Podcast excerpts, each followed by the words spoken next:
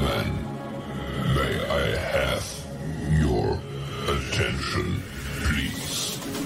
The show starts in ten, nine, eight, seven, six, five, four, three, two, one, go. The following is a world-class bullshitters exclusive. Welcome to World Class Bullshitters, the epitome of pop culture. I'm your host, Jeff Hicks, and with me tonight is Big Red Nick Utam. Glad to be here. Glad to be on this wonderful Thursday night. Uh, if I sound tired, I'm sorry. I just got done hiding a dead body. Well, you shouldn't have told everybody, because now, folks, you've learned the secret of what our surprise is tonight. Folks, welcome to the first true crime episode of World Class Bullshitters. Can you find Nick's dead body? If you do, don't call the cops. Up next is American Ramrod, Kendo Slice. Remember, folks, if somebody ever makes a parody account about you on social media and nobody's paying attention to it, do not go on social media and advertise it to the entire world and inadvertently give them thousands upon thousands of followers. Are we talking about our favorite uh, senator from New York? Uh, House of Representatives member oh, from New me. York. But yes, yes, that would be the individual though, who essentially Streisand affected her, her parody account. And now, oh, it's more, it, now it's bigger than hers. It works because uh, I spoke to that parody account this week. I was like, this is not April Fool's, you know. So... Our boy E T E P was talking to the robot, and uh, yeah, it was a fun time. So that is uh, that's that's appropriate. That's appropriate. Now, folks, Dion will be here in a moment. We're uh, we have a review of Into the Spider-Verse, or Into Across the Spider-Verse, excuse me. Wait till you hear what I have to say about that. If you saw our Twitter post, you'll know exactly how I feel, and it's going to be a little more elaborate on that. But tonight, folks, we have a very special show planned for you, because this episode of World Class Bullshitters is sponsored by shop w c b s dot com. Now, guys, it's June. It's hot. And, you know, if you go out in public, you got to wear something. So why not wear something with style and class? World class, that is. So go to shop w c b s dot com and get yourself an official World Class Bullshitters t-shirt. Also, it being summer, get a, get a damn drinking glass. You know, you're going to have to drink some cool drinks, a beer, milk, if you're Kurt Angle. I don't care what you're drinking. It's too damn hot for milk, if you ask me. It's always a bad choice. But you can get yourself the official W C B S pint glass over on shop w c b s dot com as well. It features all of our wonderful mugs, and if you want a mug, we got one of those too. But grab the glass, get together with us, hang out this summer, because we have a lot of new content. And remember, when you do drink the, out of this glass, you become the official fifth bullshitter. So crack a cold one with us and spend your summer watching all the new W C B S content, including a big return that we're going to talk about in just a few moments. Now, also, tonight's show is going to be very special because we have a theme, a fun theme, a summer theme, beyond just the Spider-Verse review. And so tonight's theme is going to be tying into our new Patreon content. Uh, coming up this month, we're going to be recording a special retrospective of the Summer of Punk. We'll be reliving some of the best matches, the best feuds. We're reviewing the matches as well, and we'll give you our overall thoughts on the Summer of Punk, which is one of the most iconic moments in the history of wrestling. So if you're a longtime fan, well, you're going to love that because, yeah, you love wrestling, and we love to talk about wrestling. Also, as well, if you're not a wrestling fan, we're going to have some new Patreon content as well. And remember, folks, all of that Patreon content does appear here on the YouTube membership program. So if you choose to support us here or support us there, it doesn't matter. We appreciate it nonetheless, and it will get you access to the same exclusive extra content. Now, before we talk about anything else, we do have a brand new patron. I'd like to thank our new patron, excuse me, Edge Scarborough. Uh, he's joined at the video, t- excuse me, he's joined at the five dollars level. And now, folks, we understand that, you know, things are crazy with inflation, and, you know, people are just falling down left and right to take your money. But we here at W C B S want to give you more. So, folks, it's only seventeen cents a day to get access to our Patreon page, which isn't a lot. It's like cheese on a burger, which you need cheese on your burger, and you might need some Patreon in your life.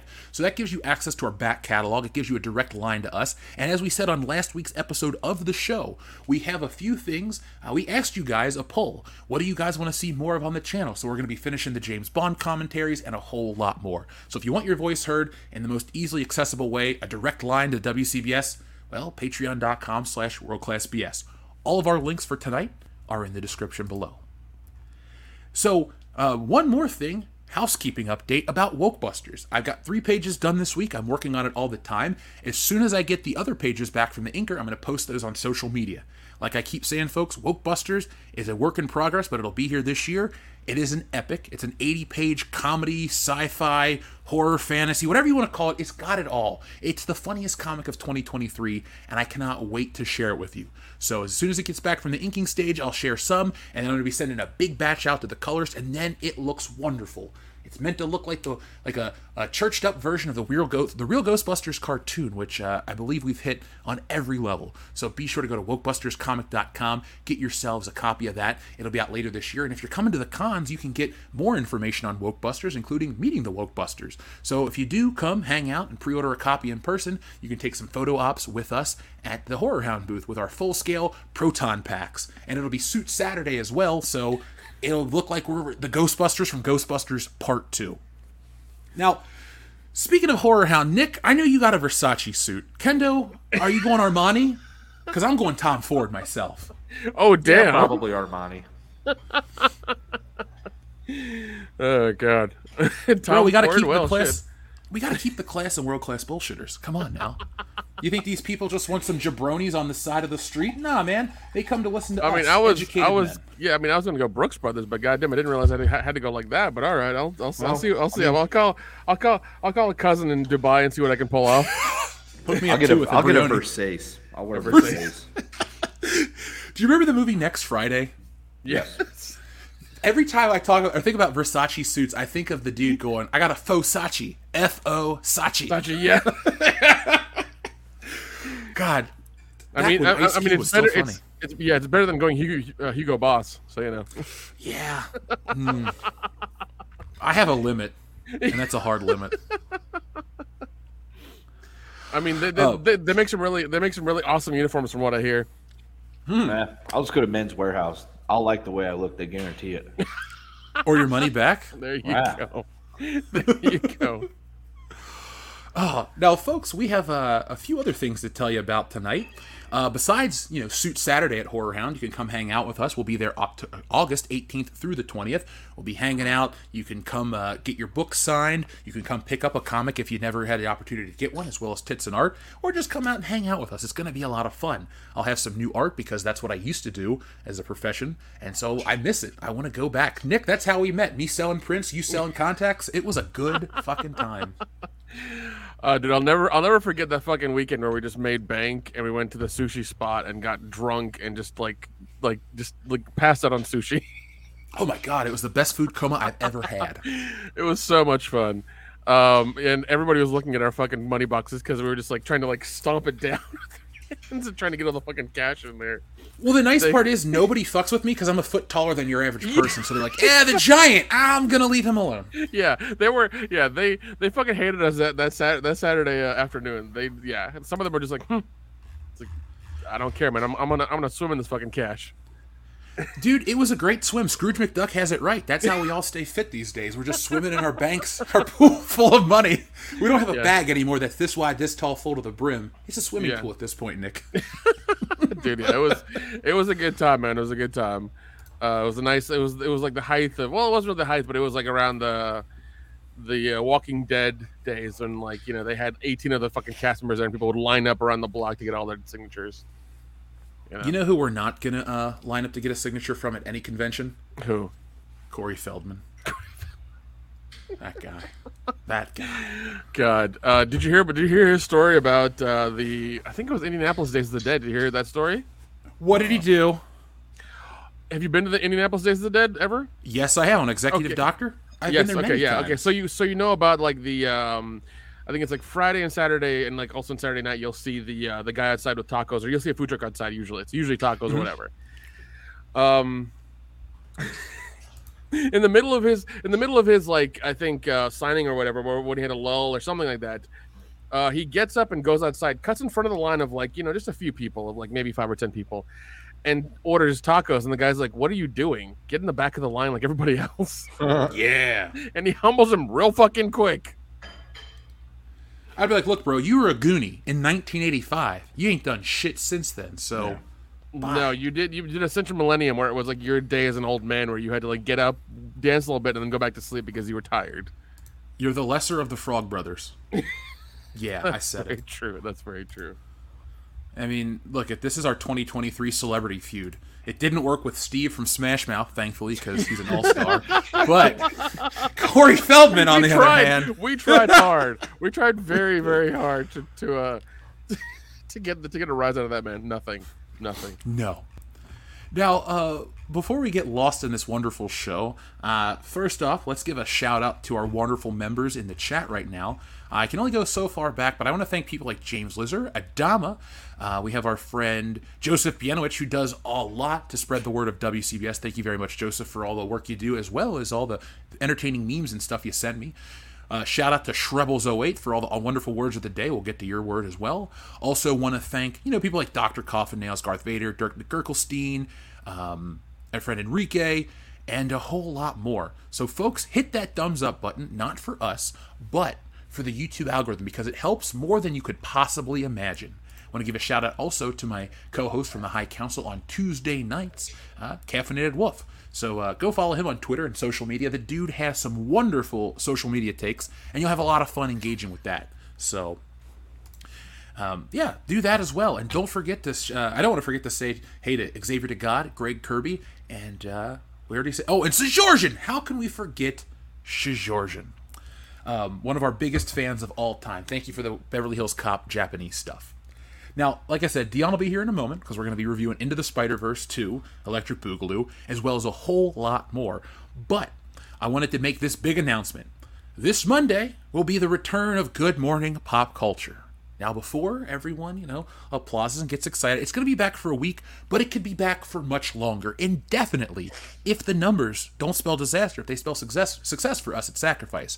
So if you want it, all you got to do is watch it live. That's it. Make Good Morning Pop Culture a part of your summer mornings, and then we'll make it part of your fall mornings and your winter mornings and your spring mornings. And hell, if Good Morning Pop Culture can uh, hit a certain goal, which we can, we keep on growing all the time, uh, then we'll make it a part of every day's uh, live streaming cycle. We'll bring back, look it, I had the best morning show, we're going to bring back the best morning show. It's going to have all those fun segments that you remember and a whole lot more. I've been working on new segments. I'm going to have a guest one or two days of the week. Don't have any of that lined up exactly, excuse me, any of that finalized yet, but be on the lookout. It's going to be starting at seven fifteen a.m. I know that's early, but fuck it. We want to get started because it's Good Morning Pop Culture, not I rolled out of bed at nine o'clock. Hey, good afternoon, pop culture in England. No, no, no. It's Good Morning Pop Culture. So get yourself a cup of coffee, drink it out of the official World Class Bullshitters mug, and join us. It's going to be a lot of fun. And like I said, guys, you can keep it around as long as you want. We just got to hit those numbers. So tell two friends, they'll tell two friends. And Kendo, what happens after that? And they'll tell two friends, and so on, and so on, and so on. And before you know it, folks, we'll have uh, fifty million people watching live, and I don't know what that's going to do, but it's going to give all of us big heads, including Dion. So, Dion, hurry up and get your ass here. His black ass needs to hurry up. Now, guys, what are you drinking tonight? Anybody have any uh, a beverage with tonight's show? I have a Coke Zero. Ooh, I, I, I have nothing right now. I'm going to drink uh, some wine because I just happen to have a lot of that. And then Dion's grabbing some beer, so, folks, it's going to be a nice, toasty introduction. And again, like I said, he'll be here in a minute. Let's tell you a little more about tonight's show. So as you know, it's hot. Summer is essentially upon us. And we wanted to take you back to some of our favorite summertime pop culture. We're going to be talking about our favorite summer blockbusters, some music for a change, which is rare here on this channel, the Nick at Night Summer Block Party, which is one of the most integral parts of our uh, early adulthood and childhood, and uh, some SummerSlam moments and some other uh, summer-related uh, wrestling moments as well. So it's going to be a fun time, but we'll review the Spider-Man film first in just a moment. But Kendo, you and yeah. I were talking briefly off air about the new A E W pay-per-view uh, mm-hmm. over the weekend, Double or Nothing. You bought it. I went to someone's yeah. house who was streaming it. What did you think?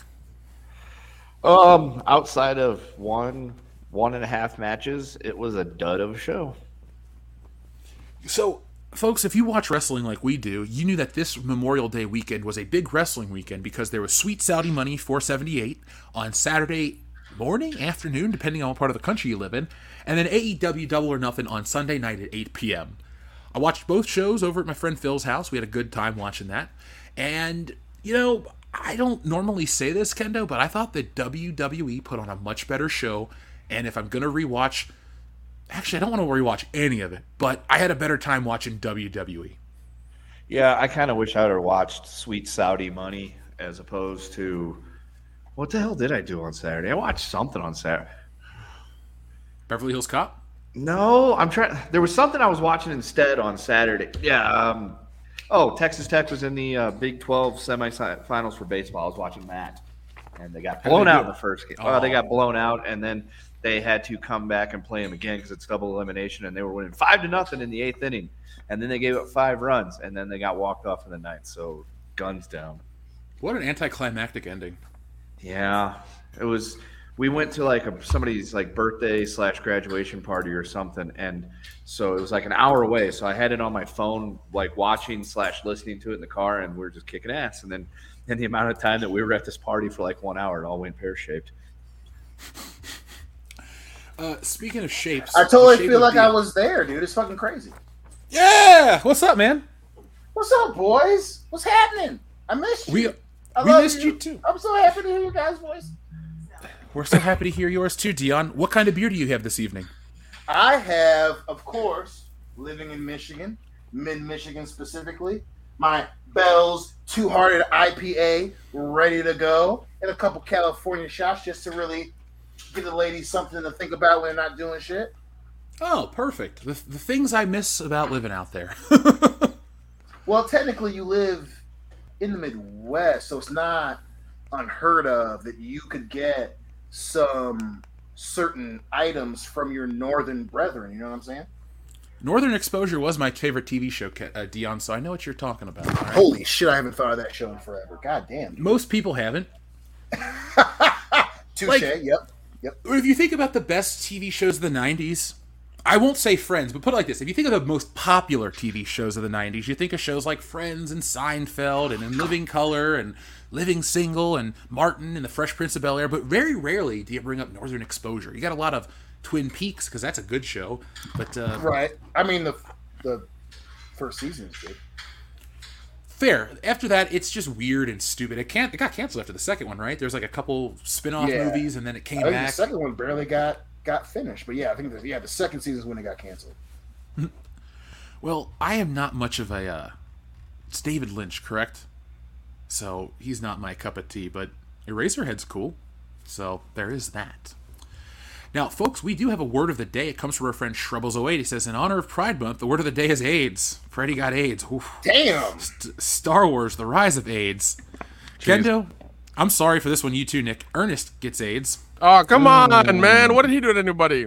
Unfair. Well, uh, dirty needle, man. Dirty pool, mister. Dirty pool. Yeah. Ernest goes to AIDS camp.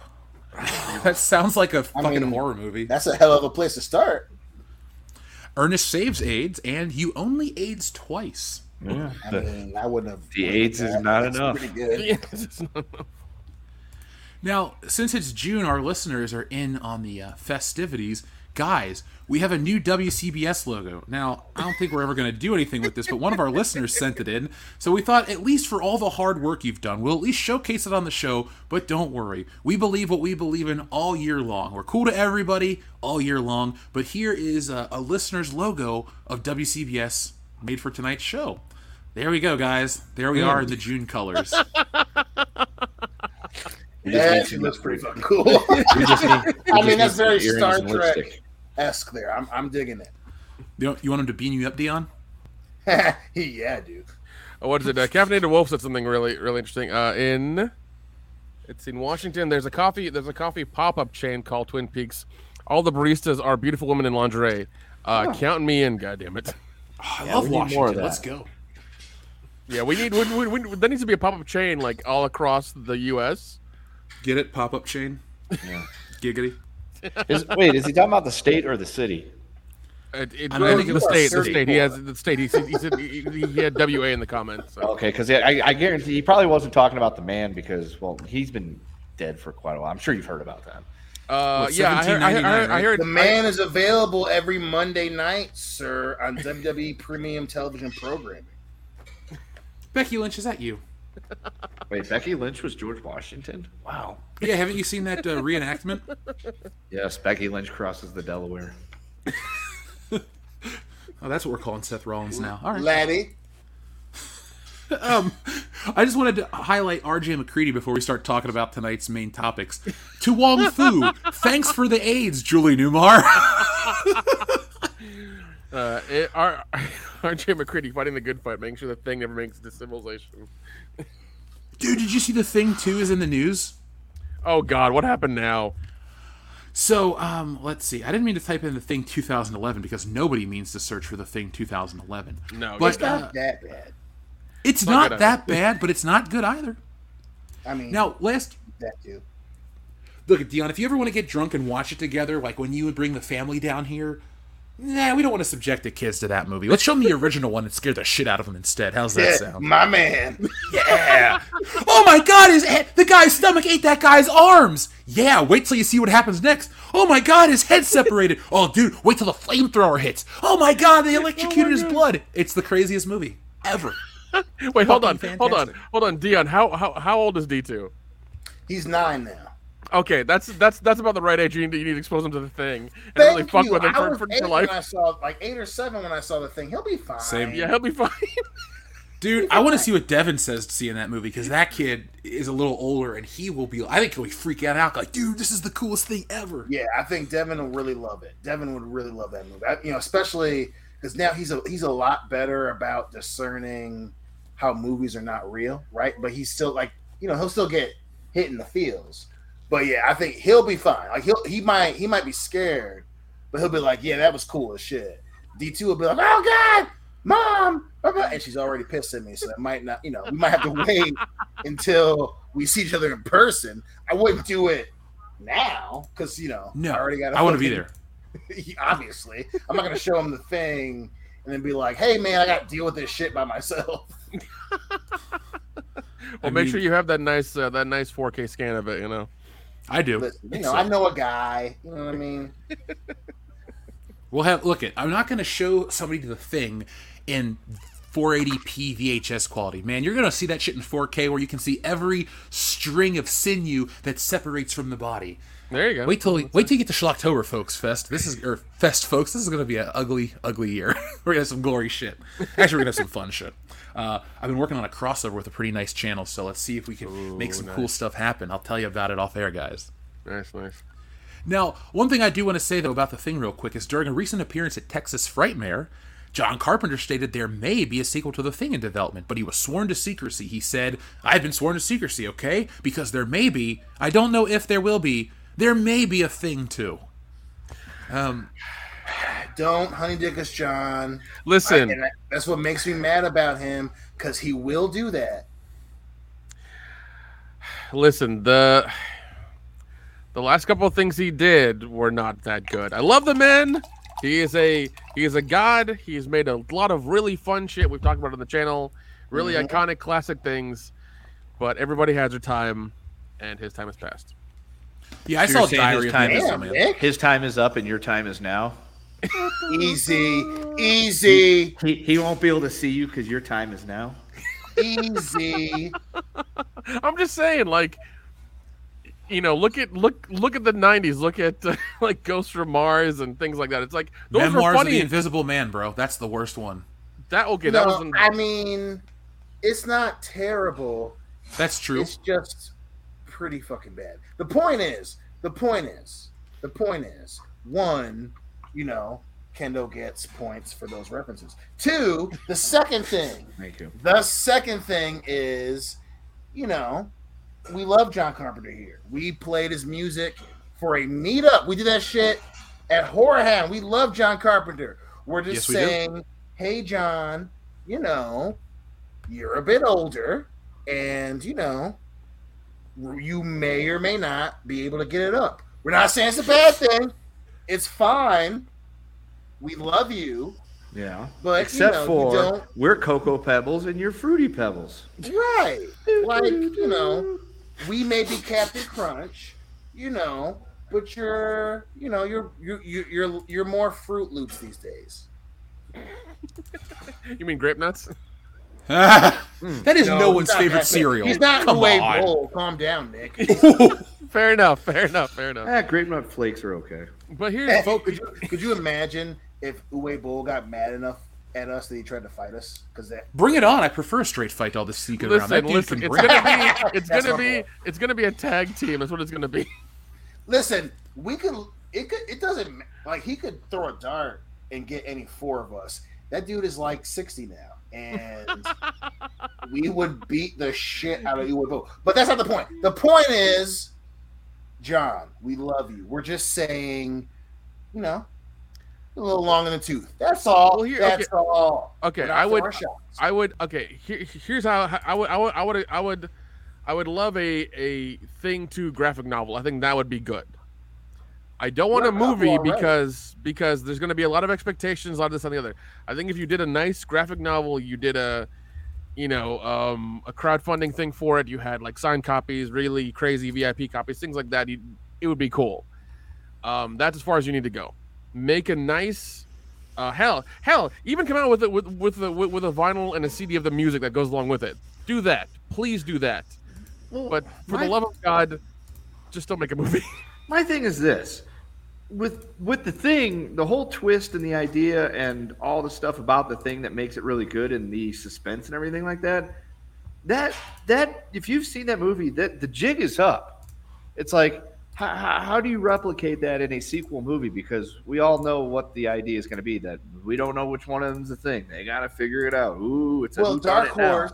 Now. I believe it was Dark Horse. Dark Horse did a comic series following up. It's it's actually pretty good. There's a different.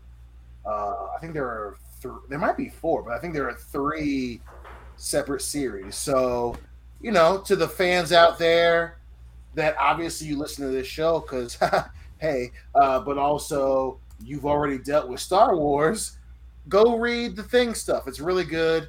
So he did that. Uh, that all being said, even if we were to get a John Carpenter in his prime to follow the comic books that came out, you know, maybe not not be John Carpenter in twenty twenty-three. You know what I'm saying? Like, I, I love you, John. I would take a I would take a fucking bullet for John Carpenter. Please don't I would take look a, it. I, we would all take a bullet for John Carpenter tonight. In the shoulder, like, even on the chest. Like, thank you. Like, you know, but you know, John Carpenter is a Vince McMahon. Like, John Carpenter's fucking John Carpenter. Like, don't make a movie right now. Like, it better be at twenty-two. You. Yeah, man. Don't we'll pretend it's twenty twenty-two. Don't make a movie because we because we love you. Please don't.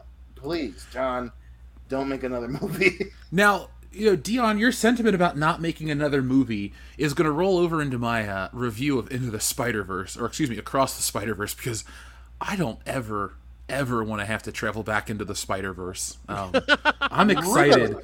Yeah, I'm excited to talk to you about this movie because, folks, before I say this, we review the film. I want to put this out there. None of my opinions or views on this film are based on my distaste for Miles Morales at all. Everything I'm going to say is based strictly on the narrative structure of the film, the content of the film, no preconceived notions of the characters, or the futility of countless, you know, Spider-Man clone ripoff things. This is strictly on the basis of the film. I have nothing uh, that I'm going to say that's, oh, I hate Miles, so I hate this movie. No, no, no. He's actually the character I can tolerate the most in this film. I have very few issues with him. I don't like that he exists because I don't think there should be a million Spider-Men, but that's not what this review's about. Tonight we're going to talk about the film. Uh, we're going to give you a chance to hear our review before we get into spoilers, and then we're going to have some more fun with our other topics. So, you guys, now Dion, or, Dion and I have seen the film. Kendo and Nick have not. But uh, Kendo and Nick, if you have any questions, please ask us. And folks in the chat, uh, tonight we want to have some super fan engagement. So send in your messages, everything you want to ask us, and we're going to talk about uh, Into the Spider-Verse two, Across the Spider-Verse. So this is the second in this series. That is the, what, the ninth overall Spider-Man film. The series started way back in oh two. And believe me, you'll know when you watch this movie because it can't stop referencing everything that came before it. So this is our spoiler-free part of the review. Dion, yes. Uh, just briefly, did you like this movie? I fucking love this movie. Tell me more, without going into spoilers yet. Without any spoilers, go fucking see it. Now, get me wrong.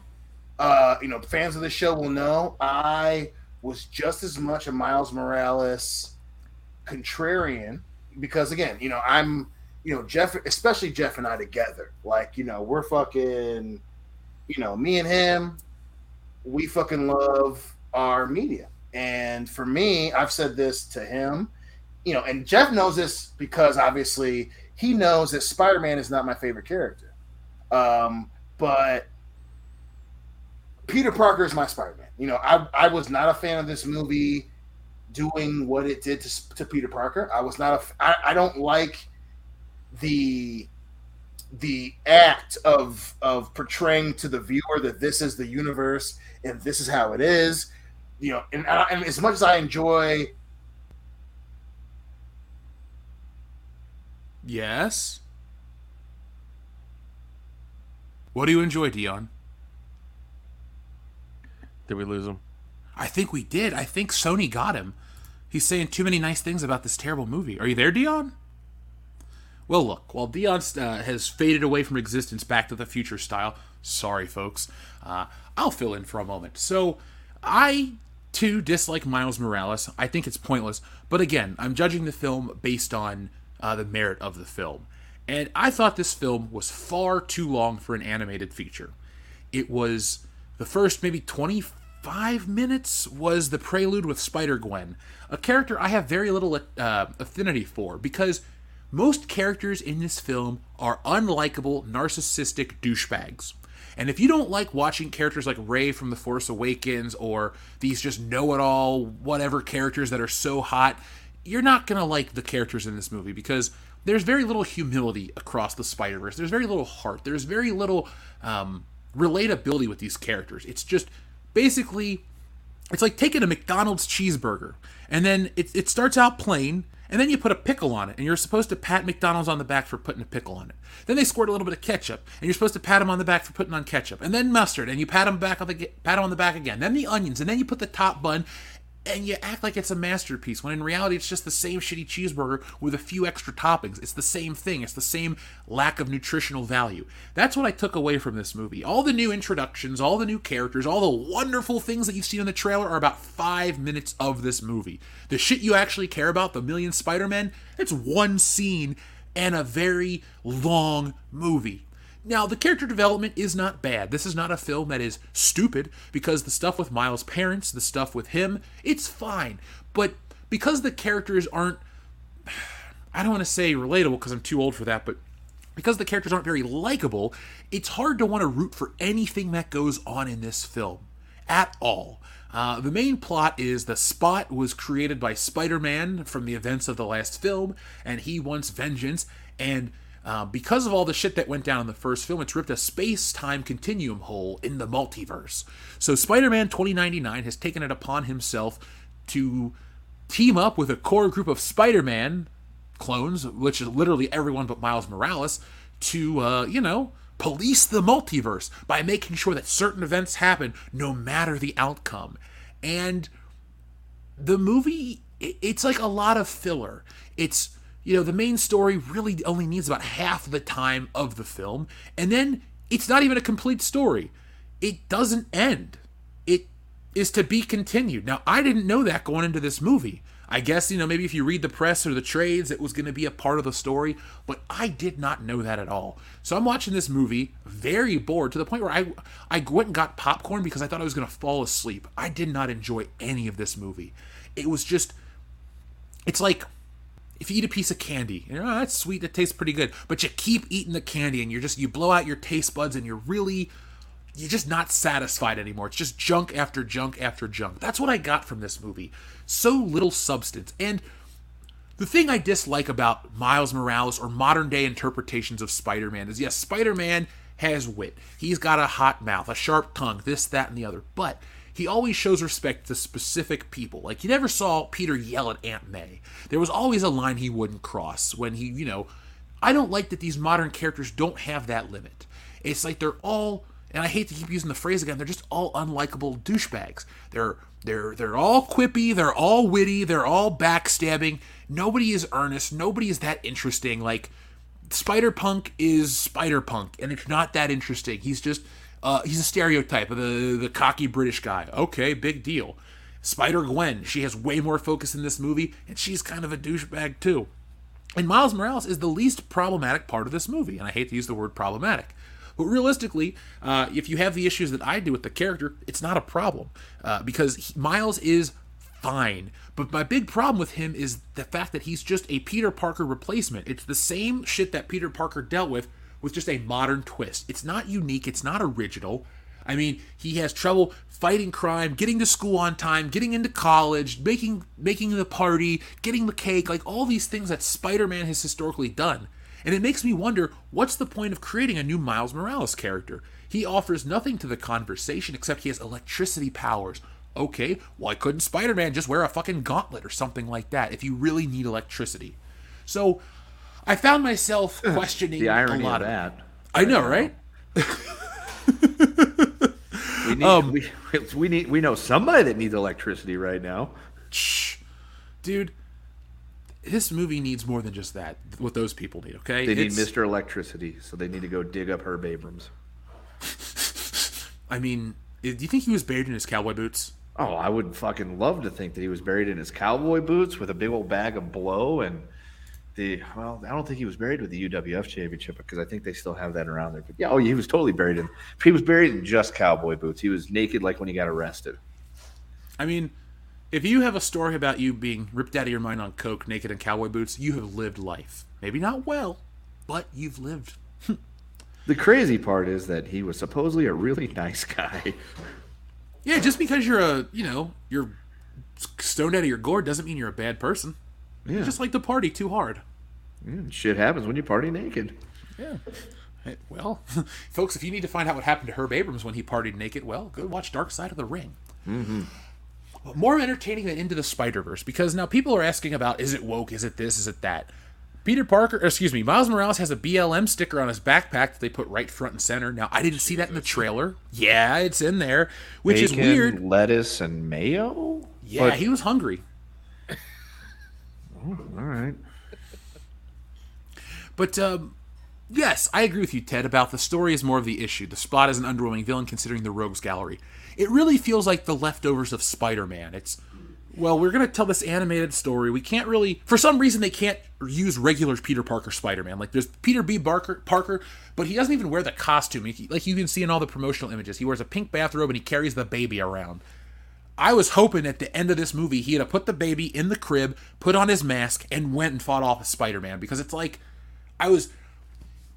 I don't get what the whole appeal is, depriving everyone of regular Spider-Man. When you go and you look at Into the Spider-Verse, no, Into the Spider-Verse, I apologize, No Way Home, that movie is the highest-grossing Spider-Man movie because they had three versions of Peter Parker, Tobey Maguire, Andrew Garfield, and Tom Holland. People went ten times to see this movie. That's the new gold standard for fan hype. I'm not saying it's the best Spider-Man movie, far from it, but it ain't bad either. But I gotta say, this movie really is underwhelming, especially with Marvel and Sony wanting to give you more Miles Morales in the live-action movie, more Miles Morales who's going to replace Spider-Man in this new video game. If you don't really enjoy Miles Morales, I don't think there's going to be a much. There's going to be an interesting year for Spider fans. You're going to be stuck watching either the character you hate or a character who's just being Peter Parker, but it's not Peter Parker. So it was such a disappointing film, and I gotta say too, guys. Usually, these superhero movies all have really good fan engagement. And I saw it at two this afternoon, East Coast time, and it was fairly packed. There was only about three seats available in this theater. No one reacted to anything but one joke. There's a joke where they're running down the stairs, and that's it. No one... Oh, sorry, I take that back. They all laughed at the Spider-Man finger point meme because people know that from the internet. But these mm. kids... It was mostly kids and parents. No one was laughing. Kids were running around because they, or kids got up because they were bored. Like, it was like watching a, a drama. This was supposed to be a funny movie at times, and people weren't into it. So I want to know what people in your, uh, people that have seen it in the chat, tell me what your audience experience was. And as soon as Dion comes back into the chat, I'd love to pick his brain about that. But, um, you know, oh shit, Dion lost power in his apartment due to a storm. So it's going to be a couple minutes, guys. Yes, that was the electricity jokes, Jeff. Well, I don't know because I just opened the chat. I'm doing the show. I don't have time to look at my phone. So, folks, if if, if you would like to help Jeff develop the skills of multitasking, go ahead and just join Patreon or you know send in some super chats of encouragement. I could buy I can buy multitasking. That's a power up from The Legend of Zelda. I just need enough rupees. So folks, we need about five hundred rupees to get that skill, or a thousand gold Skulltulas, which could take or a while. or or or seven seven thirty in U S dollars. Yeah, yeah, we're not picky. No, no, no, no, no. But uh, uh, thank you though for everybody, and Dion will come back in just a moment. But uh, yeah, guys, I. You know, I'm a big Spider-Man fan to the point where I've dedicated my life to being a comic artist because I was so pumped for that first Spider-Man movie. I was like, I gotta draw this shit. I gotta be a part of the conversation. It's so cool. It's so exciting. twenty thirteen hit with the all-new, all-different Marvel, and I lost that drive in my life, mainly because I didn't want to be associated with the people that write Marvel Comics. The editors and writers are that th- crazy three-letter word that you drop, S J W, and I don't want to be associated with that shit. I don't really think that's what these comic book characters should be. They should be relatable, fun, not really aspirational like the D C people, because those are a little boring in my eyes, but they should be characters that people can relate to and enjoy, no matter the age, because I'm trying to look at this film and understand that it's a kid's film. I'm not trying to be overly critical, because I don't want to come off as some angry guy that's bitching about a kid's film, but Super Mario Brothers was a kid's film. I thought that was a better film in every way. Um, you know, other Spider-Man films are family appropriate. They're all better than this one. I will just say that. This is the worst Spider-Man movie I've ever seen, personally. I did not like this movie at all. I would rather watch Andrew Garfield. I'd rather watch Spider-Man three. I'd rather watch fucking the first Tom Holland movie, which I hate too. Oh no God, Spider-Man movie has a... Terrible. Dude, remember when we reviewed it, how shitty we were, all pissed off, and everyone's like, "It's so great," and we're just like, "No." Yeah, and it was, it, yeah, it was, yeah, because it was, it was, it was him bitching about not being able to do things because, like, he, because Iron Man told him to stay, you know, in the neighborhood and make sure everything was okay, and he kept making fun. He's like, "Oh, I don't want to listen to Iron Man. I don't listen to Iron Man." It's like, and then, and then, like, he shows up when he fucks up. It's like, you're, you're just Iron Boy at this point. That's all you are. You're Iron Boy. Yep. Um. No, uh, Ex-Lurb, it was not better than the nineteen eighties Spider-Man cartoon. I love that cartoon, actually. It's not a guilty pleasure. It's just my first introduction to Spider-Man, so it holds a special place in my heart. Um, now, guys, all those crossovers, like all the different Spider-Men, that's a good scene. That is the best scene in this movie. But like I keep saying, folks, it's not worth the price of admission to see Spider-Man from the P S four game make a comment, or Lego Peter Parker show up, or the Spectacular Spider-Man, he comes back. Like, that stuff was cool, but it was one scene in a whole narrative film that just didn't really hit for me. So, um, I got a question. Yeah, what's up? So, for somebody that had no idea what the hell a Miles Morales was till he met you, um, how we all know this. We all know that Peter Parker gets bit by a radioactive spider. Now he's got superpowers. How does Miles Morales get his superpowers? He's bitten by a radioactive spider. You They're all. What happens, his story, according to this movie, is they make a radioactive spider. It gets sent to the wrong dimension. He gets bit by the spider, which causes the original Spider-Man of his universe to die, who could have then, you know, saved everybody. So this movie actually copies from Back to the Future, too, by the way. So he's like a Highlander? There can only be one? If I get bit by a radioactive spider, then I become the new Spider-Man and the old one just dies? No, because somehow that same radioactive spider bit Spider-Gwen. Yeah, See, I don't. All right, this is I, you know what? I, no, I'm not even. I'm not even trying to understand. I'm just. Well, I, I remember in the in the first one, Across the Universe, like all of them couldn't exist in the same universe because they were all, you know, bitten by a spider, and that was the thing. Is like they all did. They all had to go back. I, th- I think that's how it went in the first one. It, it was um, okay. Now so, they all have a bracelet, and they could just stay there. Well, oh, uh-huh. so they have so they have a MacGuffin. Awesome. That's good. That's great. Yeah, that makes fucking muffins. sense. Yeah, uh, by the way, uh, someone in the chat said that Peter Parker kissed him and he got his powers that way. Uh, say it as... Oh, that's the June version of the movie. That's the June version well, of the movie. It is the first of June, Kendo. Yeah. There we go. We've got we've got the theatrical cut, we've got the director's cut, and we've got the June cut. Ah, that's why it's called the six one six universe, because it's the June sixteenth version. God. God. Mm-hmm. You know what? That's right. That's going to be a thing now. There's going to be like the, the June cut of a lot of films. What okay, folks in the chat, you can play along with us right now as we're talking about this movie. What what film should get a June cut? And uh, give us your June cut pitches. Like the June cut of The Thing would be like Brokeback Mountain in Antarctica, which would yeah. be terrible. God, dude, come yeah. on, think think think think Ocean's Eight June cut. Okay, think that. Oh, that would be awesome. Yeah, think yeah. Okay, I'd watch Sandra Bullock movie. and uh, Kate Blanchett.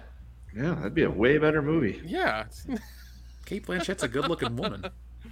Over Jeff's over here go going like, oh, first thing, a, bu- a bunch of dudes and, and and it's cold outside. Yeah, that's where I'm going to go. Jesus Christ. Well, nothing's going to happen because you're all shriveled up because it's fucking Antarctica. Correct. No one's going to be in the mood for that shit when you're down there freezing to death. There's an alien that's turning them, that's eating them. I don't think they're going to be like, oh, man, the alien's turning them gay.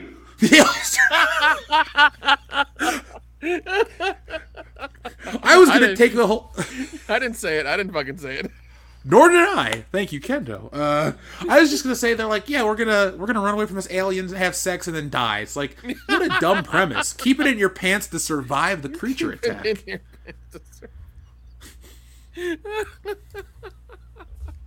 sur- oh God. Uh, Charlie's Angels June cut. There you go. Mm. Which Charlie's Angels? Uh, the original from the seventies, the two thousands one with Lucy Liu, Drew Barrymore, and Cameron Diaz, or the new ones with Kristen Kristen Bell. And two other girls that I don't know their names. The, fir- the, the first two, because I feel like the third one will involve will involve too much underarm hair. Yeah, I don't judge, but I just don't want to see that in that movie. Yeah. that's, Not that's on screen. Feels, that's how I feel it's going to go down. um, no, Robot Shlomo, if you didn't enjoy the first Spider-Verse film, you should not watch this one. Folks, I mean, I always tell you guys to... do what you want, think for yourselves, and all of that stuff. But I am a long-time diehard Spider fan. I mean, you name it, I've read it. I love them all. But this is just a film that I feel dropped the ball in every way, and it let me down. I wasn't bored. I just wasn't enthused to watch anything. And the Back to the Future two style twist where they come back and they're, you know, oh my God, it's the wrong universe. Okay? Like, they haven't done enough to build up what they try to have pay off in this movie. Miguel O'Hara, Spider-Man twenty ninety-nine, and The Spot, as you guys know from the trailer, are the villains. The Spot is a lame joke, just like in the comic books. But, like, you can't use that type of a villain as the mainstay in a fucking feature film. Because all these joke characters... a comic book, back when these characters were coming out, were, like, sixty-five cents or a dollar at maximum when The Spot was around. You're paying... twelve to fifteen dollars to see a movie that costs hundreds of millions of dollars to make. Stop with this bullshit. If you want to use obscure Spider-Man characters, no problem. But if you're going to make a movie like this, make sure that you follow a structure that's interesting. If Darth Vader was a panty waste, then Star Wars would have sucked ass, but he was an imposing villain. He choked the dude. He threw him onto the fucking wall. He killed Obi-Wan Kenobi. He shot down all these pilots. He was an intimidating villain.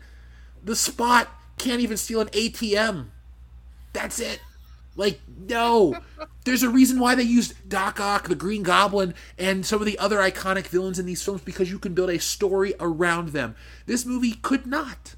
It just was like joke after joke after joke, and they weren't funny, and the kids weren't laughing. So if the kids aren't laughing, and the adults aren't laughing, then who's there to laugh? Nobody. It's just so dumb. Wait, I I, I have an idea, Jeff. I have an idea. This is going to work and make things better. Okay, are you ready? Okay. Ghostbusters twenty sixteen June cut. Uh, You're welcome. Whoa, whoa, whoa, whoa, no, it's a Cadillac. I don't want to see Melissa McCarthy and uh, Leslie Jones. I'll watch Kristen Wiig and the other one, sure, but... I mean, it doesn't have to be those actresses. It can be other ones, you know, like... oh, we Alexander can switch to actresses? Sure, so why Alexandra, not? So why not? Alexandra Daddario, Sydney Sweeney, Monica Bellucci, and... Uh, Christina Hendricks? Is that a good God Ghostbusters damn, you had, you had that, you had that in your head already. Jesus. Oh, I always got that in my head, but we don't need to talk about that. YouTube's I'm glad, not, I'm glad, I'm glad. YouTube's not very friendly to uh, guys like us. That's true. Even though we're guys that are friendly to everybody, I just don't get it. Yeah, man, yeah. Um, would you guys watch a Captain Marvel June cut? Yes. So would I. no, no, no. I would. Maybe. I would watch. I would, I would probably watch the Marvel's June cut. There we go. You're just missing your ex-wife, okay? hey, hey, she looked good on the on the red carpet of of, of uh, Fast X. Okay, I got got a little excited. All right.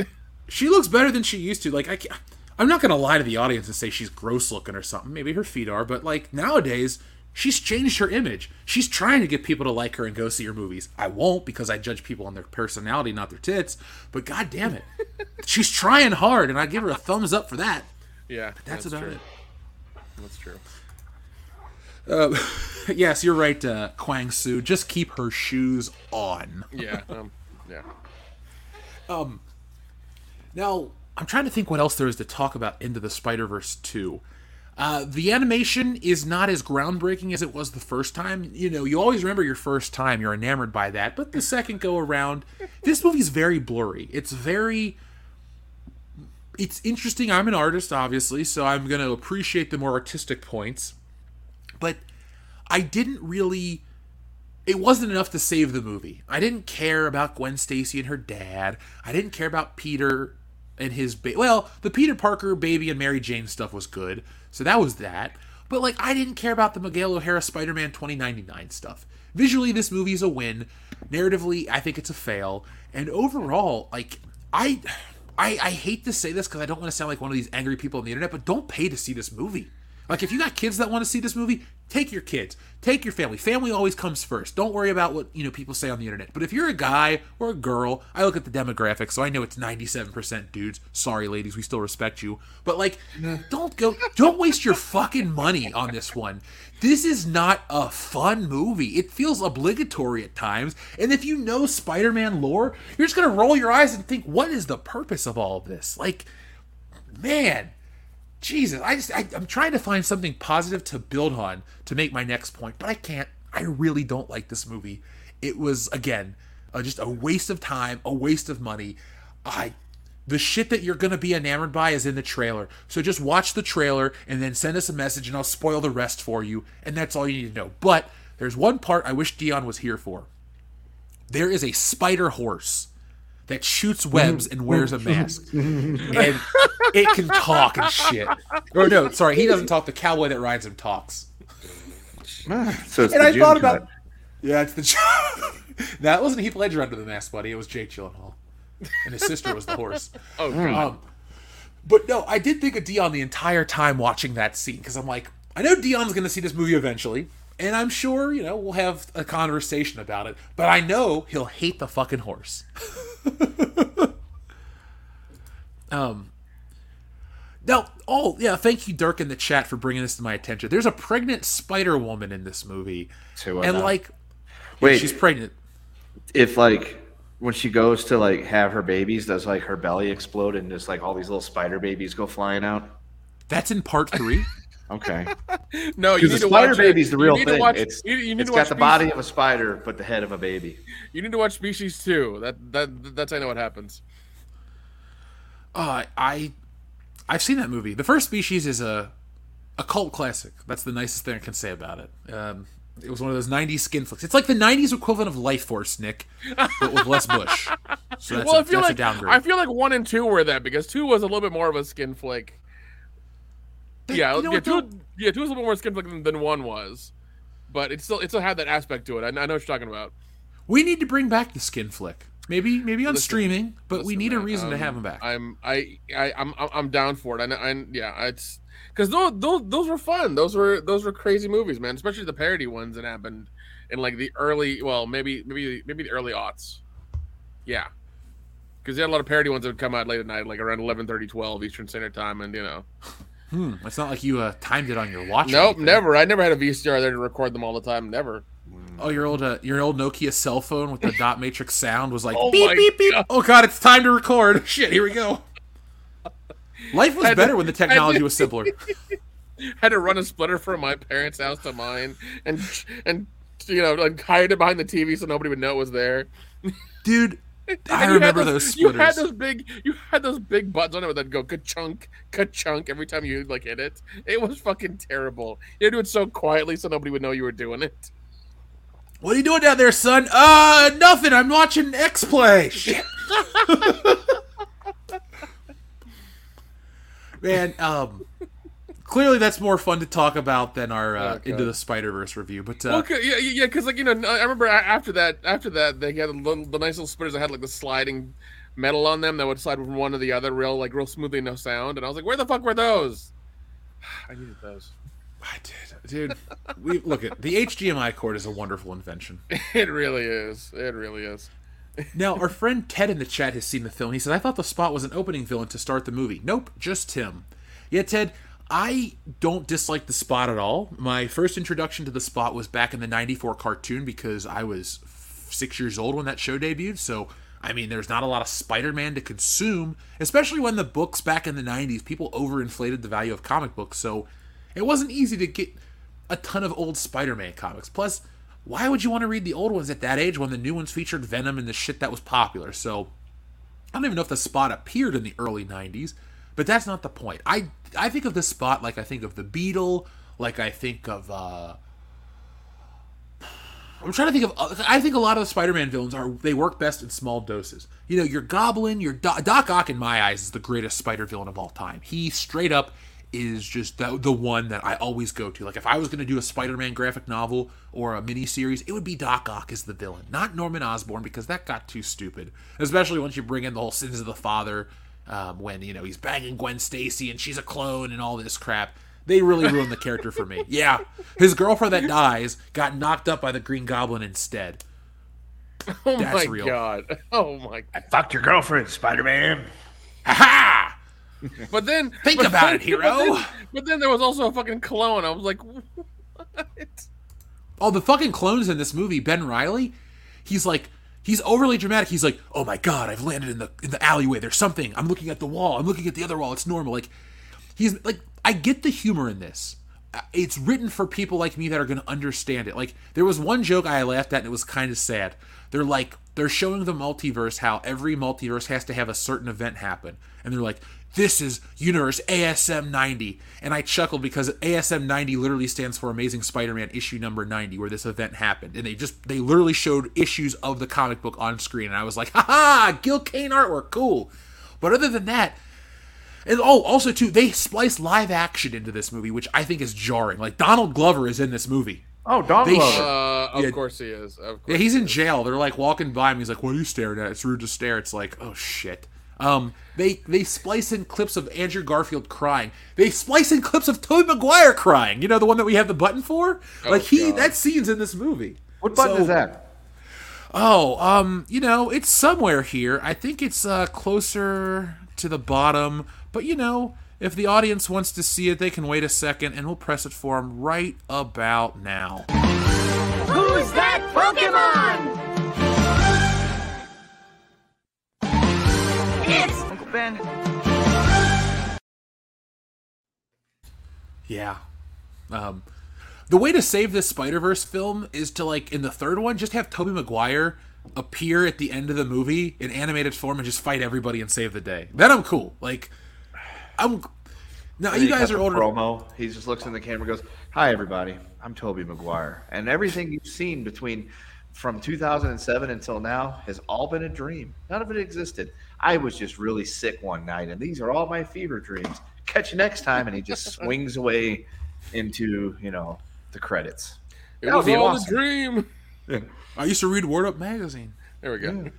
Yeah. Dude, um, one of the cameos was actually funny. Do you remember the nineteen sixties Spider-Man cartoon? No. No. Well, you, you've heard of it, right? Yeah. yeah, yeah, yeah. He he appears in one shot, and then he gets like a Charley horse and dies. So, oh God. Yeah, um, yeah. It's really, I know Dion loved it, and I really wanted to have a spirited discussion about why he loved the film versus why I hated the film. And I'm going to use the phrase "hate." I hated this movie. I'm not angry at Miles Morales. I don't care about the diversity. I don't care about the women with shaved haircuts and this and that. Like, I don't like movies where all the characters are unlikable. Miles Morales is the least of the problems in this movie. And that's me saying this shit. The guy who swears I'll never buy one of those comic books, and I haven't. I've sworn off buying a PlayStation five because I was going to buy it for the Spider-Man game, and I know that he's going to fucking... They're going to kill Peter Parker, and you're going to be forced to play as Miles Morales, and I don't want to play as that character. I don't want to spend... five hundred dollars for a console, seventy dollars for a game, one hundred dollars for an extra controller, and another seventy dollars for a year PlayStation Plus to play half of a game with a character I like and another half with I don't. You know, thank God they announced that Metal Gear Solid Remake is going to be on Xbox, because I'm not switching consoles anytime soon. Sony can go fuck themselves. They have really yeah. shit the bed with this movie. Yeah, dude, they they, they really have. Uh, I mean, we'll we'll we'll see what the uh, if there's going to be a, a next weekend drop off or, or or not. So. Well, based on the numbers, they're looking at, uh, what is it, one hundred fifty-three million dollars for the opening weekend, which is going to kill The Little Mermaid, which is already a fucking flop. Like, yeah. I was reading on today's video, folks, check it out. They said it needs to make four hundred, low four hundred million dollars range or up to five hundred sixty million dollars to break even. Oh, As of this wait, morning... Is that worldwide or domestic? Worldwide, because oh, the domestic geez. box office is way more Not successful good. than the international box office. Dude... There's a French website, a German website, and a couple other uh, websites that aren't Asia that are shitting on this movie. IMDb has to put up a thing. We have to weight the metrics so we can get an accurate review score. So their accurate review score is at ninety-five. Oh, bullshit. Yeah, yeah. Fuck them. Like, well, Disney uh, has to be paying people. According to the box office Mojo, um, right now that movie's sitting at two hundred seventeen point five million dollars, but one hundred thirty-eight point five million dollars is coming from the domestic, so... sixty-four percent nearly uh, uh, of The Little Mermaid is coming from the domestic. Now, the question is what is going to happen to it come this coming weekend? Because I, I'm sure there's going to be a fucking drop-off. Oh, yeah. I mean, it was Memorial Day. Now, I know kids are out of school, and I look at when I went and saw the Spider-Verse, when I was getting some popcorn, a mom took about seven kids to go see The Little Mermaid. And I felt bad for the boys because it was like, two brothers with a bunch of sisters, and he could just tell they did not want to see that fucking movie. The mom's like, we're going to go see The Little Mermaid. And I'm like, oh, man. Yeah, and, and, if I had and, kids, we wouldn't God. be seeing that shitty movie. That's yeah, when you I, fall That's when you fall down, gig yourself, and then start screaming, help, help, my mom is beating me. Because oh, my God. Child yes. Protective Services will get called, and you won't have to see The Little Mermaid. Yeah, or your parents ever again. It's like that episode of South Park where Cartman comes up with a solution to get rid of all of the parents. So he tells the kids, call call the police and say your parents molested you. And they end up having like a Lord of the Flies type town. Is it Lord of the Flies or is it or is it Children of the Corn? Which one? Uh, it's a Outlander. Both. We have your woman. It's kind of, yeah, I was gonna say it's kind of both, but I would say it's more Children of the Corn. Gotcha. Gotcha. That is a movie that I don't find scary in the slightest bit. I love Dude, Stephen King's work. Dude, they remade it like not... twenty-three times. Jeez, it, man! Like they and, and, and like it was, and it was a Stephen King from from I think it's a Stephen King short story as well. So they pulled, they pulled, they literally beat a dead horse with a fucking short story. Hey, but our boy uh, Garbage Day is in that movie. That's true. What? No, I love that shit so much. Yeah, dude. Yeah, because I think they remade it last year or something. Yeah, they remade it last year, and nobody cared about it then. It's like Sci-Fi's remade it four times. Like other people try to remake it. Like nobody fucking cares about it. It's just nobody gives two shits. It's just a recognizable name, like Spider-Man at this point, or or, or Amityville. Like there's Amityville. Like it's Amityville everything now. They've yeah, never yeah. been scary. Amityville Horror. That's probably Amityville a good Horror. one. God, yeah, let, that's let, my favorite one. Yeah, let's make that one, Amityville Horror. There we go. That's it. I'm sure you it already to? exists. Sure. I mean, look, there's always either, room for either, sequels. Either we go, either, either the three things we go: Amityville Horror, Amityville Horror House, or Amityville Bordello. Done. There we yeah, go. Or it's a trilogy. You know, yeah, we just uh, you know just steal a bunch of like famous like you know sci-fi or horror movies and just replace it. So like. The Amityville Horror, or Revenge of the Amityville Horror, The Amityville Horror Strikes Back, all sorts of different things. Amityville, Amityville, um, Amityville Sorority House. Yeah. Stop making, stop pitching better movies than they're gonna make. There's a bunch of na- a bunch of naked and topless pillow fights, and like I... and like and like some and some bloody seance stuff like towards towards the middle and the end. That's it. I'm not hearing anything that I would disapprove of in any yeah, way. That's all it would be. I want to watch this movie. I want to make this movie. I want to produce it. I want to help cast it. I want to. I want to be the first victim in the film. Fine, you'll be the pizza guy that gets that, that gets uh, that gets you know sacrificed, quote unquote. Yeah. Somebody ordered he a rolls large up. He's pizza? like, I'm, "Yeah, I'm here. I, did somebody get a large sausage pizza?" And they're like, "Yeah, we all did." And Jeff goes walking, in, and you just hear, "Ah!" That's how, hey, if you gotta go, go with a smile. That's true. That's true. That's that's how, that's all four of us go in the movie. We're all just like delivery guys. We just like yeah. we just we just go that way in the movie. They just they just fucking call Uber Eats every you know couple of hours and just murder the person and yeah, and the, the back of the sorority house looks like the fucking end shot on uh, From Dusk Till Dawn with all them fucking trucks piled up in that canyon behind there you the go. titty yeah, twister. Exactly, exactly. It's just all these poor delivery guys fucking automobiles. Got the poor part right. Yeah, that that's all it is. It's it's it's it's like it's like Jeff first, then Kendo, then Dion, then I'll go last. Yeah, I like that order. I can I can get down with that. Yeah, and it's all yeah, order. and it's all once again it's all naked. It's all chicks getting naked and sacrificing us. That's all it is. That's yep. all it is. Boom Shiva K. Dude, can I die like in Temple of Doom? Like that's how I want to go in the sure, movie. Why not? Like fucking rip yeah. out my heart. I'm still some, alive. Some drop me in the lava. Stand, some sorority whore standing over the top of you, topless. Kalima, Kalima, Shakti Day. I'm, I'm there, man. Oh, don't you die? Don't you die? Folks, if you want us to make movies, make sure you spread the word because that's what we're doing. We're making entertainment more entertaining for you.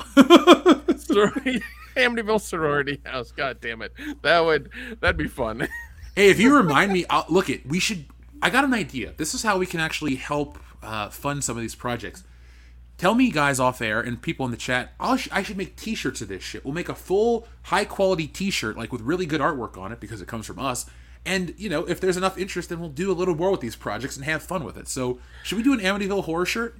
Yes. No. Yeah. yeah make yes, make yes. make like make make like three or four different ones, and we'll do we'll do a competition. Like make make really nice puzzles for them. Whichever one sells the most in like, let's say, um, a month or let, let's say a month. Let's say a month. What what then will happen is whatever um, ancillary income comes from that, we'll make a we'll make a we'll make a thirty second trailer, and then if that does well. Then we go on to make the movie.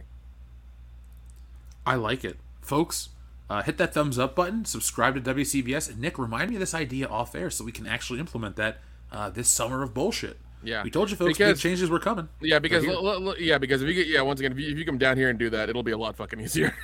Oh, I'm going to come. Look it. I, yeah. I remember living in California, how expensive it was to just get to a place. So we can make, for the cost of two Uber rides in California, I'm sure we can make a thirty second trailer and go to lunch. Oh no, yeah, yeah, and we we, yeah, we can all do, do it all at Richard's house, you know, and then and, and the, then go get pizza or sushi or a- afterwards, and we're, we're good. So yeah, I love it. It Atlanta sushi. yeah, it, it, yeah, it all works out. It all works out. Yeah, mm. we do, we do. Yeah, I think I, I think his his guest room bed has been covered in blood like eight times already this year. Well, he's just having a good. He's living his best life, bro. Yeah. I don't judge. I don't judge at all. Yeah.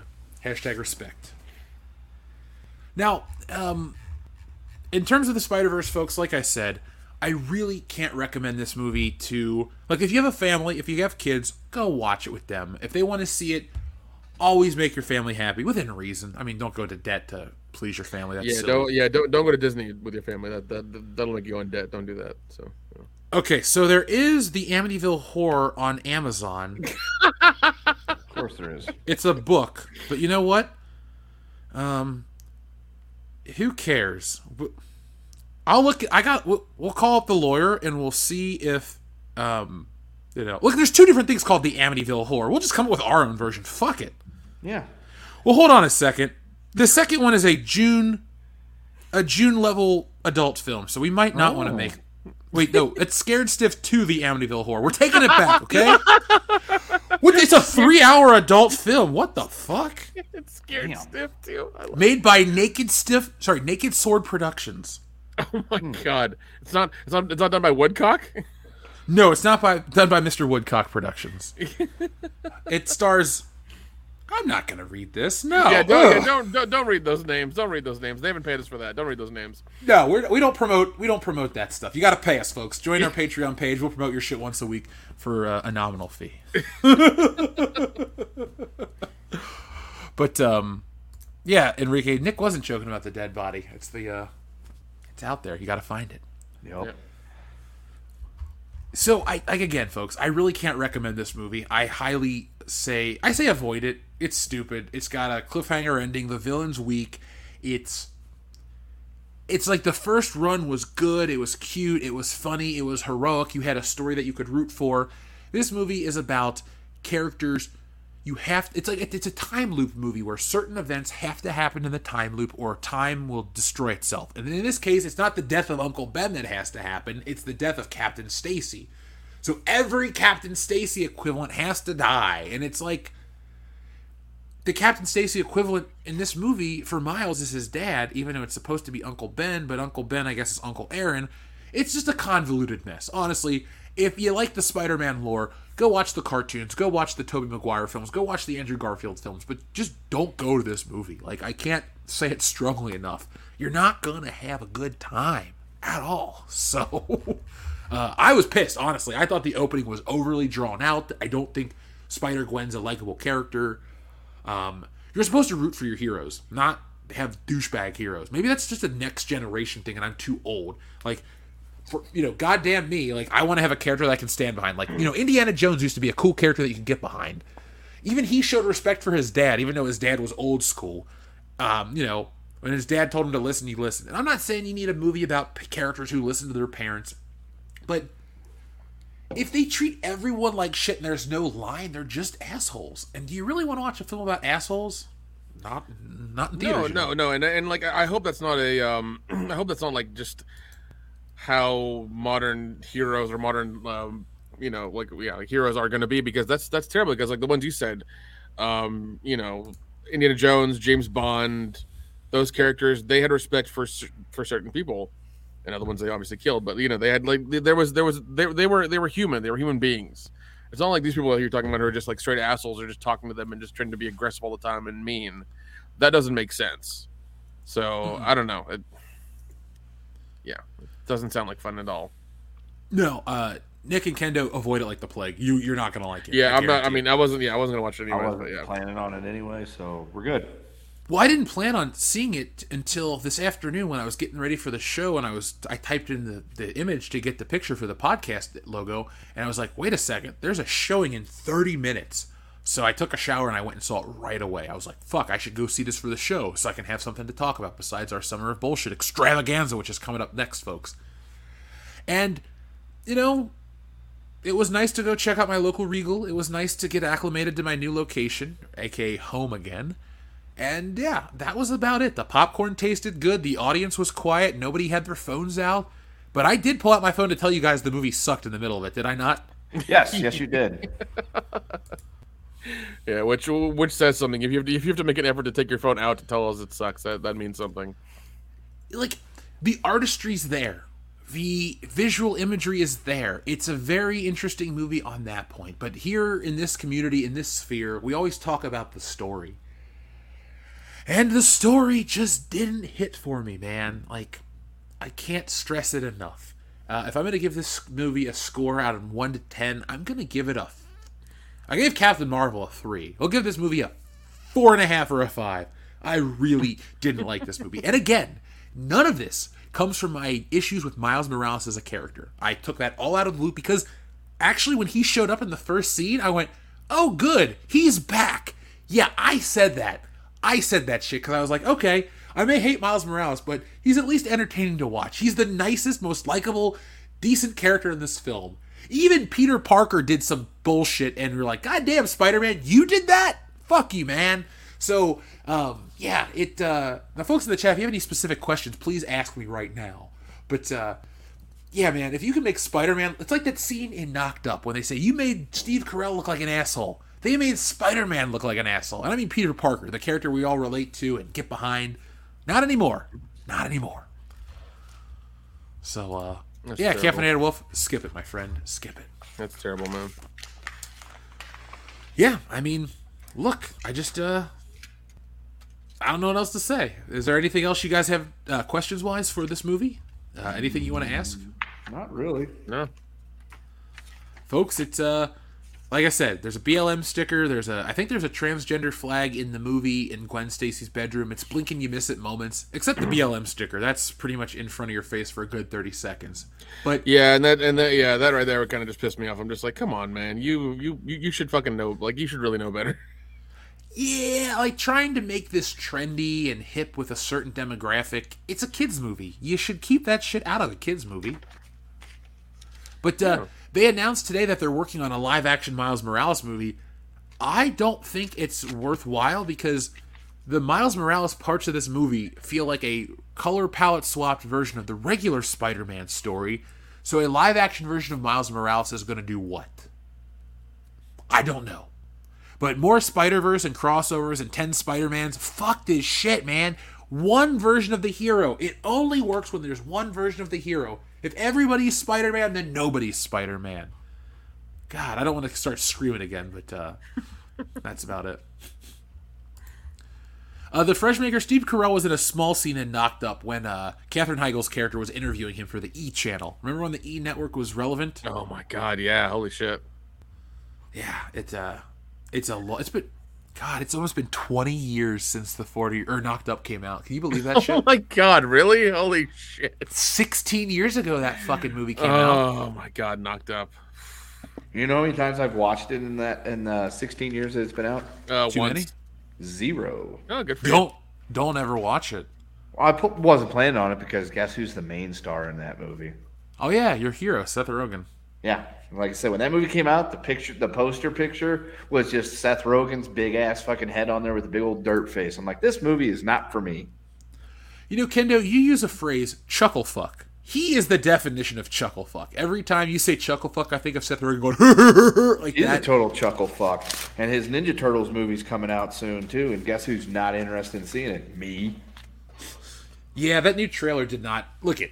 Again, we're not oblivious to the fact that these are kids' movies. We're not going to act like, oh, they're supposed to be for us. But we can like movies that are geared towards all ages. Like again, Super Mario. I paid to see that twice. Would happily buy that on Blu-ray tomorrow. Excuse me, four K. Because it was that good that I'll buy it in the highest quality. So I'm not like some out-of-touch guy that only watches, you know, European, Italian beaver pictures or comic book movies. No. I have a wide range of films I enjoy. Yeah, I but you hold my art to standards. Yeah, but even then, like, Mario is, is even though it's a, even though it's a cartoon thing, and I hate when people do this shit, they're like, It, it, it's a cartoon movie, but it's geared towards us because we're the ones who grew up with it and who know it better than, than anybody else right now. Yes, I know there are fourteen Marios out, and I'm sure everybody has played the game or whatever. But kids are playing like Fortnite and shit like that more than they more than they're playing Mario. Yeah. So like they, they, they have they, they have they have no they have no first of all they have no they have no ten, attention span for it, and they don't know who it is. So for I, and I hate for people who say say because it's a cartoon it's made for kids. Like that's not that's that makes no fucking sense. I'm sorry. Don't show them Fritz the Cat.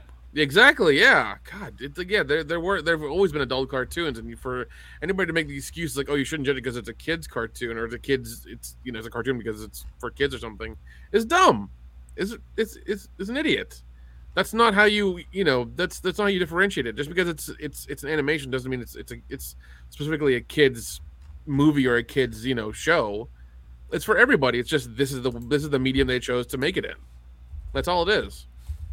Yeah, and this feels like a prove a testing ground for like, oh, can we make a big budget one? I don't think you should make a big budget one. Um, I don't think that's going to be a smart. Well, move. because of because of you know the uh, the, the, the all their funding and the way that they have their D you know their D E I and E S G scores and all that other bullshit, they're going to make it and then they're going to fail with it. That's what's going to happen. So whoever's funding the E S G shit, you're just killing businesses. Like, and I don't mean like. To kill it, to take it over. It's like, I just won't go support these businesses anymore. It's like, you've made enough shit movies, Disney. Like, what do you want me to do? Go keep... Like, I'll... What else do they got coming out this year? I'm going to see Captain Marvel two to just shit on it and make money from it. Fuck them. Jeez, I'm not... Yeah, I'm not even touching that at, at all. I mean, I, I don't know. I may I may watch it to to talk shit with you. I'll, we'll see. You, look we'll it. See. Look, it. I'm going to try... That's going to be one of those W C B S mandatory viewings so we can all have the frame of reference for how ridiculously God, dumb that movie is going to be. Damn it. I'll send you a gift card to your local theater. I'll make it up to you. I'll send you some... Look at Kendo. I'll bring you a case of Yingling to Horror Hound to make up for it, okay? I can buy my own Yingling in Missouri. Yeah, but you won't have it for Indianapolis. And, well, fine, and I won't, I'll just bring you, you know, and I won't have it for watching Captain Marvel two. You could just, you could, we'll find a way to make it happen. Life, Yingling finds a way, okay? When does that shitbag movie come out that I now have to go fucking find? I think it's November, November for yeah, Dion's birthday. It's oh. November. We're, we're a ways away which, down the road. Speaking of which, is his, his electricity on yet? No. Uh, no. He's got to call his friend Electro to come fucking power the generator oh that God. powers his home. Oh my God. Jeez. Oh, man. Uh, Jonathan Hurst, the man who has an Indiana Jones and the Temple of Doom icon, the movie that's playing in the background of the W C B S headquarters. Um, yeah, I think it's crap. I, I hate this movie. It's my least favorite Spider-Man movie by a country mile. I I would never recommend this to anybody. it's it's like it it almost put me in a bad mood. Like, I left the theater and I was angry. I'm like, what the fuck did I just waste two hours of my life watching? And it's so long. It's two hours and sixteen minutes. Like, this reminds me of the time we went to go watch It Comes at Night. Oh, dude, and that channel fucking tried to shit on us? No, yeah. Thank you. Yeah, they were they were just like, oh, these these guys didn't like it. I'm like, motherfucker, it was... And, like, I love how they blamed us because the advertising was shitty for that movie. It's like, no, the advertising made it look like it was a zombie movie. But it wasn't. But that's not what we got. Don't blame yeah. us because your advertising is dog shit. Nothing Came at Night. That was no, boring as shit, dude. No, it was, bo- it was boring as fuck. Now, for context, folks... Uh, Spider-Man No Way Home ran at an hour, or sorry, two hours and twenty-eight minutes. The original Spider-Man film, which I'm trying to get the runtime, was two hours and one minute. Spider-Man two's runtime was a whopping two hours and fifteen minutes. And Spider-Man three, which was the worst of the original trilogy, was two hours and nineteen minutes. So this film, the new one, is slightly less run, has slightly of a less runtime than Spider-Man three. But Spider-Man three is more enjoyable. It's funnier. Topher Grace is better than some of the shit in this movie. Like, I am really... Oh. I'm facepalming. Really. Come on, man. All my favorite heroes get fucking... They go in on dry on my favorite heroes. Spider-Man, James Bond, Han Solo, Indiana Jones. It's like the universe is like, fuck you, dude. We're going to take all your favorite characters and just treat them like they did on that episode of South Park. We're bending them over the pool table, and we're going in, and we're going in full throttle. That'll show them boys real quick how we do things back home. Like, it was fucked up. All the shit that happens to my favorite characters. Am I ever going to get to see Indiana Jones be cool again? No. Am I ever going to get to see Spider-Man be cool again? Maybe. In thirty years when I'm fucking old and don't give a shit anymore. But for God's sakes, now, I don't know, man. I'm not going to read Spider-Man comics. I'm not going to buy Spider-Man games for a while. I'm not even going to pick up any new Spider-Man figures, which I still would pick up because I love the character. I'm on a personal Spider-Man hiatus. I hate this movie. four point five out of ten. If you like my take on Spider-Man, you're not going to like this movie. If you're looking for fun jokes, you're not going to find them. Uh, our friend Ted in the chat has a great take on the movie as well. So, yeah.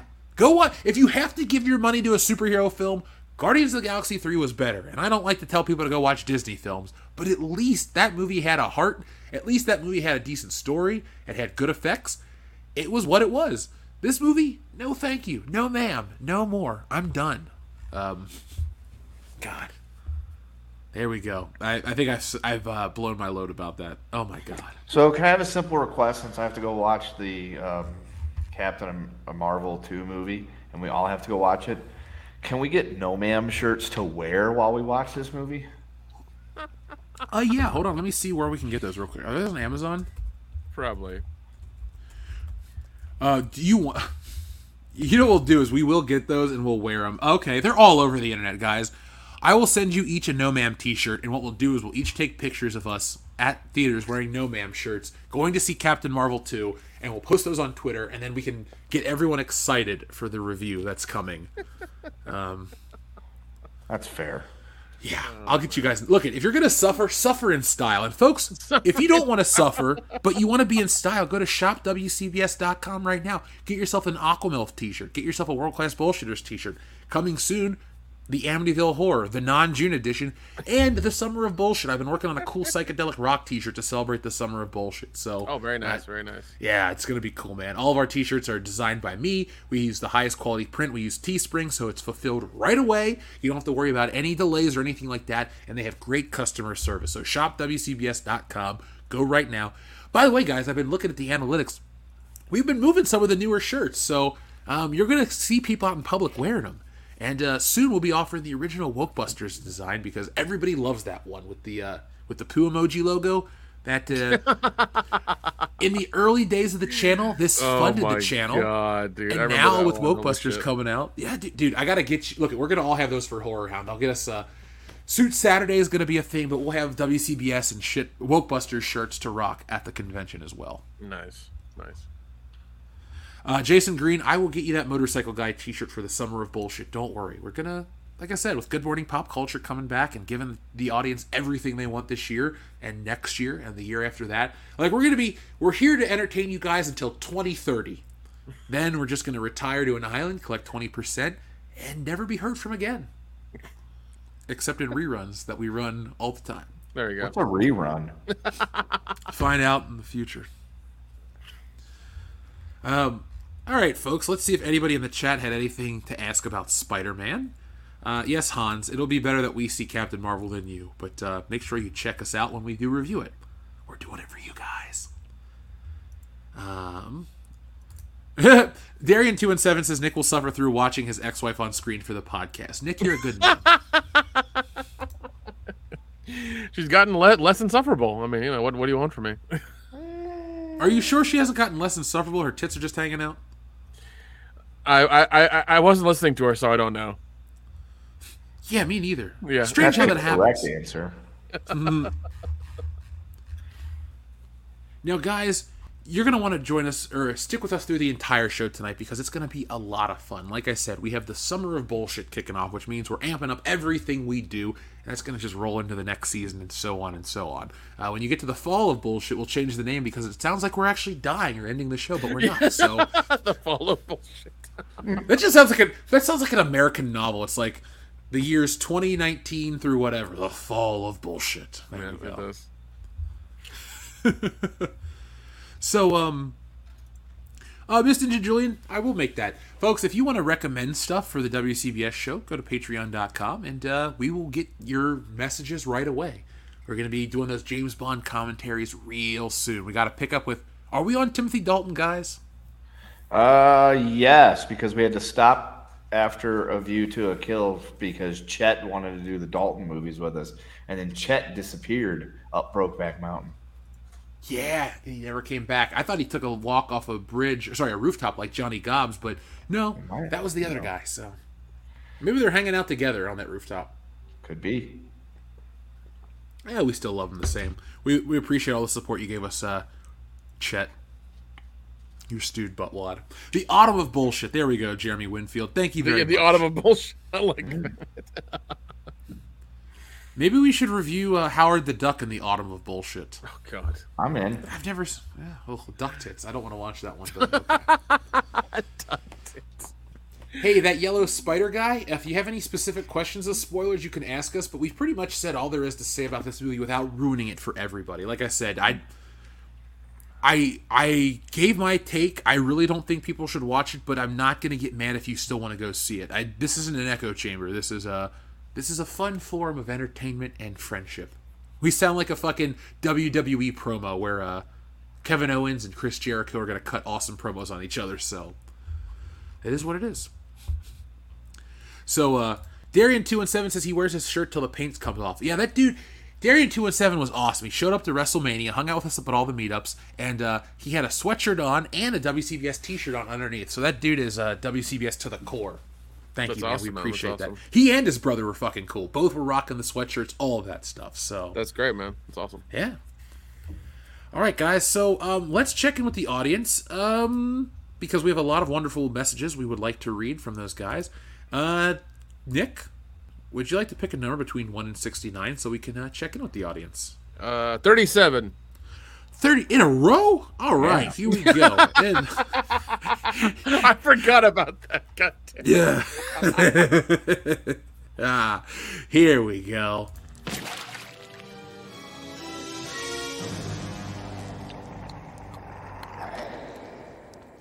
one ugly motherfucker.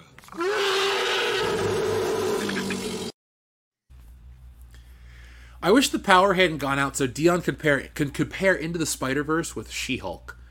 I'm guessing She-Hulk is still shittier because it's She-Hulk, but, you know, it is what I don't know. He, he sent a video to the chat where he's, like, you know, having to light candles and shit like that. Apparently, apparently across the road they had electricity, but he didn't. I was like, that's really fucked up. I hate when that happens. It's a targeted harassment campaign.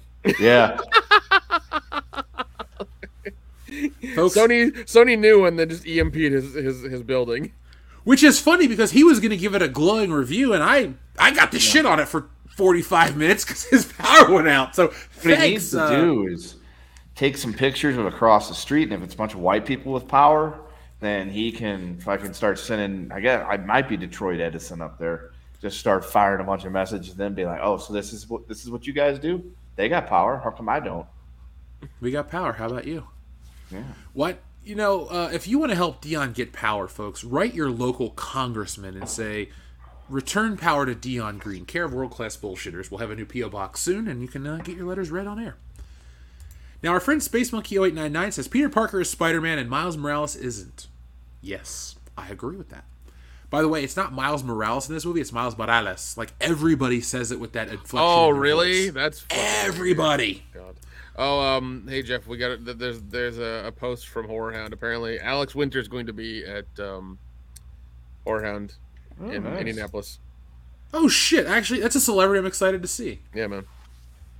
You know who I, I'm sad we didn't get to see at the last Horror Hound was the Cobra Kai guys, because I started re, uh, watching Cobra Kai again now that I'm back here. God, is that a good show. It's so much fun. Get, I'm going to get caught up, and uh, maybe we'll do some Patreon content for it. We did the first season, right? Yeah. That was like four I, years ago. We'll catch up. I think up. Nick Nick and I, I think, did season four. Yeah, we did. We did.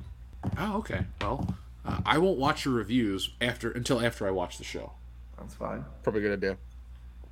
I don't want spoilers, but I do like Miguel. He's a cool character. Miguel is a good character. So um, is Hawk. My favorite's still Johnny. Oh, yeah. Johnny Lawrence is like all of us at this point.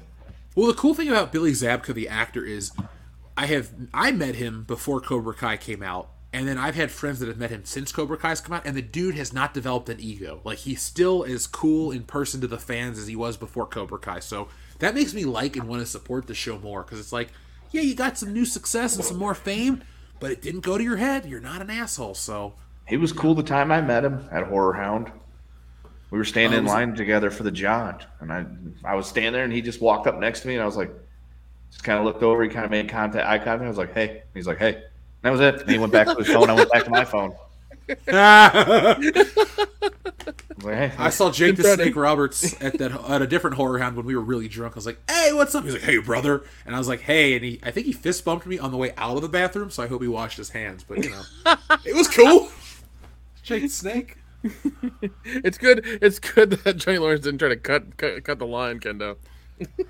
Well, I mean, yeah, there's that, and it's probably also nice that I don't get like starstruck like that, and didn't fucking geek out by the fact that I was standing in line to take a piss, and Johnny Lawrence was standing right next to me, because that would have been awkward as shit. Because I think that was at Indianapolis Horror Hound too. What if he? Had, and, it would have been, it would have been really awkward if he if he followed you, and then both of you had the, the, the stall next to each other, and then had the sink next to each other. Yeah. Like, hey, it'd be hey. really fucking awkward. Hey. I live by hey. the Randy Orton rule. In the bathroom, I don't know anyone, including you guys. It's like no, it's that's like no, we, that's that, it's that's just how like, it is. No, that's how it was. The prize, that's not, that's and you leave. How it was, because I went in the bathroom and I was peeing next to Foster from Super Troopers, and I just walked up and it was like Foster's sitting there taking pee, and I'm just sitting there taking pee. Didn't say nothing to him. That's how it was, and it's like. I don't want to be one of those people that fucking nerds out, because at the Horror Hound, the celebrities are using the same toilets we are. So it's like, yeah, I'm not going to be a jack off and try to strike up conversation either standing in line for the pisser or, you know, while going to the bathroom. That would just be weird, because I don't like people trying to talk to me when I'm going to the bathroom. So, folks, no, this August at Horror Hound, do not talk to Kendo in the line at the bathroom. Other than that, come on over line, and hang out with the, us. The line is different. Like, if you're in line, you're like eight deep, and it's just like whatever. The fact that it was Billy Zabka is why I didn't try to strike up conversation. But if, like, I'm standing in line and some, you know, dude walks up, stands in line, and it's like, hey, what's up? Hey, how's it going? And he's, like, you know, wearing, like, a Top Gun shirt or something, like, obvious that I could strike up a quick conversation, just be like, oh, hey, cool, sure, you know, whatever. I'll do that, but... I have a cousin named Eight Deep. Oh. I don't doubt that at all. Sorry, that was random. My my favorite my favorite name of, of your people is Deep Sack or whatever it is. from from Outsource? No, just any of them, because there's like always like, you know, like that one guy that, that Doctor Deep Sack Chopra or whatever his name is. Like, Deepak Chopra? Oh my God. I'm like, man, all that these guys fucking guy. Deep Sack. That's great. Oh my God. Uh, a, a friend, a friend of mine from Knoxville. She she she texted me last night. She's like, uh, she she kept trying. I guess she kept trying different chais in town, whatever. She's like, why are they all why are they all bad? And the one I go I want to get from the Indian restaurant's good. I'm like, because they make it because they actually make it like, you know, they're supposed to. doesn't come from like an instant like pack of chai or whatever. So that's why I had to send her like eight recipes about it. She's like, she's all about it now. Oh, Nick, this movie has a scene about chai. Of course it does. Of course, because there's go. Mumbai Spider-Man who lives in. Uh, I don't. I don't know. I don't, no. No. No. I don't want to. He hear chastises it. people chai, who chai. say hush, hush, chai, chai tea. He's like, chai. it's not chai tea. It's just called chai. It's like chai. saying tea tea. You wouldn't offer coffee coffee, would you? It's yes. Or like, or like, or or, or like. Well, I, I was I always equated to make saying corn maize because you're saying corn twice. Yeah. Yeah. Well, he's pronounced he my up... ease, motherfucker. Maize. God damn. It's not uh, maize. It's maize. Maize. Sorry. Fucking. Well, we're here to be. Uh, douche. We're putting the world in world-class bullshitters. I forgot. Tonight, I, I, I, I forgot. Kendo's two fifty-sixth um, Chip Ahoy. Yeah, Chips Ahoy. Yeah. Yes. My, my grandfather was a proud member of the Chips Ahoy tribe. He was. He, totally he, did, he, did, he did. He did. He did the whole Keebler thing, you know, back back in the day. It's honestly funny you say that because my grandfather was born on a reservation in North Dakota, and he was Ojibwe, which is Chippewa. Oh, my God. That's I was close. Great. I was close. That is fucking great. My Grandpa Johnny was a Chips Ahoy Indian. I was close. Oh, my God. Uh, Good times. All because Nick couldn't understand the difference between maize and maize. Sometimes heard, out of a... I've always heard it called maize. That's why. I didn't know it's called yeah. maize. Well, that's that's how you would pronounce it with the actual pronunciation. Just kind of like uh, like fajitas is fajitas or fajitas. Fajitas. Or or, or, or or some people some people will say instead of jalapenos, jalapenos. Yeah, well, I mean, there is a difference between jalapenos and jalapenos. It's a subtle difference, but there's a difference there. It matters, believe me. Yeah. I respect the difference. Oh, my gosh. Jalapenos peppers, that's how we call them here. Um, so, our friend Shrubbles oh eight says, is Dion Green's favorite movie Boat Trip? I'll take one more time motorcycle and a gay button for Dion Green. Do we have a gay button here? Holy shit, Joseph Bienowich called me Chief Rockahoe. I love it.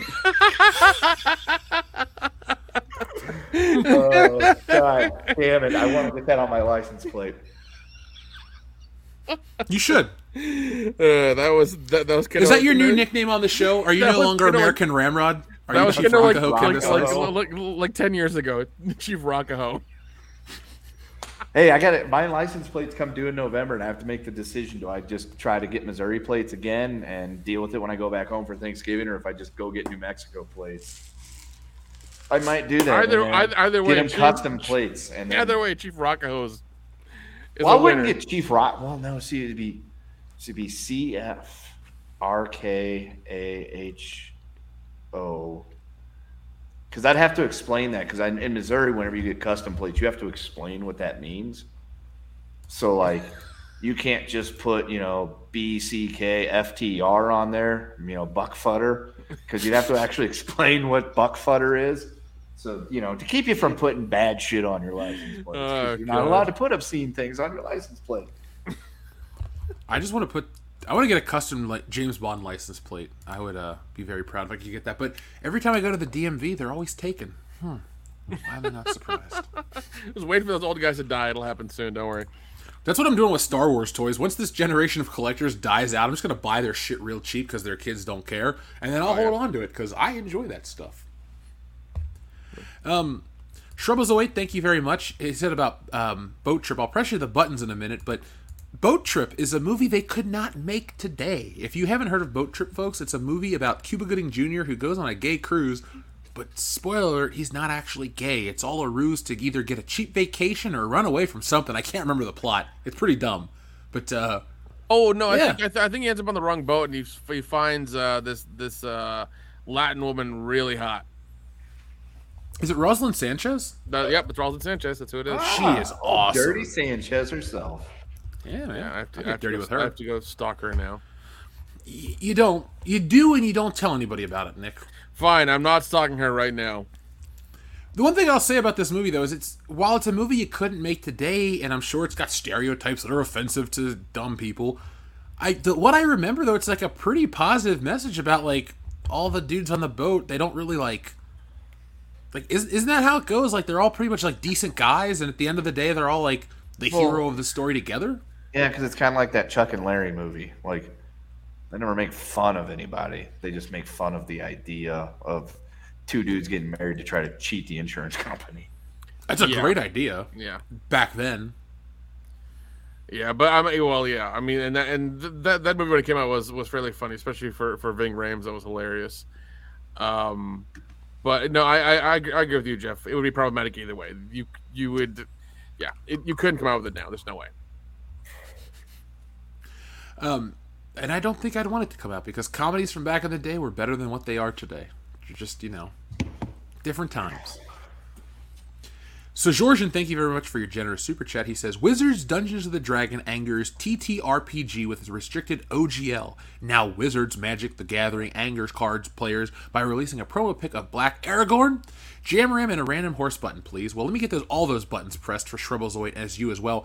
And also, too, um, I believe one of our listeners sent in a Jamram on the High Council, but because of StreamYards, I didn't get to see the super chat message. So what I'm going to do is I'm going to press our buttons from Shribblezoid, our buttons from Sojourgen, and then I'm going to press you a random Jamram as a thank you uh, for your patience of last week. So, folks, get ready. Here are some button love from... Uh, yeah, I'm going to get some more to drink, too, while we press this button.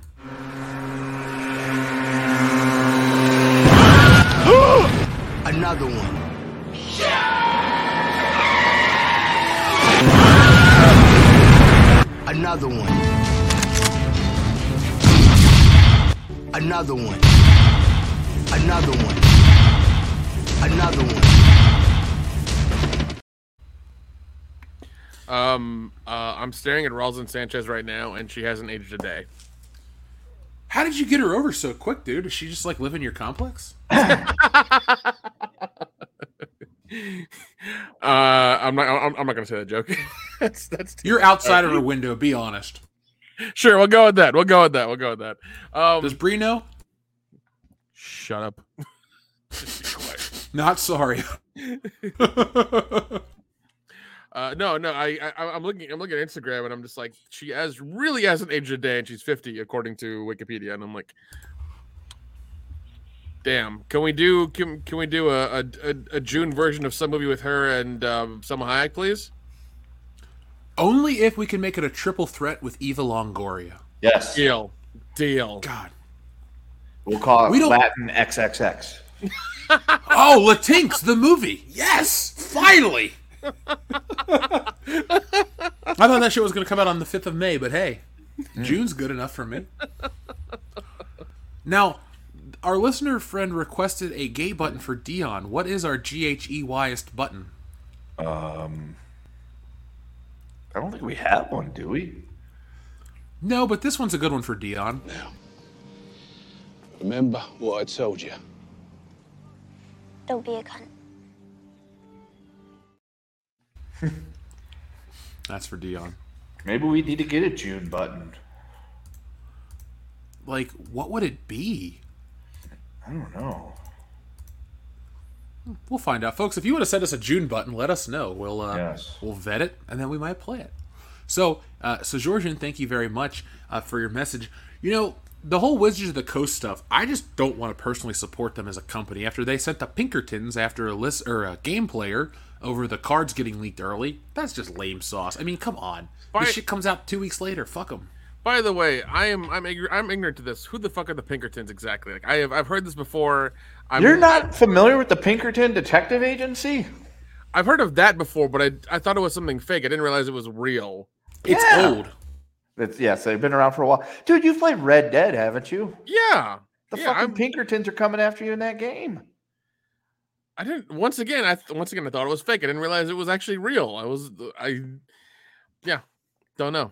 Well, for starters, know. The Pinkertons are a bunch of cockbags, so there's that. Fair enough. Well, Fair enough. Uh, yes. Now, the Pinkertons are real.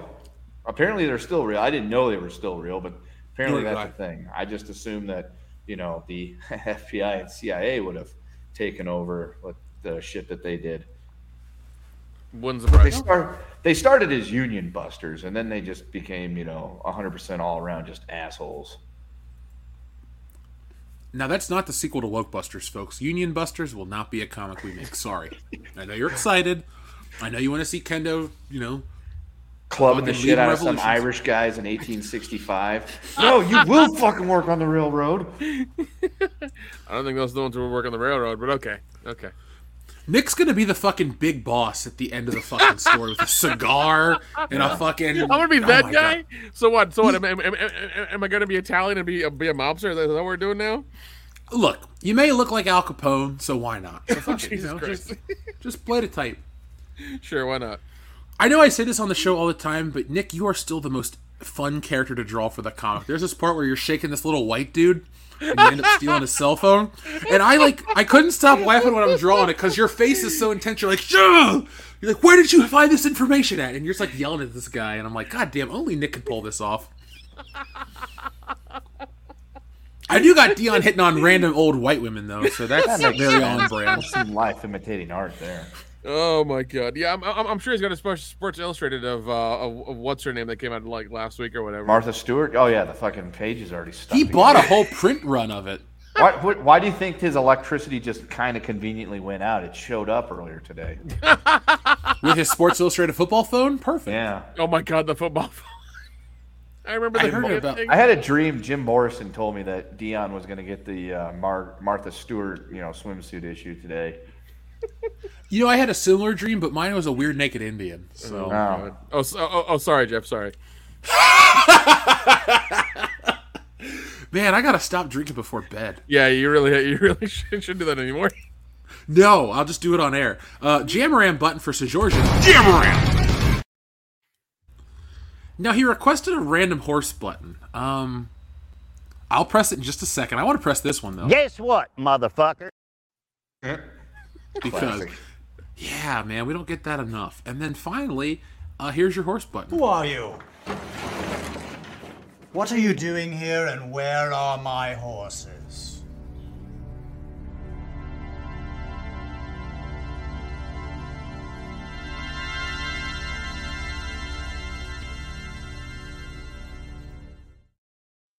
Terrifying, to say the least. Yep. Now, folks, get ready because our Summer of Bullshit segment, we're going to need your help. We need your engagement because we have a lot of questions for you, and we want you to answer them. So get ready. But a few more from the audience, and then we're going to continue on with tonight's wonderfully fun show. I'm, I miss Dion. I wish he could be here. He's here in spirit, kind of. Wait, he died?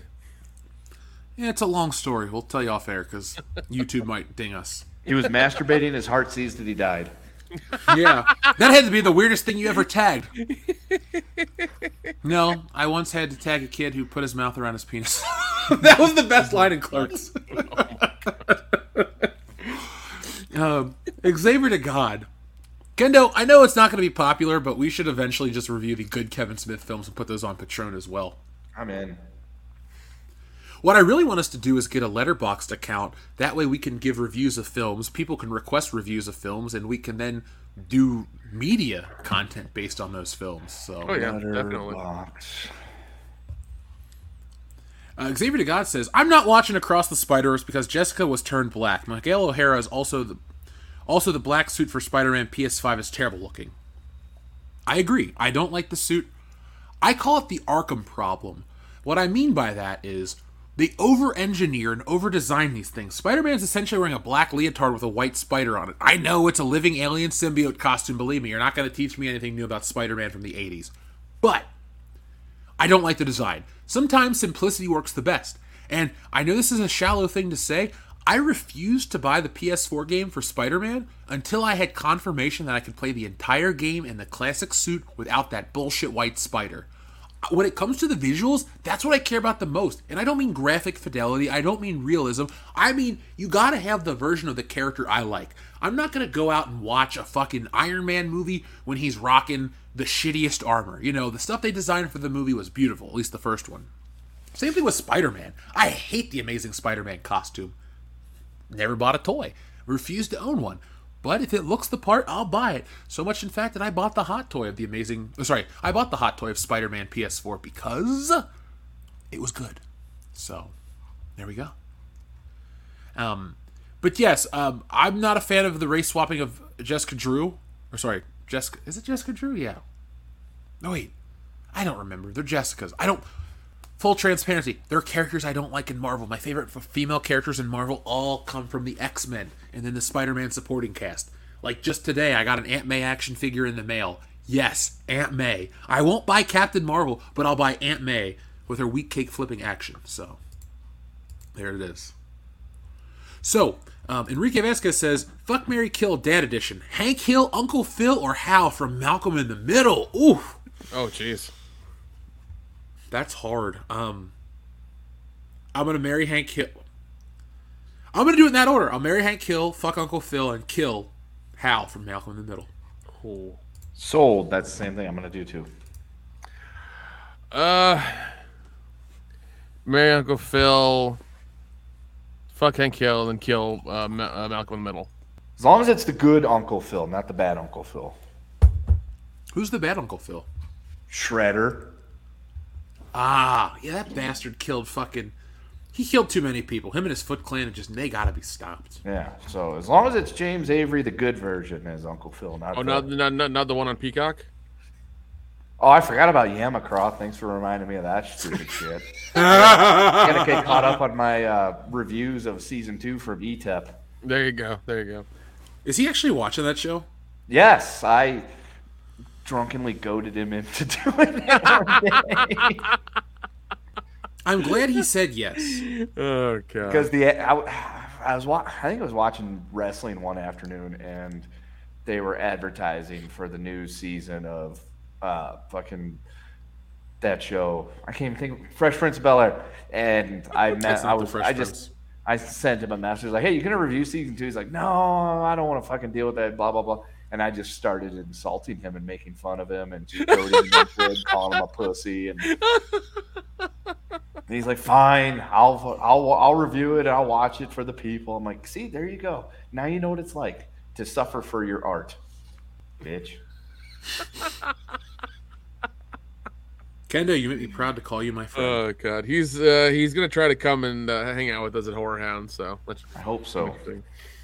Yeah, it's going to be a good time, folks. If you want to come meet some YouTubers and hang out with us, uh, get some art, uh, get a copy of Dude, Busters. If, yeah, if E T E P shows up, it's gonna. If, if E T E P shows up, it's gonna be wild. It's gonna be. It's gonna be nuts. Hey, E T E P, if you're gonna show up, call me before you leave. I need a couple favors, okay? Oh, okay. Yeah, yeah. I might. I might give my grocery list too. Yeah, it's like, hey, man, you know what I need, Dion. Your car might break, break, break, break down, or your power might go out, or something. You know? I think it's. I think that's all above board in Indiana. Indiana. It's I'm, not. I, I've looked.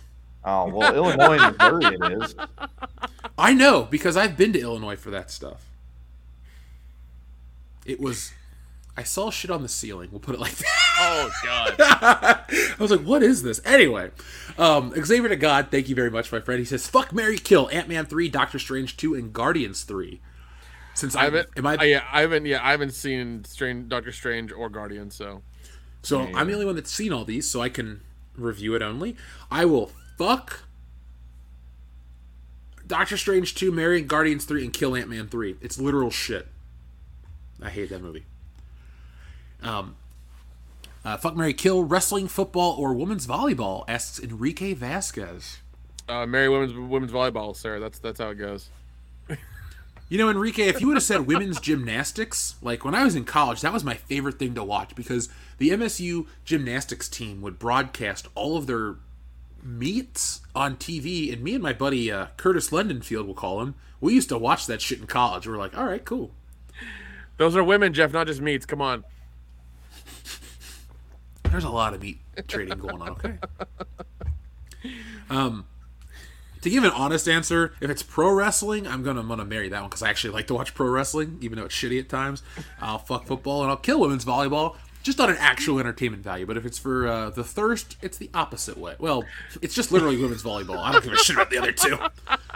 Yeah, yeah. I'll marry women's volleyball, um, fuck uh, football, and kill wrestling. I'm not. I don't really care. Um, marry football. Uh, fuck wrestling and kill women's volleyball because it's June. Yeah. Gotta go against Mother Nature for you. Uh, T L J Screwjob says, there's been any talk on Deadline and the Hollywood Reporter or whatever about interracial relationships in Spider-Verse, or has it just been, oh my god, Miles is better than Peter Parker?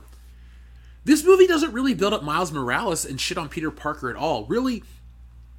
And I only preface it like this because I'm trying to let you guys know how it really is, and you know how I hate Miles. He really isn't a problem in this movie. It's not enough to go see this movie, but god damn it. Uh, they don't really shit on Peter Parker. What they do is they make Peter Parker kind of a douche by lying to Miles Morales, and you'll sympathize with Miles because the shit he's trying to do is literally the same shit real Spider-Man would do. So they kind of made Peter B. Parker st- make, you know, the B stood for bitch. That's kind of what it is. But like, the interracial relationship isn't an issue. It's just like he likes her, she doesn't kind of like him. It's it's a thing. It's not like it's Beverly Hills Cop in nineteen eighty-four where they're not allowed to show Axel and Jenny share a kiss because the South wouldn't, you know, show the film. Nah, this is twenty twenty-two where the movie sucks for other reasons. But, you know, I digress. twenty twenty-three, Jeff. Yeah, I'm sorry. I'm a year behind. Just like this film. Um, yeah, one they, they did they, they did delay it I think twice or whatever it was, or was it five times? I forget. It was delayed quite a bit. Not enough. Not enough delays. Yeah, should have delayed it for five more years. I agree. Uh, we'll read two more and then we're going to get on to our summer of bullshit, folks. Hang out with us. This is going to be a fun one tonight. We again we need your uh, input because we want to hear what you guys have to say. We're going to be talking about summer blockbusters and a whole lot more. But again, this is a shared experience show. Yes, the four of us, well, the three of us tonight, because Dion doesn't have electricity currently. Uh, you know, we can handle the show, but we want you guys to hang out with us as well, as well, because it's a lot more fun that way. Like with Good Morning Pop Culture, of course, I can hang out and do it myself, but you guys are the unofficial fifth bullshitter every time you listen to the show. So get ready, because we're about to have some more of that fun. T L J Screwjob says, not sure if Spidey twenty ninety-nine is the bad guy, but based on the trailer, isn't it bad by Hollywood standards that the Latino male is bad? Guess not if the, guess not if the black guy is a good guy. Um, Spider-Man twenty ninety-nine is the villain. The Spot's the villain. Um, there's a bad Miles Morales in this movie. So you got a black bad guy, a white bad guy, a Latino bad guy. No women bad guys, though, because they'd be bad women. And we're not allowed to have bad women in film when Amy Pascal is a producer. She's like Sony's equivalent of Kathleen Kennedy. And if you don't believe me, just look up her history. She has less power, right, but has caused just as much bullshit. She is the reason that Ghostbusters twenty sixteen happened. Yes. And if you hate that movie as much as we do, well, there's a finger to point at Amy Pascal. But then again, folks, we're only here to judge people on their merit and their work ethic and what they've achieved. So that's all we're doing. It's not because she's a lady. It's because she's bad at her job. T L J Screwjob says, so even when Peter Parker isn't the main character, they still belittle slash mock him with the pink bathrobe and not suiting up. Now he's Jake Parker, I guess. Yeah, it's that level of dumb, but um, he's shown to be a competent father. He's shown to be a good husband. I know there's a joke about how he doesn't know sports, but I always took that as just a joke. Like, he, he clearly knew what's up. Plus, too, if you've ever read the Spider-Man comics, Peter Parker's a huge Mets fan. He knows basketball. He wants to play football, but he knows his spider powers would make him too powerful and therefore draw attention to him. And, uh, yeah. So, the stuff they do to Peter, I'm not a fan of necessarily, but overall, it's not that they cuck him out or do something stupid. Like, M J's there. She's hot. Like, M J's supposed to be. Uh, you know, Peter gets the girl, all this shit. I just don't get to see him in the costume, which kind of sucks, but that's a personal issue I have. Now, guys, real quick, while we're on the topic of Spider-Man, I found this YouTube video that had some unmade Spider-Man scripts. Uh, they pretty much acted them out and read the entire premise. There was a Spider-Man script in nineteen eighty-five. It sounded awesome. It's about Doc Ock and his weapon and all this shit. It's essentially, in nineteen eighty-five, they wrote Spider-Man two. And, um... it sounds crazy. Like, they wanted Bob Hoskins to play uh, Doc Ock. They wanted Tom Cruise to be Peter Parker, Spider-Man. And had this movie been made, Batman eighty-nine wouldn't have been the superhero event of the nineteen eighties. It would have been this unmade Spider-Man film. I, I'm going to send you guys the link. It's a little long, but if you have the ba- time to put it on in the background, I highly recommend it because it's like the greatest superhero movie we never got. And I wish it would have been made. But then again, it's very much Spider-Man two, just like a lot more eighties. So like Spider-Man goes on the Letterman show, but Doc Ock still wants to make this machine that's a giant magnet and destroy time and space. It sounds cool. So folks, if you want to look that up, I don't know the name of the YouTube channel, but there's a video about it. So Unmade Spider-Man scripts, check it out. I highly recommend it. And if Bob, you do go watch them, tell them W C B S sent you. Bob Hoskins is um, Doc Ock. Yeah, that, yeah, I could have seen that. That could, that could have worked. Tom Cruise is Peter Parker in the eighties. He had to look for it for sure. Oh yeah, but I mean, like he he almost had the he almost is like even back then he looked too all American. Like he needed to look a little bit nerdier. Even if they put him in glasses, I don't think that would work too too well. I don't know, man. Don't Remember know. Back in the eighties, Tom Cruise had bad teeth. That's true. That's true. See, it wouldn't have worked though, because like nineteen eighty-five, he wouldn't have been able to do it. He was too busy making the greatest movie of all time, Top Gun. Fair. Fair. And I don't know about you guys, but I'd rather have Top Gun than ten Spider-Man movies. Just saying. Well, that's true. I got Spider-Man two at the prime age of, what was I, sixteen? fifteen when that movie came out. So I really, I'm going to stand with you on that one because I like Tobey Maguire. I like being there for the first Spider-Man movie. Like, anyone that's younger than us that wasn't around or cognizant for the first Spider-Man movie, it was the event of the year.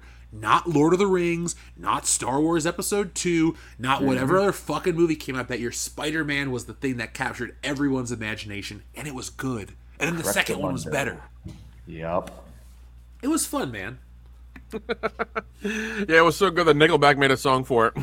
And I don't hate it. I remember that. I uh, bought the, the C D the, single, the video and everything, man. They did, they did the whole nine. It was uh, it was glorious. It was glorious. It was dude. That was my favorite thing to watch on M T V back in the day. That and the Eminem video for "Without Me." Like, yeah, yeah, yeah, yeah. That was the thing. Yeah, and then like that, once again, that was the good old days where we'd have these artists make make good songs. Well, I mean, you know, sorry, sorry, memorable songs for movies like this. I shouldn't say good. Memorable is, you know, more accurate. That's fair. Yeah. It was a it was it was a fun time. We also get we also got video games for some movies as well. That, that was that was fun. So you know, it was a it was a good time to be alive, dude. It was those first two Spider-Man. I will actually go this far. The Tobey Maguire trilogy had all good video games for their time. Meaning, the first Spider-Man game when it came out, there had never been an open world Spider-Man game, so you didn't have anything to compare to. Then Spider-Man two comes out. And it's amazing. It's a great game. It changes uh, superhero gaming. And then the third one comes out, and it's just the same shit with higher resolution graphics. So I don't understand the criticisms of Spider-Man three, the video game. It's as good, if not slightly better, than Spider-Man two, the video game. It's not as groundbreaking, but you got Bruce Campbell, you got great graphics, you got great gameplay. Up until the Spider-Man P S four game, I don't think there had been a better Spider-Man game. But um, that's just me. Yeah. Uh, Cosmic Vader said, well, the front man of Saliva was also in that song. Yeah, I remember that. That was a big Scott? thing. Yeah. That was a big thing because you had Saliva and Nickelback coming back, coming for doing that song for a movie, and it was, you know, it was quite big. So, yeah. Weird times, so, man. Weird times. two thousand two was a hell of a year for Saliva because they actually uh, did a song for WrestleMania called Superstar. Yep. And they performed it live. That was a big deal. Um, yeah. Is Saliva still around? I want. I want to say yes. I want to say yes, but I don't know. Well, I wish them the best, but fuck Nickelback. Baloney tugboat. That's I, I, I don't know. I'm. I'm with you. I do. I do. Whenever I hear that song, uh, "Hero" by Nickelback, I do think of Spider-Man every time. So it's like it's not bad. It's not bad. no, no, it's not like. I get it, folks. It's fun to shit on Nickelback and pepper or pineapple pizza and a couple other things, but it's not that bad. Yeah. Um, you know, we'll leave it that. Yep. So, yeah, folks, four point five out of ten for the Spider-Verse. Highly recommend uh, you do what you want to do, but you've heard my thoughts. Now, I do like to read the super chats in order, but since Jack White brought this up and it's topical... No love for the Ultimate Spider-Man game on P S two? No, but I had love for it on the original Xbox because uh, I was working a fast food job when I was in high school, and I said to my mom, Mom, I need a ride to Best Buy. I gotta get this new Spider-Man game. So she drove me up to the store, and I bought it, and I beat it. Jack, I don't really like Ultimate Spider-Man.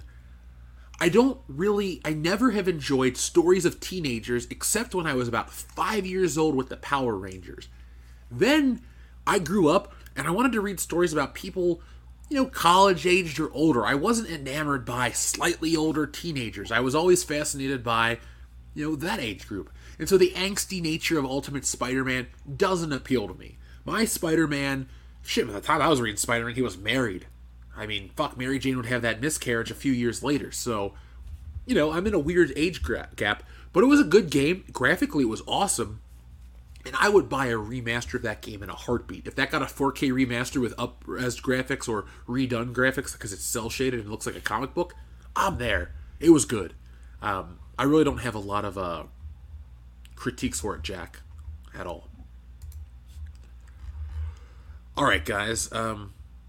Now I've sparked sparked a whole conversation about pineapple pizza in the chat. Um, I wish I would. Nothing wrong with pineapple on pizza. I had it for dinner tonight. I'm probably going to get a slice before we get off air because it's calling my name after all this wine I've had. So ham, ham and pineapple with bacon mm, and, and some drizzling of barbecue sauce is really good.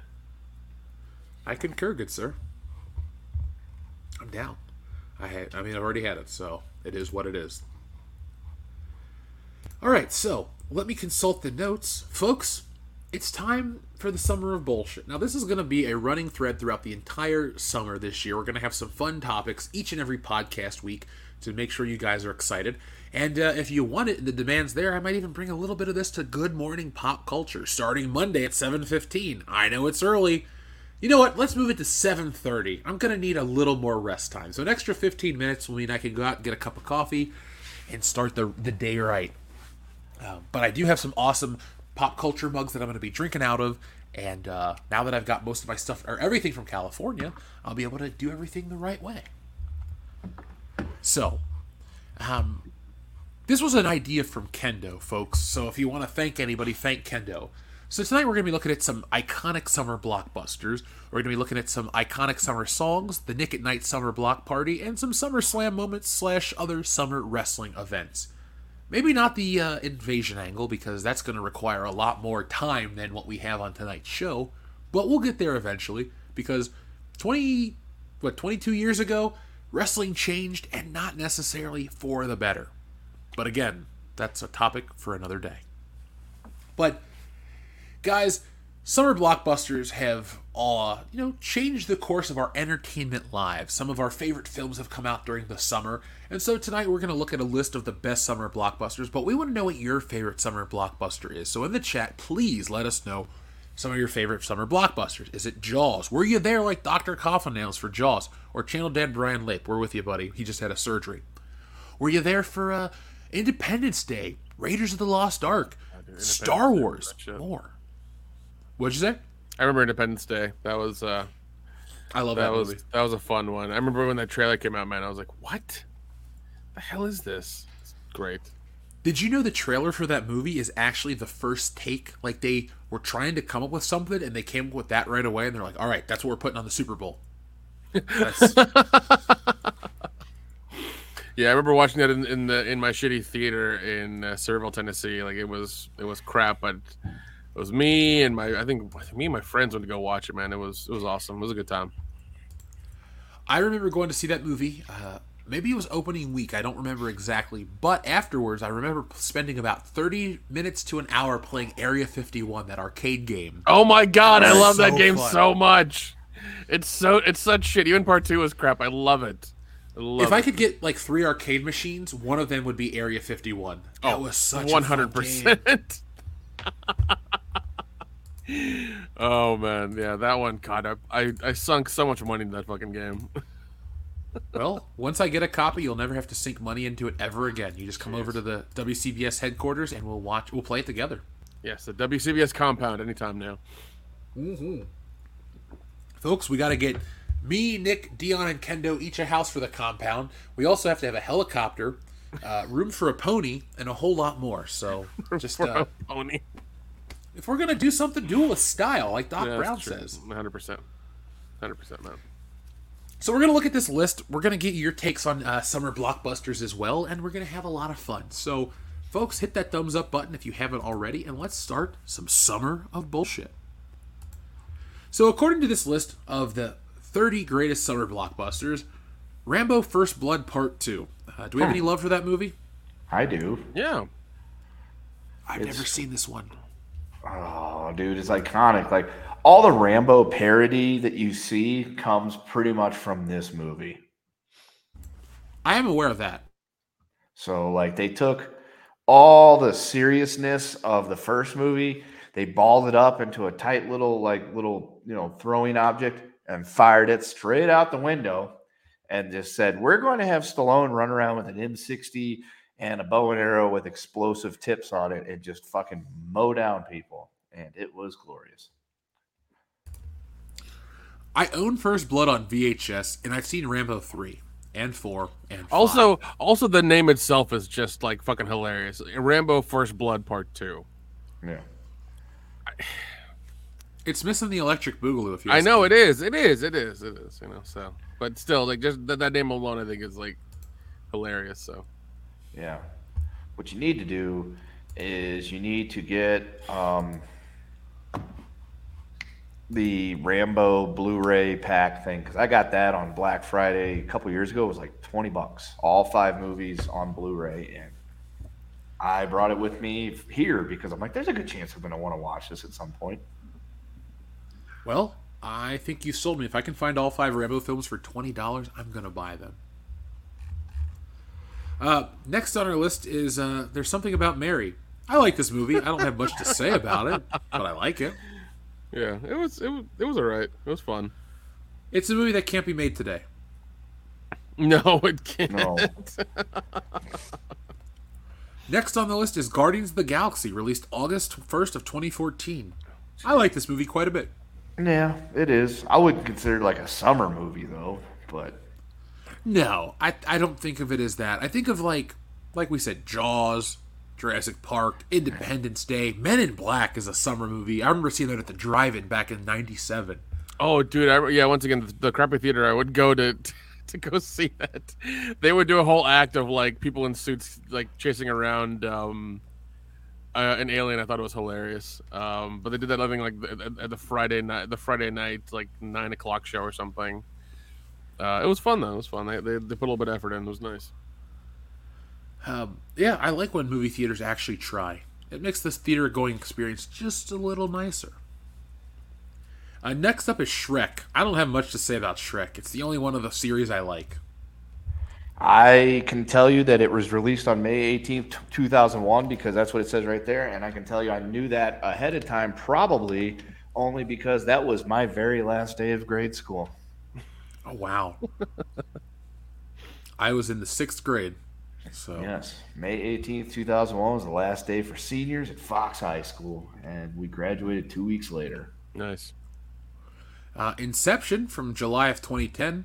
I like this movie. I don't really have much to critique about it. It was fun then, and I'm, I hope it's still fun now. I saw it the once. I thought it was fine. And it turns out that uh, in that movie, uh, shit, what's his name? Ends up making out with a dude. Elliot Page? Yeah. Well, that's why it's the perfect June movie, folks, so I go forgot, watch Inception. I forgot right who now. was the love of, interest of Elliot Page in that movie, but there yeah, you go. It, it is Jeez. now a June movie. Jeez. It was Tom Hardy. Ah, that's right. Uh, Spider-Man. We just talked about that movie, but I would. that's an important summer movie to me. Well, classic. I mean, also, also, wasn't this pushed back because of nine eleven? So yes, it was. It re-edit some stuff. Yep, they did There's re-edit a, some stuff. There was a lot of, a lot of shots featuring a couple buildings that didn't exist anymore in that yep. movie. Yep. Uh, we have Saving Private Ryan. I don't think of this when I think of summer blockbusters. Uh, I don't think of it when I think of summer blockbusters or movies to make you feel good about the summer, even though I guess technically. That takes place in June of nineteen forty-four, which is kind of the summer. Yeah. Uh, Gladiator. Good movie. I don't think of it as a summer blockbuster, though. No. Here we go. Independence Day. That is like this summer blockbuster oh to me. Yep. July third, nineteen ninety-six. Yep. I remember that yep. one very well. I D four. I, yep. That was the thing. I D. Yeah. It kept... kept seeing I D for everywhere. Dude, back then marketing on from movies worked. Like the summer before that, I would draw that fucking Riddler question mark from Batman Forever, and then I D four was cool. Like, I'm gonna look up. I'm gonna look up the. I'm gonna look up the Independence Day trailer and see if it still holds up. The movie does. Uh, I got it on four K, man. I love that movie. Dude, that is, it's not a guilty uh, pleasure. I just love no, it. No, no, no. That's no. That's a fun movie. That's a really a fun movie. It's. Uh, oh God, I forgot they did a part two a couple of years ago. We tried to forget it. Oh, jeez. Yeah. Uh, up next on this list is Toy Story three. Eh, there's really not much to say unless anybody Never else wants to it. say anything. Now I'm skip it. Pirates of the Caribbean, the first one. That's a good movie, and yeah. uh, that's definitely a summer movie in my eyes. That is a yeah. I was gonna say that's a summer movie. That's a fun movie. Unlike I don't know, Grease is fine. I fell asleep watching it though, so never watched it because musicals aren't my type of thing. Yeah, I, oh no, I, I, I yeah, I enjoyed it, man. I yeah. So Kendo, what you're telling fun. me is this Christmas we're gonna have our first W C B S prose novel. Kendo Slice and musical. These types of things aren't my bag, baby. Yeah. Cool, I'm down. Uh, Harry Potter, Deathly Hallows Part two. Don't like Harry Potter. Anybody yeah, else? No, no, nah, no. It's fine. Avengers, that's a great summer blockbuster. That's a good that one, one, man. Holy shit. Yeah, for as shitty as Marvel is now, back then, god damn, was it exciting. Back to the Future. I keep forgetting that came out in the July summer months. third? Holy shit, I didn't realize that. That's crazy. I just think of October twenty-sixth, nineteen eighty-five, the day course, the movie yeah. takes place. Uh, by the by, the way, by, by the way, I'm, I'm watching Independence Day trailer in the background. It's still fucking epic. It's still, like, ridiculously epic. Are That's, you going to watch the movie soon? I don't know. I'll figure it out.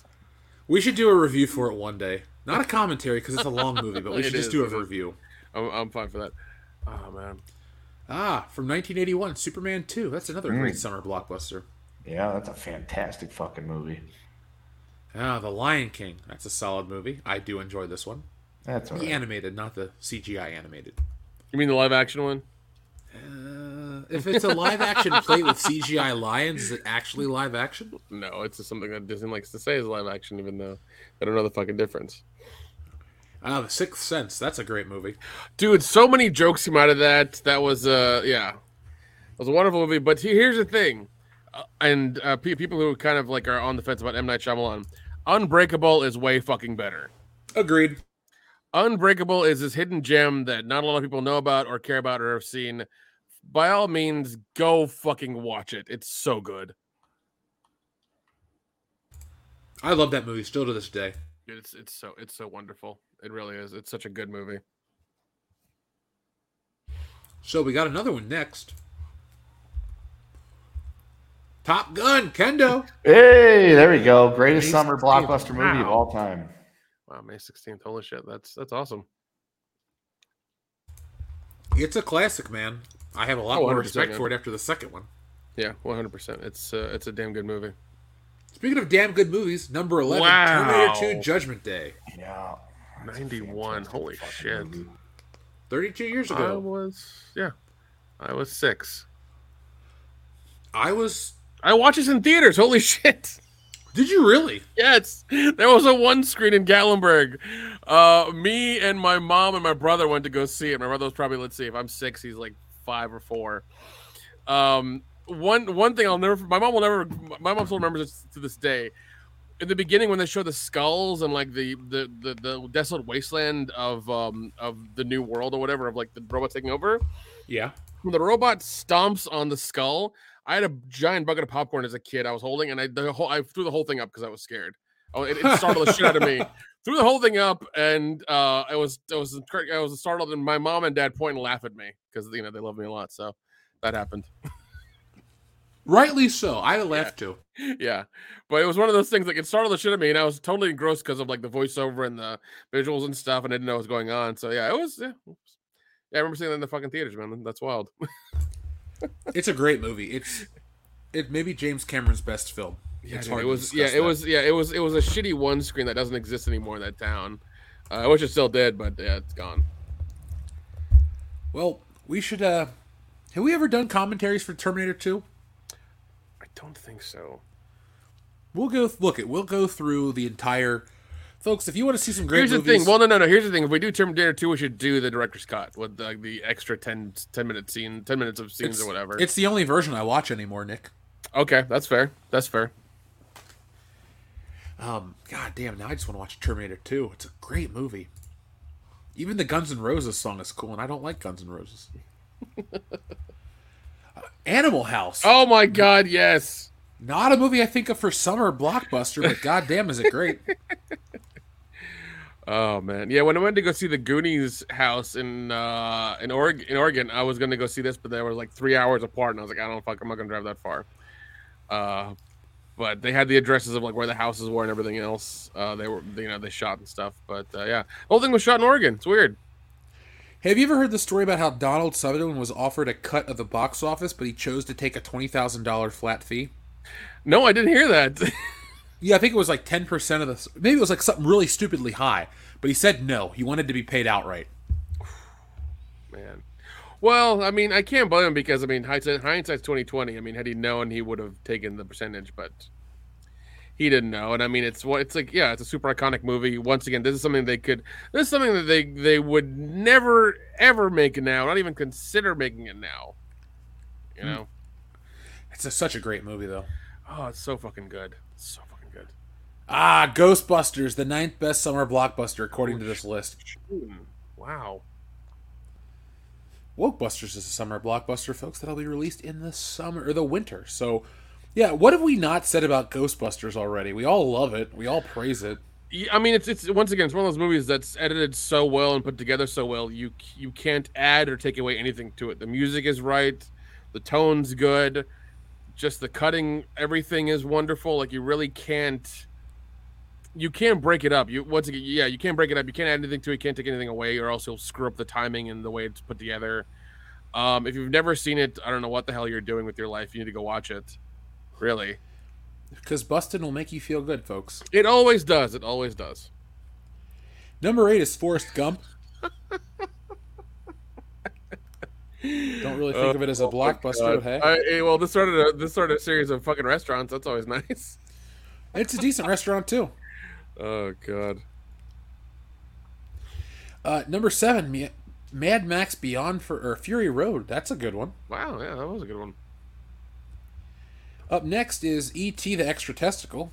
I've, I've never only, seen this movie, and I've I never only will. I've only seen it twice in my life. Only seen it twice in my life, man. I remember there was a big controversy with the uh, with the guns uh, when the re-release of like the thirtieth anniversary or like twentieth anniversary or some shit like that. That was a big thing with that, and Spielberg changed the the guns to walkie-talkies when uh, when when he could. So yeah, that was a weird thing to do. Yeah, and now he regrets it. Yeah, because it doesn't make any fucking sense, man. Good. Yeah. Number five, Raiders of the Lost Ark. Fan-fucking-tastic. One of the last Indiana Joneses I watched as a kid. Oh, really? Yeah.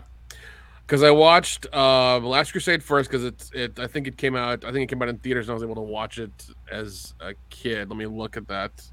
eighty-nine eighty-nine Yeah, yeah, yeah. Went to the small theater that was there in our town. Went to go watch it. Um, even though it was four, my my, my parents took me. Um. Uh, yeah, I watched that one, then then Temple of Doom because, you know, a lot of Indians, you know, wanted me to watch it because, you know, there's a famous Indian actor in it, and I was like, you know, eight at the time. And then I watched Last Crusade, uh, then I watched La- uh, Lost Ark, um, last. You know, so that was mine. Dude, was Raiders, Raiders was not my first Indiana Jones film. I saw Temple of Doom first because my, when my dad passed away, inherited all this stuff, and one of his things that he owned was an original Temple of Doom tape, so I used to watch the movie constantly. Yeah. I love the Temple of Doom, and then I saw Raiders. I bought my grandma bought me a copy of Raiders, and then we rented a copy of Last Crusade, and the grocery store went out of business, and or, yeah, so we never returned it.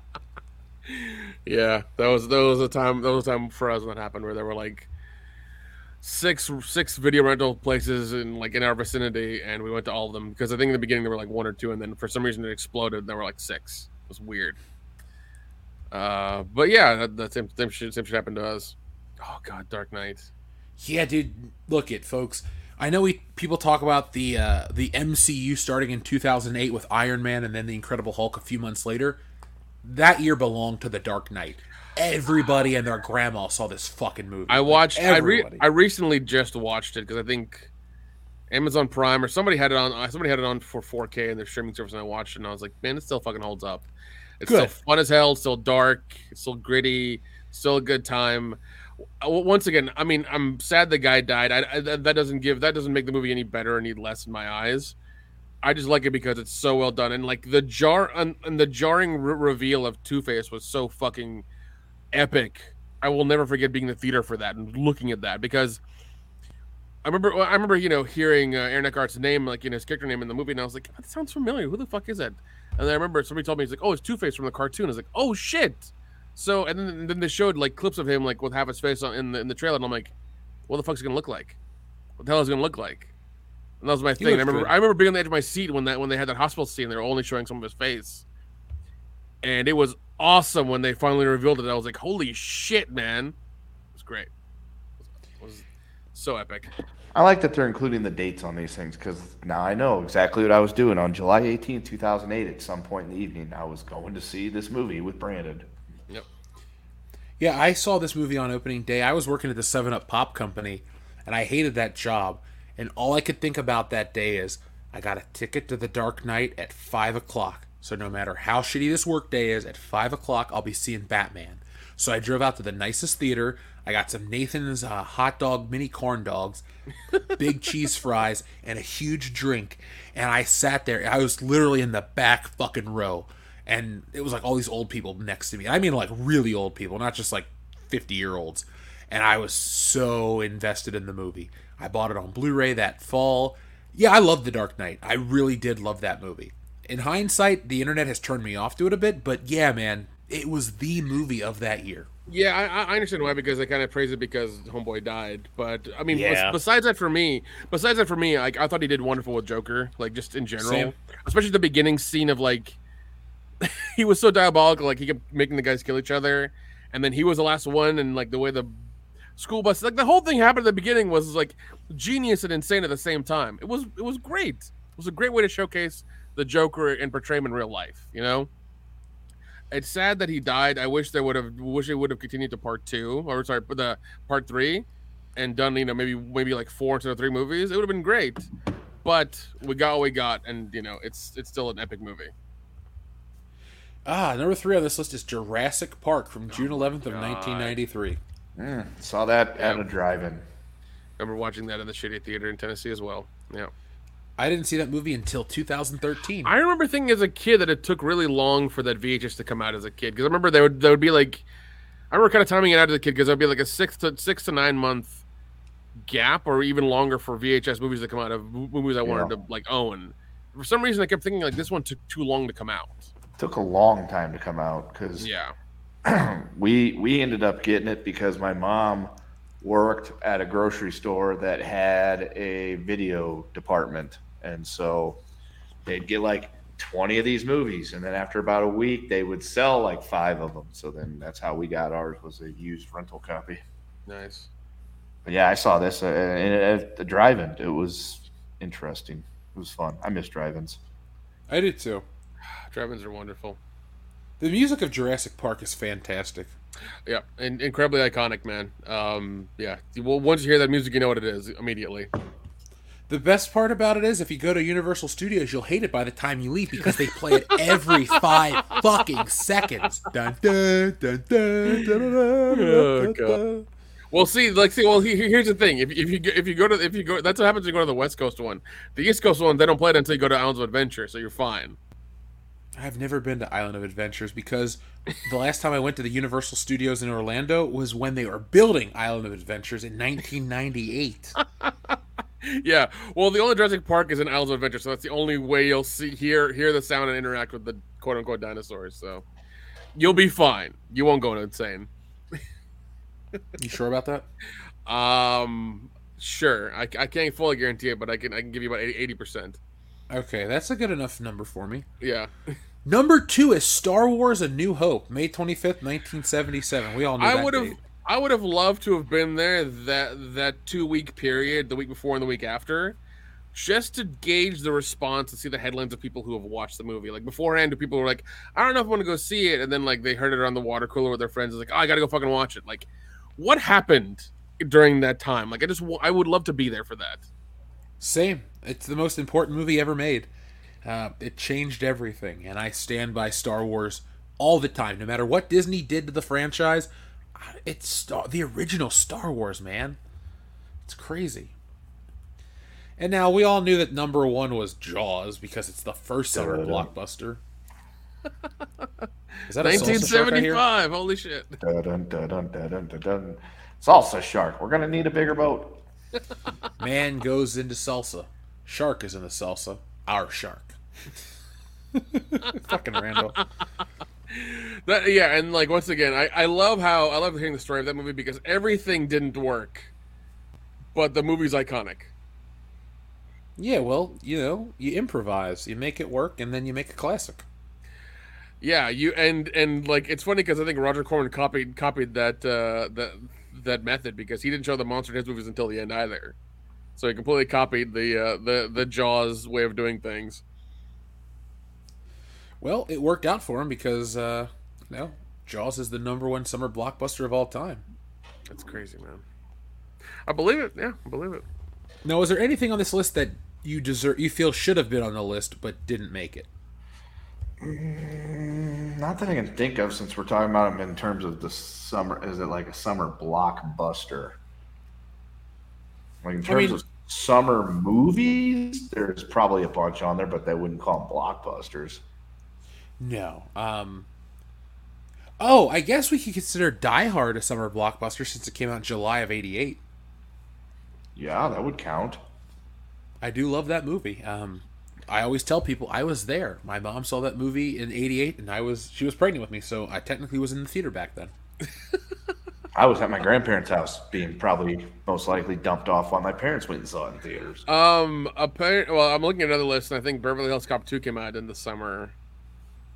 You know that movie won a Kids' Choice Award from Nickelodeon? That is fucking weird. It has strippers in it. I know! It's strange. Yeah, um... fucking weird, man. Yeah, well, yeah, that's back then, I guess. Um... Better times. Oh, yeah, I agree. Oh, according to another list I found, National Lampoon's Vacation. That's a great movie. Oh, yes. We also got Speed, Face Off. Oh my God, Speed! Yeah. Oh, Speed's a guilty pleasure. I'm I'm still waiting for Speed Speed three Autopilot. So this list has a movie we love to talk about here on the channel. Our favorite summer non-blockbuster has got to be Dave. Um, that movie Dave? With Kevin Kline. Yeah, where he pretend, pretend to be the president. Oh my God! Yeah, it's got a ninety-five percent fresh score on Rotten Tomatoes. That is that is crazy. It is a funny movie. It, I mean, I remember seeing it, and it's not bad. It's no, no, no, right. no, no. It's it's it, it, it, it it's a it's very much uh, of of the era of the nineties and stuff like that. It very much is. Uh, it's, it's still, a movie. It's a, yeah, it's a damn good movie. I was saying, if it's a movie that's on T V, I gotta watch the whole thing because it's like, oh shit, Dave's on, and I'm gonna watch it. No, it's a lot of fun. Uh, Dave is uh, Dave is great. I mean, I think I've seen it a couple times in my life, and it's yeah, it's it's it's you should at least see it once. You know, that's a good movie. Uh, I guess we would make we'd be remiss if we didn't mention it. Alien is on this list of all time oh, great summer God. blockbusters as well. Wow. I'm in the camp of Alien is better than Aliens at this point. I used to prefer Aliens to Alien, but now I'm the other way. Well, yeah, and like I, I'm, I'm, I'm the other way. I think Aliens is better than Alien, but I've, I've seen Aliens of so much, and it was on T V when I was a kid so often because it, like, I think it was on F X all the time because different rights issues or whatever. Uh huh. But I would always see Aliens a lot more than a- Alien, so I always thought Aliens is better. I remember watching it as a kid and being blown away. I was like, "What the fuck is this?" There's a mech. There a giant. Um, there's a giant mother alien. There's there's acid spewing xenomorphs. What the fuck is this? As a kid, I thought it was Get the away greatest from thing you, ever. Bitch. Yeah, yeah, I loved it. You know, it was awesome, and um, I didn't know it was part two, and then I watched part one, and I was, and one of the guns again, I was really young, and I watched part one, and I was like, oh, this is okay. I watched it later in life, and I really came to appreciate it because it's a very slow burn.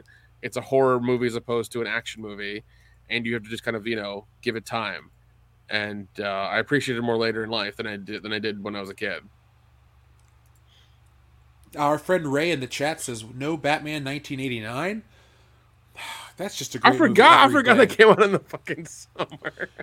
Dude, the summer of eighty-nine is considered the best summer for movies ever. You had Batman, Indiana Lethal Jones, Weapon two, Lethal Weapon two, James Bond. Um, Shit. Yeah, it keeps going. I just forgot. But yeah, dude, that is like the summer of eighty-nine is iconic for its movie releases. Better than the summer of sixty-nine, but you know, I digress. Yeah. Brian Adams might have a word to say about that. I hate that song. Eh, it's okay. I think I it just, gets overplayed. Yeah, that's why I dislike it. I mean, that's the number one way I'll hate a song, is if I've heard it far too many times. Um, yes, folks, the Star Wars prequel trilogy also was released in the uh, summer months back in the day. Um, I don't think I would rank them higher than most of the films we talked about tonight, though. Uh, Definitely not. No. Not at all. Now, Kendo, the one thing you had brought up when we were doing some show prep was the old summer block parties on Nick at Night, which yep. they don't do that anymore. Oh, Nick God, at Night I miss those, man. Fuck. Still around? Those are fun, I don't man. Know Nick at Night's still around. Would you mind telling the audience for a second while I quickly step away what the summer block party on Nick at Night was? Sure. So Nick at Night's summer block party, and I can, I've actually got a list of all the summer block parties ever here on, the, I found this website, Yesteryear Retro. It was a thing that Nickelodeon did during the summer. Well, Nick at Night did during the summer. I don't know if there was, I think Nickelodeon and Nick at Night were the same thing back. I don't remember. But it started in nineteen ninety-four, and the way they did it was Monday through Fridays for about four hours, they would show classic T V shows. And I remember I started watching it. I don't know if it was in ninety-four or if I waited, because I remember when I started watching it, the Munsters was on Mondays. And according to this, in nineteen ninety-five is when the Munsters first got on Mondays. So I do remember that quite a bit, watching the Munsters. That's how I got to really get into the Munsters quite a bit. Um, I know I Love Lucy was always a staple of it. I would watch that, but I wasn't as big into that as like the Munsters. I did enjoy Bewitched and I Dream of Jeannie. And those are were like staples for pretty much every run of it. Apparently Dragnet was in the first se- se- uh, year of it. I, yeah. And I, I remember, I remember hearing the drag. I remember Dragnet to me was really boring as a kid. And I was like, ah, I'm not going to watch this. And like, I remember the, um, the beginning, like stuff of it, you know, it's like mine, you know, I'm, I'm Friday and this is my, you know, my partner, the, the da, da, da, and like the, the whole thing. And I remember it being very serious and very boring as a kid. And I was like, ah, I'm going to skip this. So there was a T V show called Square One, I think, that I fucking loved, that was on P B S, and they had a thing on there called MathNet, and it was two detectives going around using math to solve crimes and things like that, you know, child crimes, not not child crimes, stuff that was like basic, simple stuff that children could watch and understand what they were doing because they were teaching you math, is what I'm trying to say. And I remember seeing Dragnet the movie came on one day, and I'm oh like, my god, dude! I'm Drag- like, oh my god, it's like, and I found, and it was not MathNet, so I was immediately turned off by this. Dude, now as an adult, I fucking love Dragnet the movie. It's Dragnet the movie is movies. one of my goddamn favorite movies. I fucking, I fucking love, love that movie, that movie so much. Holy yeah. shit! I've oh. never really tried to watch the T V show because it's like you said, it's kind of boring. Like I never really got into it, but I can, wa- I know enough about it that when I watch the movie Dragnet, I get the references that they're making. Mm-hmm. So there's that aspect of it, but yeah, I didn't want, I, I, I was not a participator big on that first uh, run of Nick at Night with Dragnet. Cause I just, I wasn't a fan of Dragnet, but apparently in the second summer of nineteen ninety-five, they had Welcome Back, Kotter, which oh, is a show that I never learned to appreciate until I became an adult. that fucking song, and John Travolta being a moron and Horseshack. Uh, the, just those guys were hilarious, and that teacher was fucking spot on, man. Oh my god. Yeah. So, but that's just a quick rundown of what summer, you know, the Nick at Night, you know, block party summer was. But I can run through the list of each one. So I Love Lucy. Like I said, I Love Lucy, Bewitched, and I Dream of Jeannie pop up on here all the time. In nineteen ninety-six, yeah. I was watching The Munsters. On Thursdays, I should have watched The Odd Couple because I do like The Odd Couple movie. I don't know if The Odd Couple T V show is anything as good as the movie, but that was fine. Uh, nineteen ninety-seven, uh, The Munsters. This is when I probably stopped watching it nearly as much because The Munsters got replaced by a show called The Monkees. And I was never a fan of The Monkees. Hey, hey, we're The Monkees. Three out of four are dead. I still haven't, and I haven't come up with any more lyrics, um, but they're still three out of four dead. And now Thursdays was Happy Days in nineteen ninety-seven, and I hadn't started liking Happy Days yet. Oh, I don't God. think, the or maybe I was song. close to that because yeah. there, there was a time where I hated Happy Days vehemently because in the afternoon Alf would come on. And this was probably like ninety-three-ish, ninety-four-ish. Alf would come on, and I, it would be on for two hours. And then one day I got home from baseball camp one summer because I was at baseball camp from eight to noon every fucking day of the week for like the entire summer because I love baseball, playing it, was good at it. And I got home, ate lunch, sat down to watch Alf, and Happy Days was on. Alf was no longer in the rotation. It was now Happy Days. So I had a vehement hatred for that T V show. I hated it with every fiber of my being. And then one day I watched it. I'm like, hey, you know, this show's actually not too bad. I remember Andy Griffith being on like after, like in the afternoons and summers, and it was like the most annoying, like beginning music. Oh God. Uh, it was so terrible. That's all right. They, although I like the Andy Griffith show. Like that's another one that as an adult, I've caught it on like Me T V and shit like that. When there's nothing else on, I'm like, you know, this is actually not that bad. This is fairly entertaining T V. Well, it's it, it's one of those things where like I didn't I didn't like the Andy Griffith show, but I loved Don Knotts as a kid. Like him and some of his movies, he was fucking hilarious. I think one of my favorite ones was like The Ghost of Mister Chicken. Yes, still, still laugh my head off at it, man. It's still funny. It's still funny. His reactions to stuff, even the one where he went into space, was hilarious. Like, oh god, that man was funny. The Ghost What's the one Mister with the fish? Chicken. Great, the fish. I god, I do not know. I have to look that up. Uh, Fishy McFish Face. I know, ah, what okay. I know what you're talking about because it was it was like a very it was very like a very like prominent something. Yeah, it was a very prominent cover with him and like with with like his fish. Uh, okay, Don- I literally put in Don Knotts' Don Knotts Fish movie, The Incredible Mister Limpet or Lim- yeah. Limpet. Yeah, sounds about right. Yeah, nineteen sixty-four. God, dude, yeah. Yeah, no, he do. Yeah, I I remember Ghost of Mister Chicken a lot. I remember he was also in the Chicken Little movie. That was the last thing he did. He was the mayor. Yeah, uh, in that movie. He was also. Oh God, I forgot he was in Three's Company as well. Shit, he was Mister Roper. Yeah, he was. Yeah, Mister Mister Furley. Mister Furley, sorry, Mister Furley. Or Furley. Because the Ropers were the couple. Yeah, that's true. That's true. Yeah, yeah. You talk about late night shows. Like for me, Nick at Night was uh, the precursor for T V land, like everybody else, but I watched a lot of the classic shows like Bewitched, I Dream of Jeannie, The Munsters, yeah. all of this shit. Because Kenda, you and I were watching the same summer block party because I remember going to my grandma's house in the summer of ninety-five because we eventually bought her house in nineteen ninety-six and it was our house then. But I remember being so excited to come home and watch The Munsters because I had seen all the promos. I love The Munsters, dude. That is a dude, good show. Old, I fucking yeah. love it.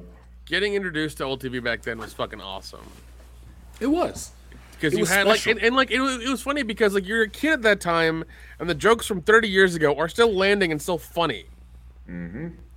That's how good the shows were. They were you still got them even though you were young. Like they were just that simple and that clear that you, you understood what was going on.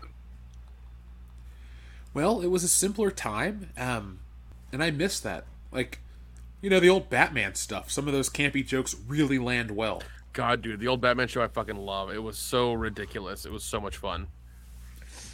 I like the one where uh, Catwoman is like, oh, Robin, can't we just kill him? It's like, yeah, I wish we could kill Robin, but we can't. Uh, yeah, I remember. I remember I Dream of Jeannie. I remember what is it, Mary Tyler Moore. Um, mm-hmm. I never dug that one. Um, I like it was, it's it's it's yeah it's it's all right it's right. I remember my dad really loving Taxi, and I watched a lot of Taxi. Actually, I watched all of Taxi during the pandemic. Uh, watched the entire show. I think it was on Hulu or something. It might still be on there. Uh, but solid fucking show, man. Solid fucking show to this day. Yeah, I um, I would get lost because the summer block parties were fun, but I don't know if you remember the evolution on T V Land where they would run the entire series of a show over a weekend. Yeah, like I would watch the entire run of them. Um, yeah, I yeah because yeah because you would yeah because you, you would catch them, you know, yeah, like you said, it would be over the weekend, so you'd catch, like, you know, some of the stuff here and there. You couldn't watch the whole thing because, you know, you couldn't be up that you couldn't watch T V that many hours. You were out, like, especially during the weekends or during the summer, man. You were outside, you know, drinking, drinking from hoses, getting getting skin knees, riding down, riding down well, with your friends. Block doing... Party summer was so great as it came on in the evenings around like seven o'clock my time. So it was right when we were all going inside for the most part to yeah, eat dinner stuff, and man. hang out. Yeah, it's good stuff, man. Good stuff. Yeah, it's fun time. God, I, I, you know, I look back on this fondly, but Nick, I was one of those kids that tried to watch the entire forty-eight hour weekend block of the, it's like, I saw almost every episode of All in the Family, The Jeffersons, oh my God, uh, dude. Happy Days, and I was like watching the reruns, watched... and I'm like, when did Richie have a fucking younger sister, but oh, that wasn't yeah, yeah. Joni? Yeah, I, I only watched a little bit of Happy Days, I mean, I got the gist of it, but I never really got into it, because I, I don't know what happened, I either, like, The, the the timing changed or something, but uh, I mean, I, they I were too white. Just admit it. he couldn't he couldn't relate to white. that, that's it. That's the thing. You white, you Richie Cunningham. Tell him, Fonzie. That was a problem. Um, no, I distinctly remember the fucking uh, introduction song very well. Um, yeah. Now, a little bit of trivia for you. The introduction song was not always the introduction song. What was the original introduction song? I have no idea. I was, I was going to ask that. It's uh, Bill Haley, right? Bill Haley and the Comets, Rock Around the Clock. Because when you said the introduction song, I was going to be like, you mean the Bill Haley one? Because I couldn't remember which song it was. But I do prefer the actual Happy Days song. Yes. But like the first better. version where it's like the part that doesn't go, the weekend comes, da-da-da-da. Yeah, I don't My care about that. Michael Holmes ready to raise to you. These days are ours, happy and free. Oh, happy days. This copyright strike is for Jeff. Oh, happy day. We've gotten three of those this fucking week. Oh, wonderful. Yeah, fuck those people. quit quit playing Taylor Swift songs in the back, Jeff. It's really fucking up the algorithm. It's, it's Miley Cyrus, bro. Oh, I'm sorry. Flowers. I'm sorry. Flowers for everyone. I didn't realize you like you like that, you know, those women with those really raspy voices. The, I the really forty-year-old smokers cough. How you and doing? And they're only Jeff? like they're like ten years younger than I am. Okay, so in this case, it's the it's it's the vapors cough. There you go, the vapors cough. Yeah. Speaking of the vapors, um, I, honestly, I don't know half of her music. I just remember the Wrecking Ball song was in that The Night Before movie. Oh yeah. Hey, real quick, while we're talking about Happy Days, did you guys know they made a Fonzie jumping the shark action figure? No. Yeah. Um, oh my god. Yeah, we I almost kind of want to own that. It's probably expensive as shit right now. I think it's a fairly new toy, isn't it? Really? So what yeah. you're telling me is that NECA made Fonzie jumping the shark, but they can't make uh, fucking Axel Foley. Okay. Oh, well, first off, Fonzie Jumping the Shark is from two thousand five. They also make a Jefferson Darcy action figure with a No Ma'am t-shirt. What?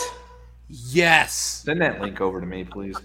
Um, It's oh, out of stock because it's from the year two thousand six, but it looks like J B L more than it looks like Jefferson Darcy. Which, again, fun fact, you know who was on Happy Days? Ted McGinley, right? Yeah, he was. He was. He he was. Uh, I think that was like the first thing he ever did was Happy Days. I'm glad it wasn't the last thing he ever did because Revenge of the Nerds is wonderful. Oh God, yes. Ted McGinley. Wow, he's sixty-five. He's still around? Good. He's still around. sixty-five years old, Ted McGinley. Uh, first thing he did, yeah, Happy Days, nineteen eighty to eighty-four. He was in sixty-one episodes as Roger Phillips. Oh, Mister Phillips, you're so oh, cool. God. And then he, yeah, so while he was doing Happy Days, he also did Young Doctors in Love, which is a film. He was in Revenge of the Nerds, and he filmed a couple episodes of, let's see, Fantasy Island, Making of a Male Model, and then he started on The Love Boat. I did know about all of those shows, but he will forever be Jefferson Darcy to me. He will always be forever Jefferson Darcy to me as well. However, he's also going to be Mister Scream. I forgot that was him. Yep. I like how he thought it was Handsome Dan, but was it Dan Castellaneta? No, Harry Shearer was Handsome Harry Dan. Harry Shearer was Handsome Dan. So it's just a name. Uh-huh. You're not need, even there, listening to me. Uh-huh. There needs to be a fucking documentary about Revenge of the Nerds, I swear to God. We should make it. Don't don't tempt me, Jeff. We have the don't. poll, and we have right. the, the ability to make it. We can get Robert Carradine and God. Anthony Edwards and that would James be so Cromwell. Much fun to just hear. Even just to do a roundtable thing of like all the wild stories of what what what all happened in the first two movies. Like I would I would that would just be three hours. I would love to just hear, like nothing else. Before I left California, the last one of the last movies I watched was Revenge of the Nerds two. I don't know why, but the Hotel Coral Essex sign, when it became Hot Oral Sex, it broke me. I could not stop laughing at that fucking scene. There's a, I think, I think it's, what is it? it, it it's Atomic Cotton is the t-shirt company. They make, they make a glow in the dark version of that shirt. Yeah, I know what I'm doing after tonight's show. Why does your shirt say Hot Oral Sex? If you have to ask, you can't afford it. I love how we've adopted that. That's... so much fun. Look, Barry Badgernath is a man about town. We're uh, yep. we're all about that. Who's Barry Badgernath? Who's Barry Badgernath? He's my uncle. Calm down. Uh. You know Silo Johnson? He wasn't storing corn in that thing.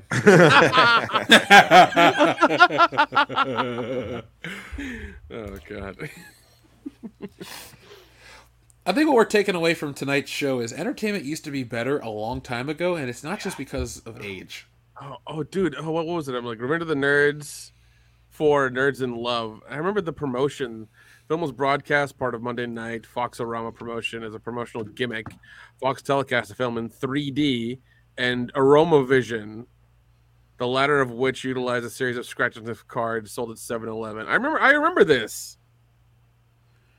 I don't. Uh, I, I just remember, remember catching that on T V, thinking this is an okay movie. Because I remember going, I remember this being a big, yeah. Because I remember it being a big thing. Like you had to get the glasses and stuff, and the the cards to watch this movie. And it was like, oh, it's coming coming out tonight. You got to get everything beforehand. Oh wow, that's crazy. What did uh, what did Skolnick smell like? I have no idea. I'm sure I'd have to find the card or something to, to figure it out. Um, yeah, it's crazy, man. It's such a weird gimmick. The nineties was a weird decade. And yeah, mind you, this was broadcast in three D. You'd have the glasses on to watch it for your for your T V, man. That's insane. Imagine just uh, flipping through the channels and you didn't have the glasses. And you're like, what is this blurry mess? Yeah, yeah, exactly. Like, ah, fuck, the T V's going out. Well, here, here, here's the thing in the in, in the uh, in the Wikipedia. It says several other network shows implored similar gimmicks with aroma cards and three D glasses at around the same time, including Living Single, Married with Children. The three D effect used these broadcasts uh, to base on the Pulfrich effect. Okay, whatever. But yeah, so Married with Children had a, a three D or scratch and sniff episode. I remember the three D glasses for Married with Children because you had to get them at Subway. And that's what it was. Yeah, I remember those asking. too. I remember those too. They're like, sorry, we're all out of those glasses. And I, that was the first time I ever went into a Subway. Not to eat food, but to get glasses to watch Al Bundy. Yep, yep. He's yeah. the... Is he the best T V dad of the nineties? I would say so. I mean, he was tough on his kids, so... Yeah, it's, uh, he's, he wasn't soft on them, so... Probably. Well, Kelly and Bud were idiots. What do you expect? Oh, that's true.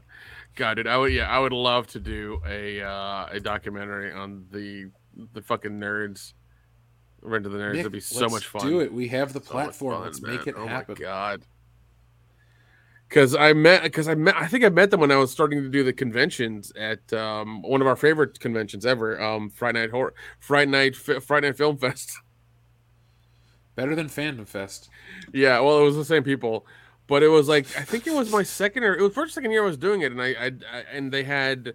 And I remember looking at the uh, the, the, the guests, and it was Revenge of the Nerds. I got a poster which is hanging in my place right now, and I had them all signing it, and I had a picture taken with them as well. I remember talking to them about it, and uh, I think I, I, I couldn't talk to uh, Robert Carradine because his brother had just died like, like very recently before that convention. So he was very like somber and didn't really want to talk to anybody. So I just like handed him my poster. He signed it, and then I handed him the money, and that was it. Correct me was if I'm Lamar wrong. Cool? Wasn't Robert Carradine's uh, brother's death uh, slightly uh, unusual? Yes. Yes, it was. It was autoerotic asphyxiation, kind of. Well, who, yeah, who, no, are you, who are you asking me about, Jeff? Was Lamar cool? Lamar was awesome. Holy shit, dude! He had so many stories. Uh, so did uh, Takashi. The one that uh, the one that had a lot of stories was Wormser, because Wormser told me that he was still young, and I was like, I asked him, I was like, hey, did they treat you like shit on set because you were a little kid? He's like, no, they treated me like a little brother. They would call me out of school, and we'd go fuck around town and things like that. I was like, that's awesome. That's great. I want to hear more of these stories. I want to go back in time and hang out and be a part of those stories. Dude, that would be the shit. But yeah, I mean, you know, like, like once again, if if we could like do a round table and just have them talk about it, or even interview people and just do a whole documentary, like even if it's even if it's two hours long, or it's like, you know, on par with the ones that they've done for um Friday the thirteenth or um You're telling me you want to make a Camp Crystal Lake Memories documentary for Revenge of the Nerds? I feel like we could probably get Booger. He's still, I mean, he's still doing stuff, you know. So yeah, it, it would be, yeah, he, he probably the most expensive one, but we could still get him. Curtis um, Armstrong. Yeah. What you do is you pitch it. If we can get a couple people involved, we're like, yeah, man, we got, we got Curtis Armstrong and this one and that one. They're all like, well, should I miss everybody? I want to go. Yeah, so no, I would, to, like, no, I would, yeah, I would, I would, I, I'd love to do a really long one about that, about like how how the how the start how the story started, who wrote it first, whose idea was it first, how many drafts they did. You know, did they, did they have do they have trouble with the um, the studio? What uh, what what headaches and hiccups did they did they run into? Uh, were there all of a sudden like weird casting choices? How was everybody on set? Were they cool with each other? Were like the people who played the jocks and the and the nerds, like, you know, was there like a method acting there where they were away from each other because of the movie? You're like, I want to know all the bullshit. I want to know all of it. You want to know what they ate for lunch every day on set? I yes, it. I do, Jeff. Yes. Same. If I could learn all that about Beverly Hills Cop, I would. Yeah, I mean, yeah, I would. I would love to make uh, an extensive documentary about all the Nerds movies and like how it all went down and stuff. It would be fucking great. I would too, man. Um, yeah, it'd be so much well, fun, folks. If you want that, press one in the chat. Who knows? One. I could make anything happen. I'm gonna put a one in the chat for W C B S. Well, I'll speak for Dion as well. So, um. yeah, we've talked about a lot of the uh, summer block party stuff. Is there anything else we're supposed to mention in terms of summer block party memories? No, that's about it. Just some of our favorite shows, some of the fun and interest and happiness that we got watching that stuff, because I fucking love the summer block party. Well, most of the days of the week. Some of the days of the week, I'm just like, I don't want to fucking watch this. I just yeah. love old T V at night. Yeah, dude, old T V, old T V back then was so much fun. But yeah, like you said, like I, I ran into Welcome Back, Kotter. Me and my brother watched that. We loved that show. Uh, that was funny as hell to us. We couldn't stop laughing as kids. It was so much fun. I Dream of Jeannie, Bewitched were good. Yeah. Um, unfortunately, didn't get exposed to too much of the Munsters until recently. I didn't. Oh, didn't the Rob watch Zombie picture. Fuck no. Uh, yeah. The actual the, the actual old ones, I think they're on Peacock now or something. So yeah, I've been watching the old ones um, a little bit. I can tell you that Walmart, at least uh, a few months ago, had the monster or the monsters, the Munsters uh, D V D box set for like ten bucks. Ooh, ooh, might might have to look into that, because I bought it and I'm just like, this is awesome. Yeah, let's. Yeah, it's got a bitchin' theme song too. Mm-hmm. Um, now, when you guys were teenagers and a little bit older, when it was like about in like May or June, maybe even July fourth, did, did they play Will Smith's Summertime on the radio like incessantly? Yes. Okay. Hell, I played that song today on the way home from the movie. You know the um, how well do you know that song? I know it. Okay, I haven't listened to it in a while, but I, I used to know it very very well. Well, do you know that song? Do you know the part in the song where he talks about that plateau where everybody goes? Yeah. I went there. It was fucking cool, because it's, if you're ever curious what it looks like, there's a shot in It's Always Sunny in Philadelphia where you overlook the downtown area. It's that's the plateau, because I went there. I was like, is this from the song? And I geeked out. This was before Will Smith slapped Chris Rock, so I still respected him. But like, I used to love Will Smith, and Summertime is oh my God.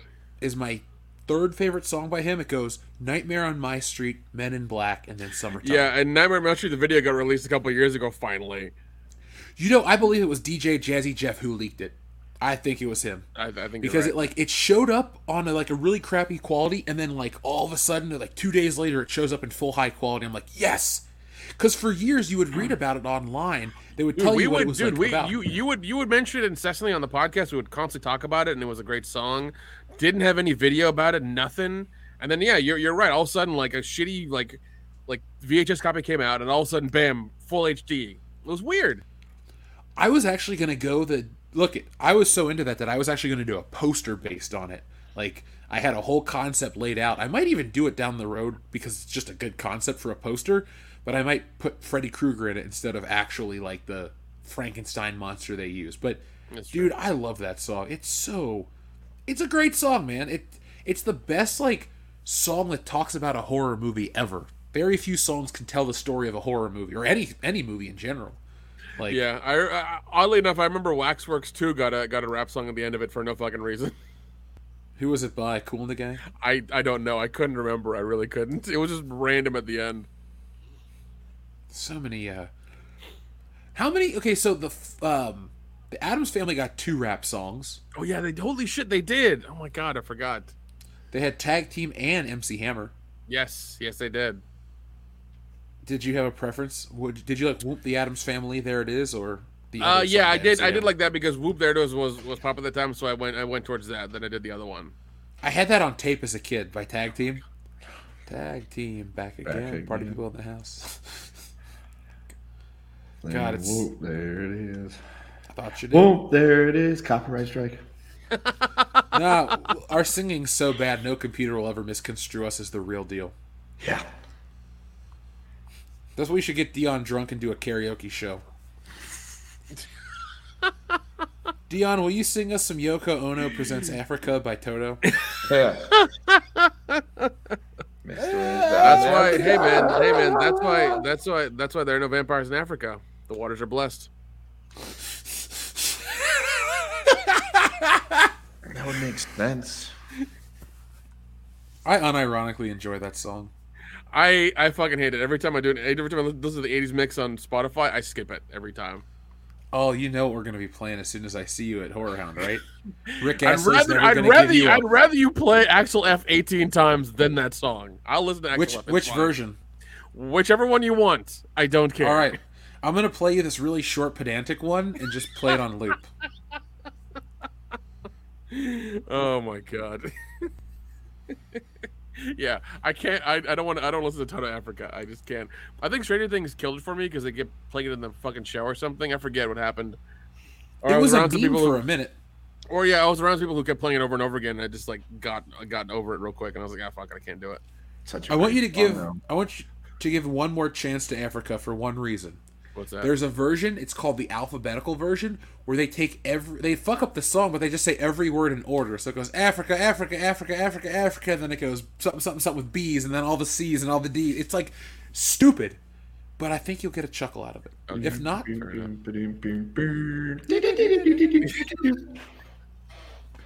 um. Okay. Do you remember when uh when Thong Song came out and they tried replacing oh, Summertime with the Thong God, Song? That yeah. song was so fucking miserable. Yeah. I loved it back in the day.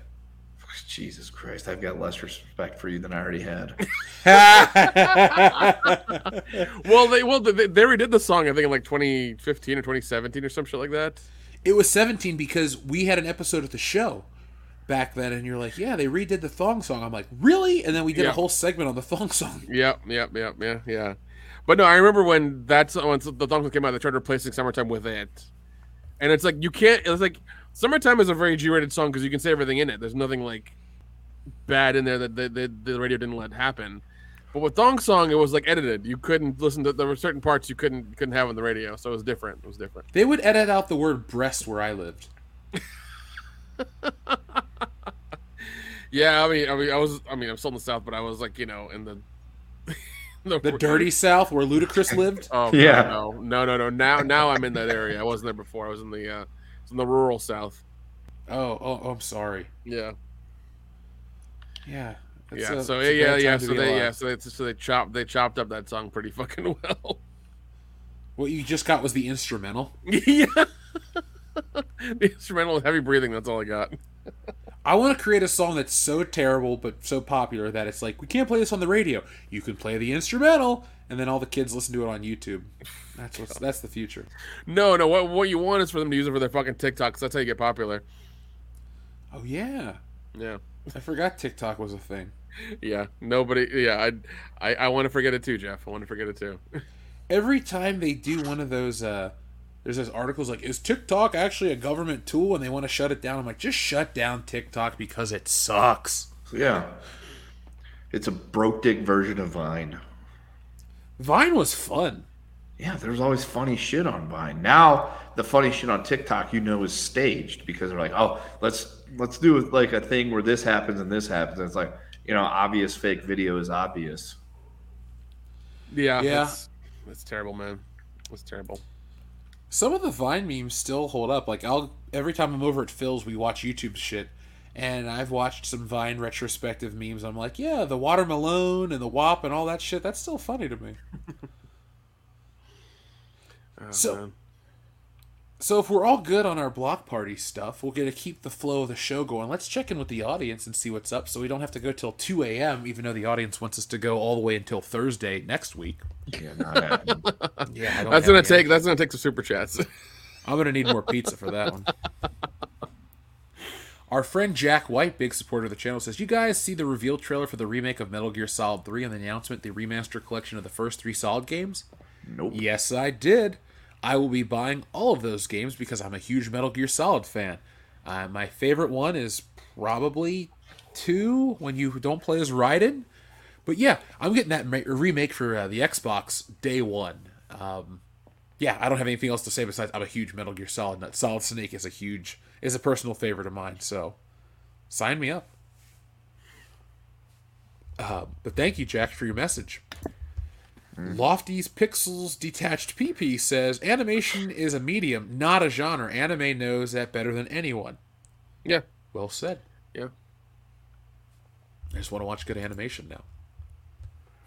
T L J Screwjob says, to quote Dumb and Dumber, Nick, Bree gave me some shit about not listening to her something. I don't know. I really wasn't paying attention. You got a John Deere letter. Perfect. Talk about jokes that didn't land as a kid because I didn't know what John Deere tractors were.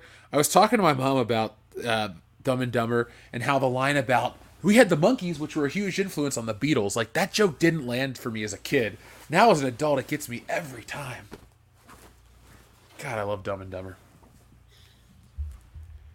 Uh, Jack White, thank you very much. You're next, but T L J Screwjob's first. He says, have you guys given any more thought to my Patreon reaction to Red Letter Media playing Nightmare on Elm Street trivia game and trying to beat Mike and Jay idea? Uh, I forgot about that, actually. Let me take another screenshot. We should do that, guys. Okay. Uh, see who we can beat in trivia. Maybe we can beat him so bad that we'll get him to show up on our show and beat him again.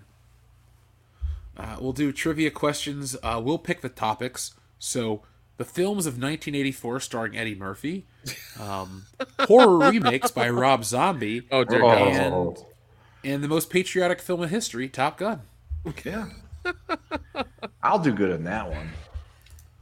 You know who doesn't do good on Top Gun, Kendo? Uh, no. This guy.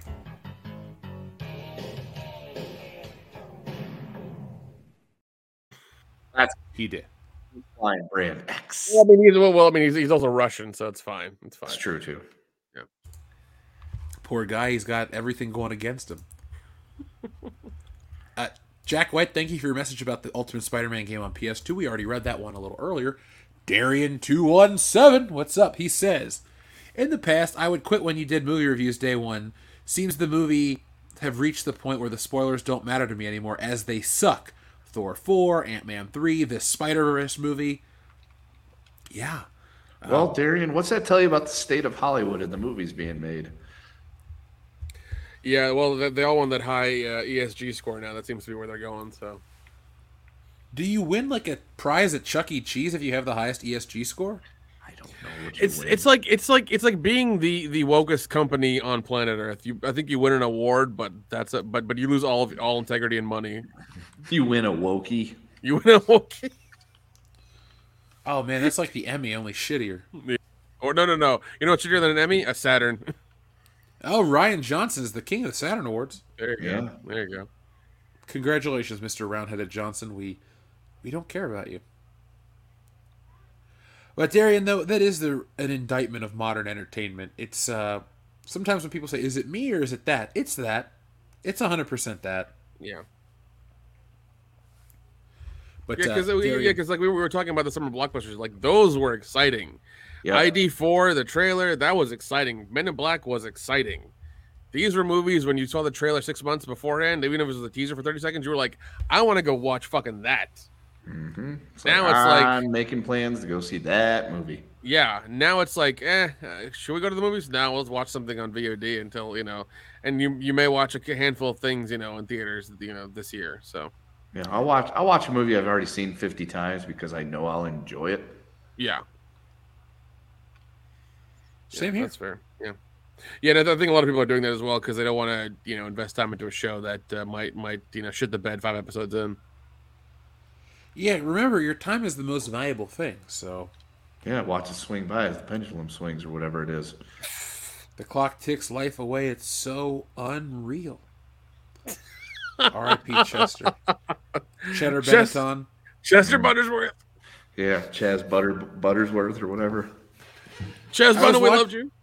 I was watching this video yesterday about like the the greatest songs of each year, and a couple Linkin Park songs came on, and I thought of our old episode. I was like, God, oh, God. Yep. Oh God, yeah. I used to be, I used to be heavily into Linkin Park, um, unless un, until my ex girlfriend broke up with me mercilessly. Now I fucking hate him. Well, in the end, it didn't even matter, Nick. Um, Neither did she. Neither did she. Ah, to be fair though, their first two albums were pretty good. Yeah, Hybrid I, Theory and Meteora, right? Yep, those were good. I enjoyed. Yeah, I, I have to. I have to admit that I really yeah, do. I, I will never say that they weren't inter- or weren't good because I bought Hybrid Theory when it came out and I listened to that C D cover to cover. I don't know, for about a week and a half straight, just driving around when I first started college. I was like, God, this is a fucking good album. I really like this. And then Meteora came out, same thing. I was like, this is a really good album. And then they came out rapping a remix with Jay-Z, and it was oh yeah, I remember that shit. Like, was, it, was, it, was it just me or, or when when when Hybrid Theory came out, they used that song that year for like a ton of trailers? I'm pretty sure they used it f- probably for a ton of trailers because that okay. was like a big deal song for a while. Gotcha. They were everywhere for years, man. Yeah, that's, that's true. Well, they don't perform uh, thank, anymore, thank you, so. Doctor Coffin Nails, for breaking down E S G for everybody in the chat. Oh, let's see what he put on the in the message board right now, so I can. Uh... Yep, and that's what's happening, folks. If you ever wondered what's up, there's some asshole that came up with this terrible concept, and he's fucking up our entertainment. Actually, if you really want to know what's happening, I think there's um the a podcast I watched recently. It was Flagrant two. They had um, Patrick Bet David on. And I think about halfway through, um, Schultz, Schultz asks Patrick about the whole thing about, you know, Bud Light and Target and things like that. And he tells him why it's happening, uh, why, why we're getting this. It's a long, it's a long, it's, I, th- I think it happens halfway through the episode, and the other half is just him explaining the whole thing. So it's a long explanation, but he does a good job of doing it. So you kind of understand the whole breakdown of it. Uh, just, just be prepared for that. I prefer the uh, thoroughness, so. Yeah. Thank you, Doctor Coffinails. Thank you, Darian two seventeen. Thank you to Susan Dolan, who says, Pinkertons have existed since before the Civil War. That's crazy. Well, fuck them. I was not aware of that, actually, Susan. They have been uh, nothing but a pain in my ass whenever I've played Red Dead. Yeah, I could see that. They're just dicks without time machines. The Shiny Disciple, that's a cool name, says, how was Spider-Man? It was bad. four point five out of ten. I really hated the movie. I would rather watch every Spider-Man movie that isn't this one. And I didn't judge this movie based on my dislike of Miles Morales. I thought narratively it was annoying and boring, and I never want to watch it again. So those were my thoughts on Spider-Man. I won- I wonder if this one tanks, if they're going to actually go through with the live-action one. I know this is a dick thing to say. I wish this movie would tank so hard they wouldn't even make the third chapter in this movie. Oh, man. Uh, the Happy Plague Doctor says, for Dion, I had a dream last night where I got my forehead brained by a bunch of boomers. Mm. Branded by a bunch of boomers. Wow, that's a much different statement than I said. Yeah. Uh, that, that sucks. I don't know what to say. Nobody wants a brand.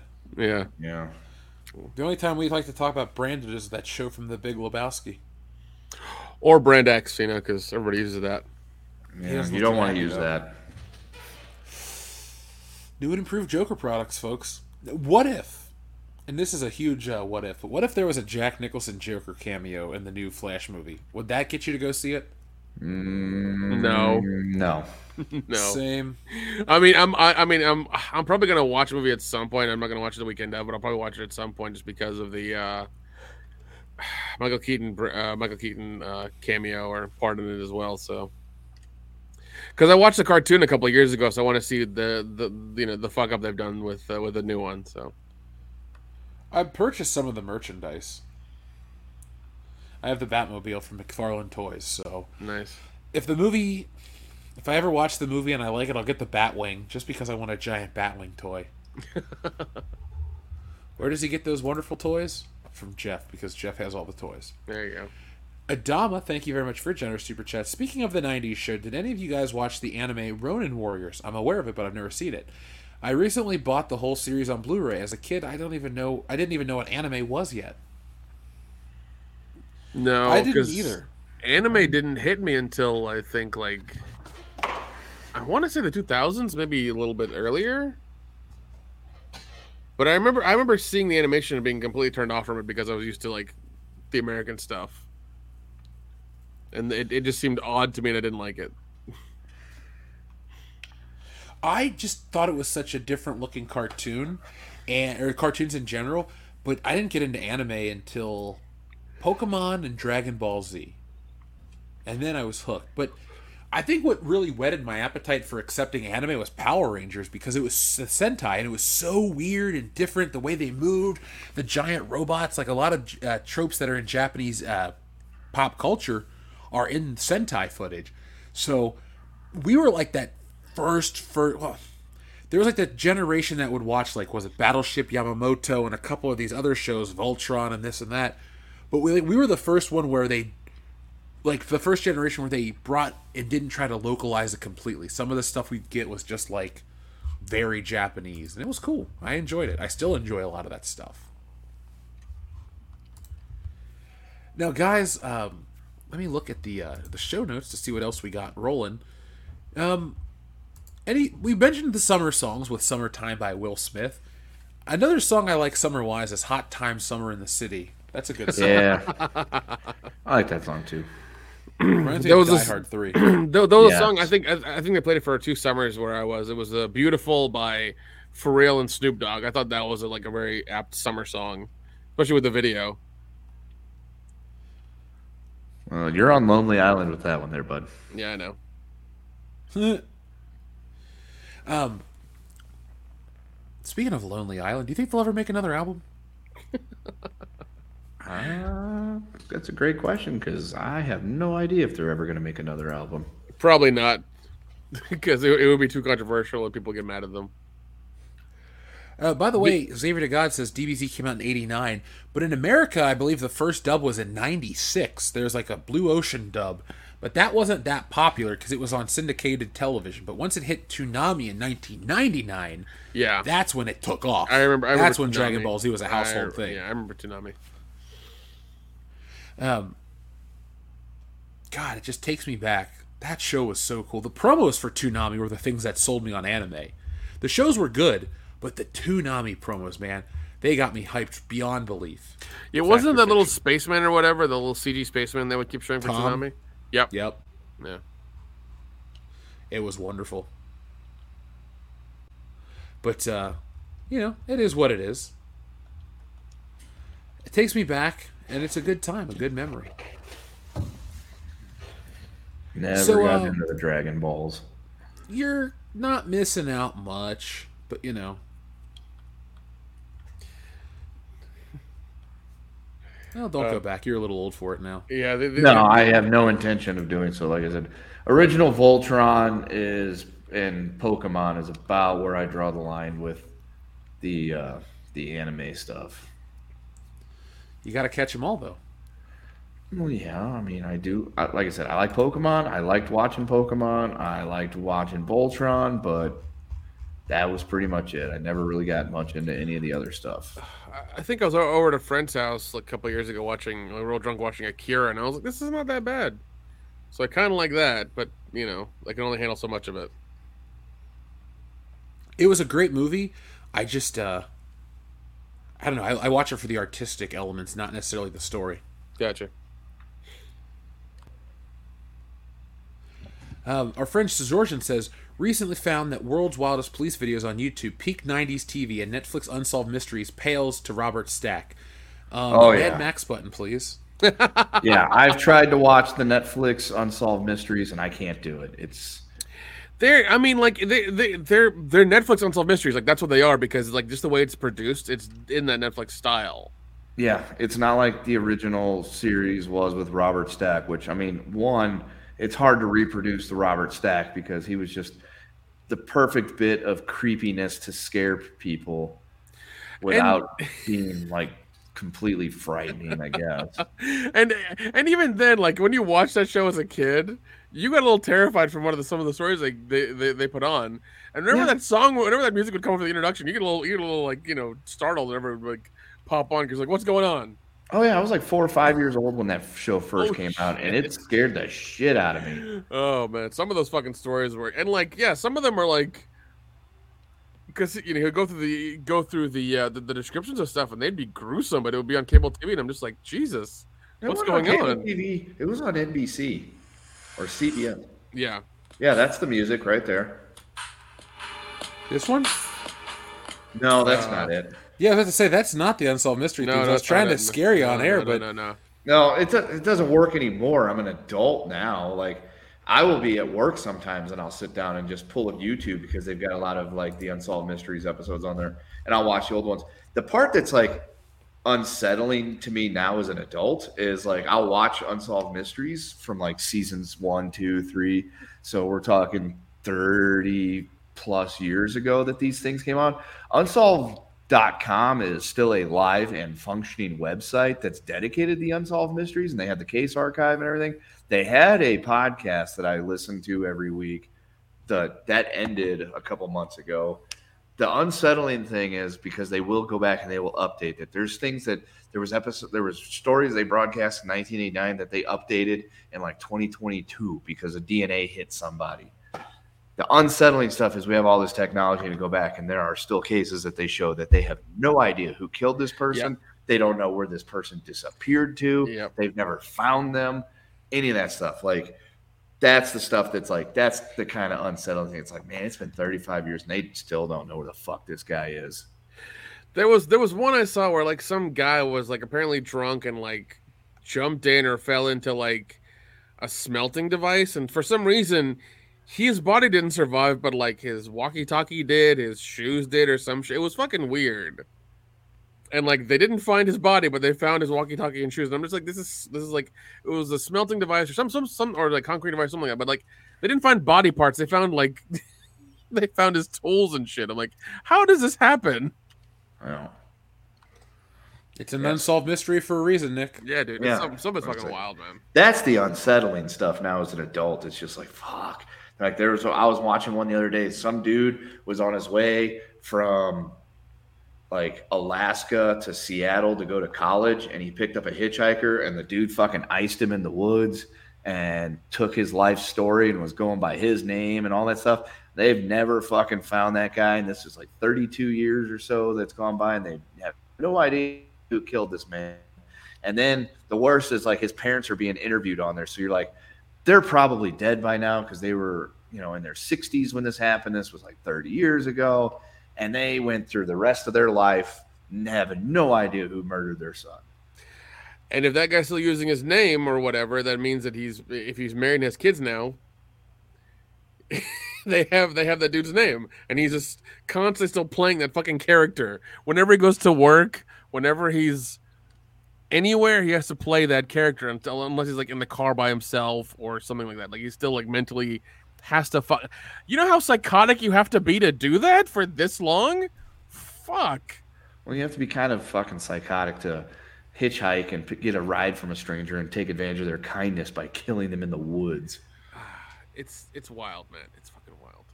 The ghost stories used to scare me a lot as a kid, but they don't anymore because ghosts aren't real. They violate the second law of thermodynamics.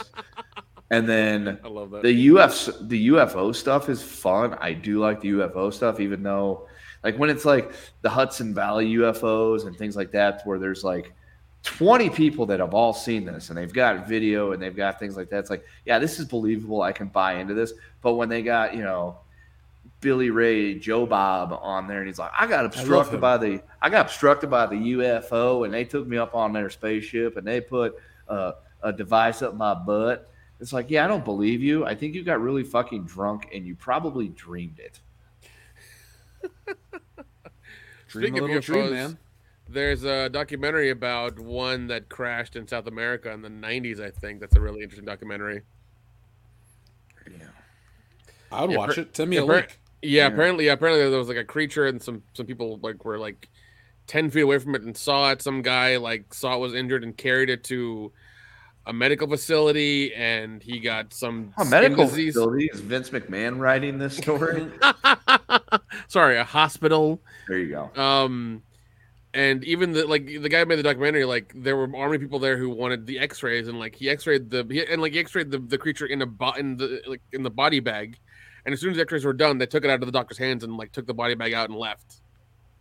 So like they there were, there were a bunch of, there's a bunch of that happened in there. Like it was it's it's crazy, but I'll, I'll look it up and find it for you. He was never heard from again, dude. It's mm. it's, it's wild.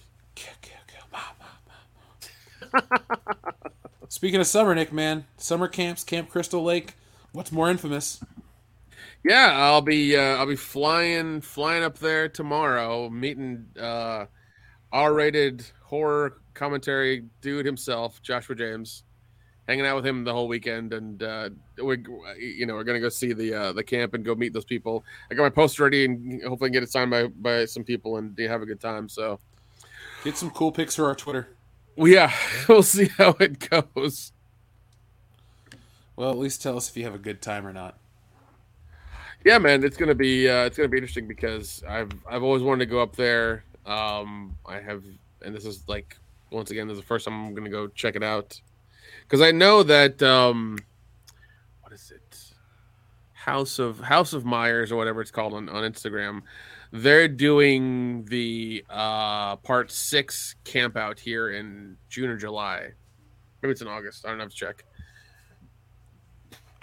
But yeah, they they, they camp out for a couple of days and um, watch the movie and camp- stuff. Yeah, I want to camp out and watch horror movies with people. Yeah. Wouldn't that be like the best place to start murdering people, though? Like, think about it. You get all these people out here in the middle of nowhere to camp out and watch these horror movies. And then at night, while they're all sleeping, you can go around reenacting the slasher things. And it would just be like, so, you know what? That's a movie idea. We we just came up with it ourselves. So none of you motherfuckers listening to the show better come up with a script for this unless you send it to us first. You know what? Our I'm, idea. I might, I might actually, I might actually at some point write that because I really want to do a camp horror movie so fucking bad, or something that involves that kind of scenario. By the way, Jeff, the name of the documentary is called "Moment of Contact." Oh, that sounds. It's called. It's it literally different. called. It's the, the name is "Moment of Contact: The Roswell of Brazil." That's what it's called. So. Okay. Well, yeah. I'm taking that note down. Let's see. Let me get you the trailer for it. Oh, it's on Tubi. Good. Oh, I love Tubi. It's on Tubi, Redbox, Crackle, and Plex for free. You know or what you else is on Tubi it. for free right now, Jeff, that you could watch? Oh, dear God. Oh, dear Bad God. Lieutenant two, Port of Call, New Orleans. Oh, thank God. I thought you were going to say something else. That's all we can show. Do him again. His soul is still dancing. That is one of the now, greatest scenes in cinematic history. I'm sorry. It is. I woke up from a fucking weird slumber to that scene playing on my T V, and I'm like, what is this? and I've never been able to forget it since. Do fish have dreams? Do androids dream of electric sleep? Or sheep? Ooh. I don't know. Do they? Uh, let's press that button for Sjorgen. But how the world turns. One day cock of the wall, next to feather dust. Play something Tantan, something tragic.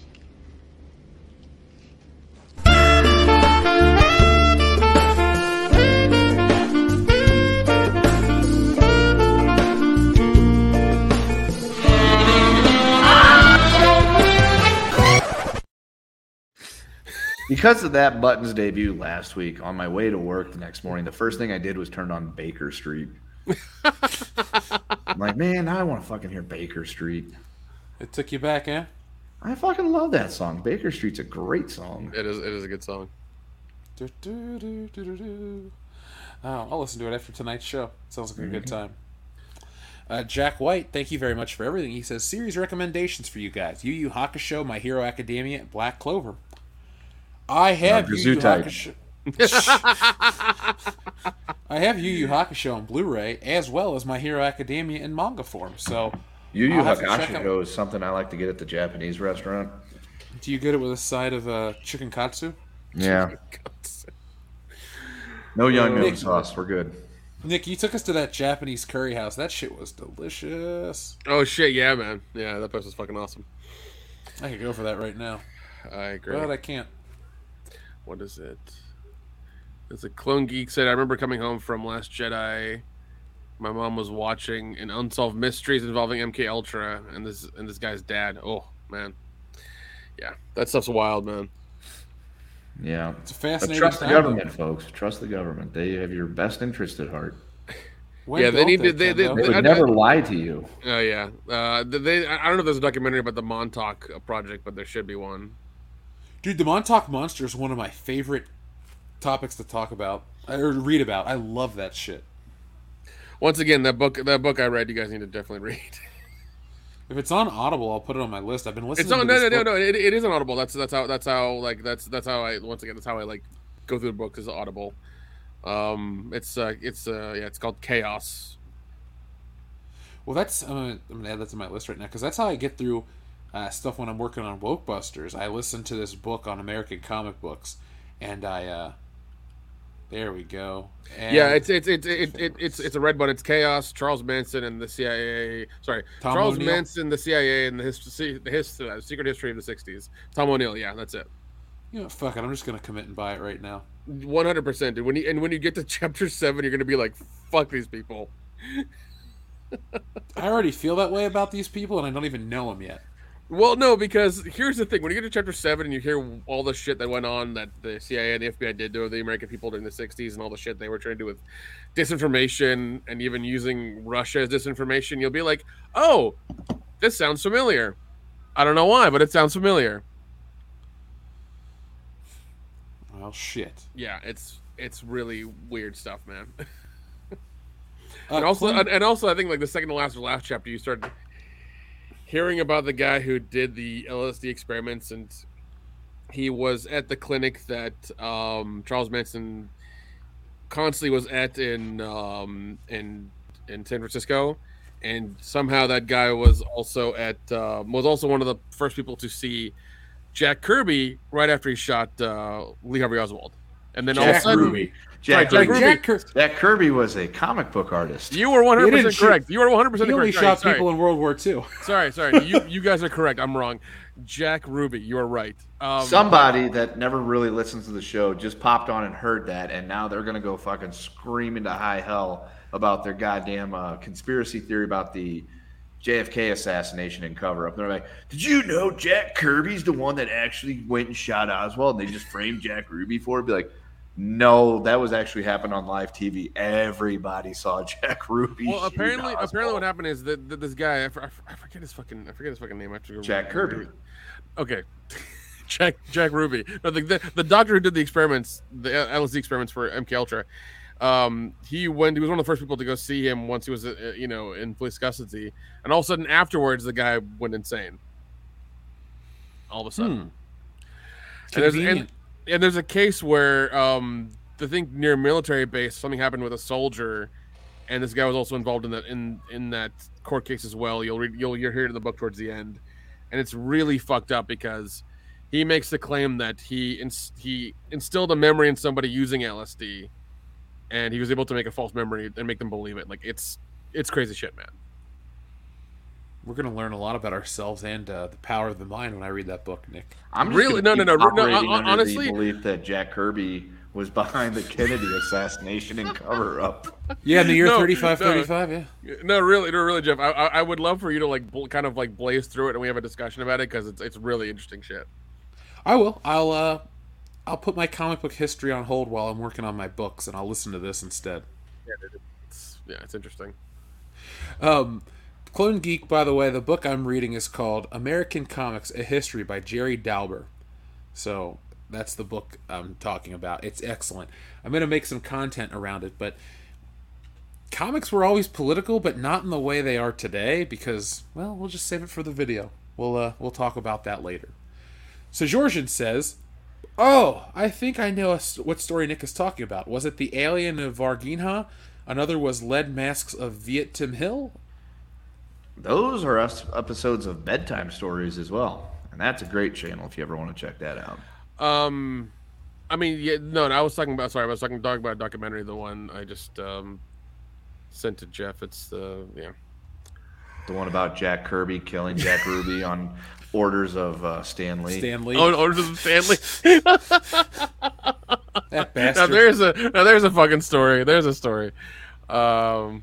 If we ever want to make a comic book that grosses zero profits, we, we tell the story that Stan Lee. No, Jeff, we'd make we'd make more we'd make more money than the last the last eight runs of uh, Captain Marvel. We'd be fine. Don't worry. See, the thing is, D C Comics, Ken, the Kennedys were in bed with D C Comics going way back to Joe Kennedy, and that... as revenge for that, Stan Lee decided that they needed to take out John F. Kennedy. And so they ended up having Kennedy killed, and in order to keep it covered up, Oswald was the patsy, and Jack Ruby sent Jack Kirby to kill him, but then Jack Kirby ended up killing Jack Ruby. I mean, it all makes sense. If you really if you really look at it, I mean, there's no way to not be able to prove that that happened. Oh, God. Uh, but, no, like but, but no, but no. So George and I was talking about uh, Mo- Moment of Contact uh, that came out last year. That's what I was talking about. The, the the the Brazilian Roswell, you know, event or something that happened. So that I I'm gonna listen to that shit as I fall asleep tonight and then have nightmares of uh... Jack Kirby killing Kennedy. Yeah, it's like, God damn it, Jack! I thought you were a better man. You fought in World War Two and then you well, killed like the president. The, the the the writer completely disregards Helter Skelter. He's like the guy who wrote it, and the D A who wrote it apparently is like a piece of shit, and he even yeah. coached some of his. Um, some of the people doing confessions into what, what to say and how to say it and things like that. Like it's a, it's, it's incredible. Definitely listen to it. It's, it's, it's, it's, it's crazy. I will. I'm already on it. Oh, we have to hit this button though, for our friend Sajorjan as well. Uh, the Iron Grogu button. Where is that bad boy? Oh, here it is. Mando, welcome back, my friend. A little welcome gift. That's not the only gift I have for you.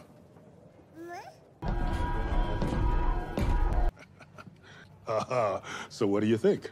Maybe when he's older. No. What do you mean, no? I think he's saying he's old enough to operate it. Yes, yes, yes, yes, yes. No! You can't steal my catchphrase! No! Yes. No! Yes. No! Yes. No! No! No! Yes. No! Yes. No! That is one of my favorite buttons. Thank you. I enjoyed making oh, it myself. Man. That was fun. uh, so, Georgian, again, thank you very much for your generous super chat. He says, speaking of L S D, that drug was, I think, a part of an experiment to communicate with dolphins. Larry Bundy, Ju- Larry Bundy Junior has a video on it. The fucked up origins of the video game Eco the Dolphin are similar.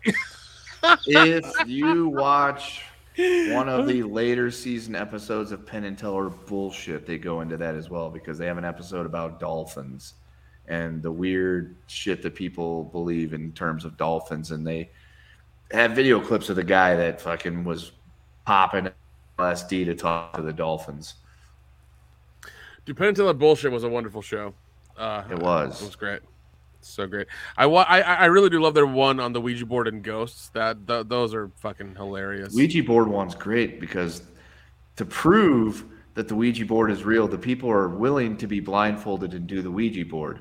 But what they don't realize is that the person that's, you know, helping them do the scene flips the Ouija board upside down while they're blindfolded, and they don't see that, obviously, because they're blindfolded, and proceed to do the Ouija board the way they've always done the Ouija board, and naturally they're landing on the wrong letters and calling them out like they're actually there.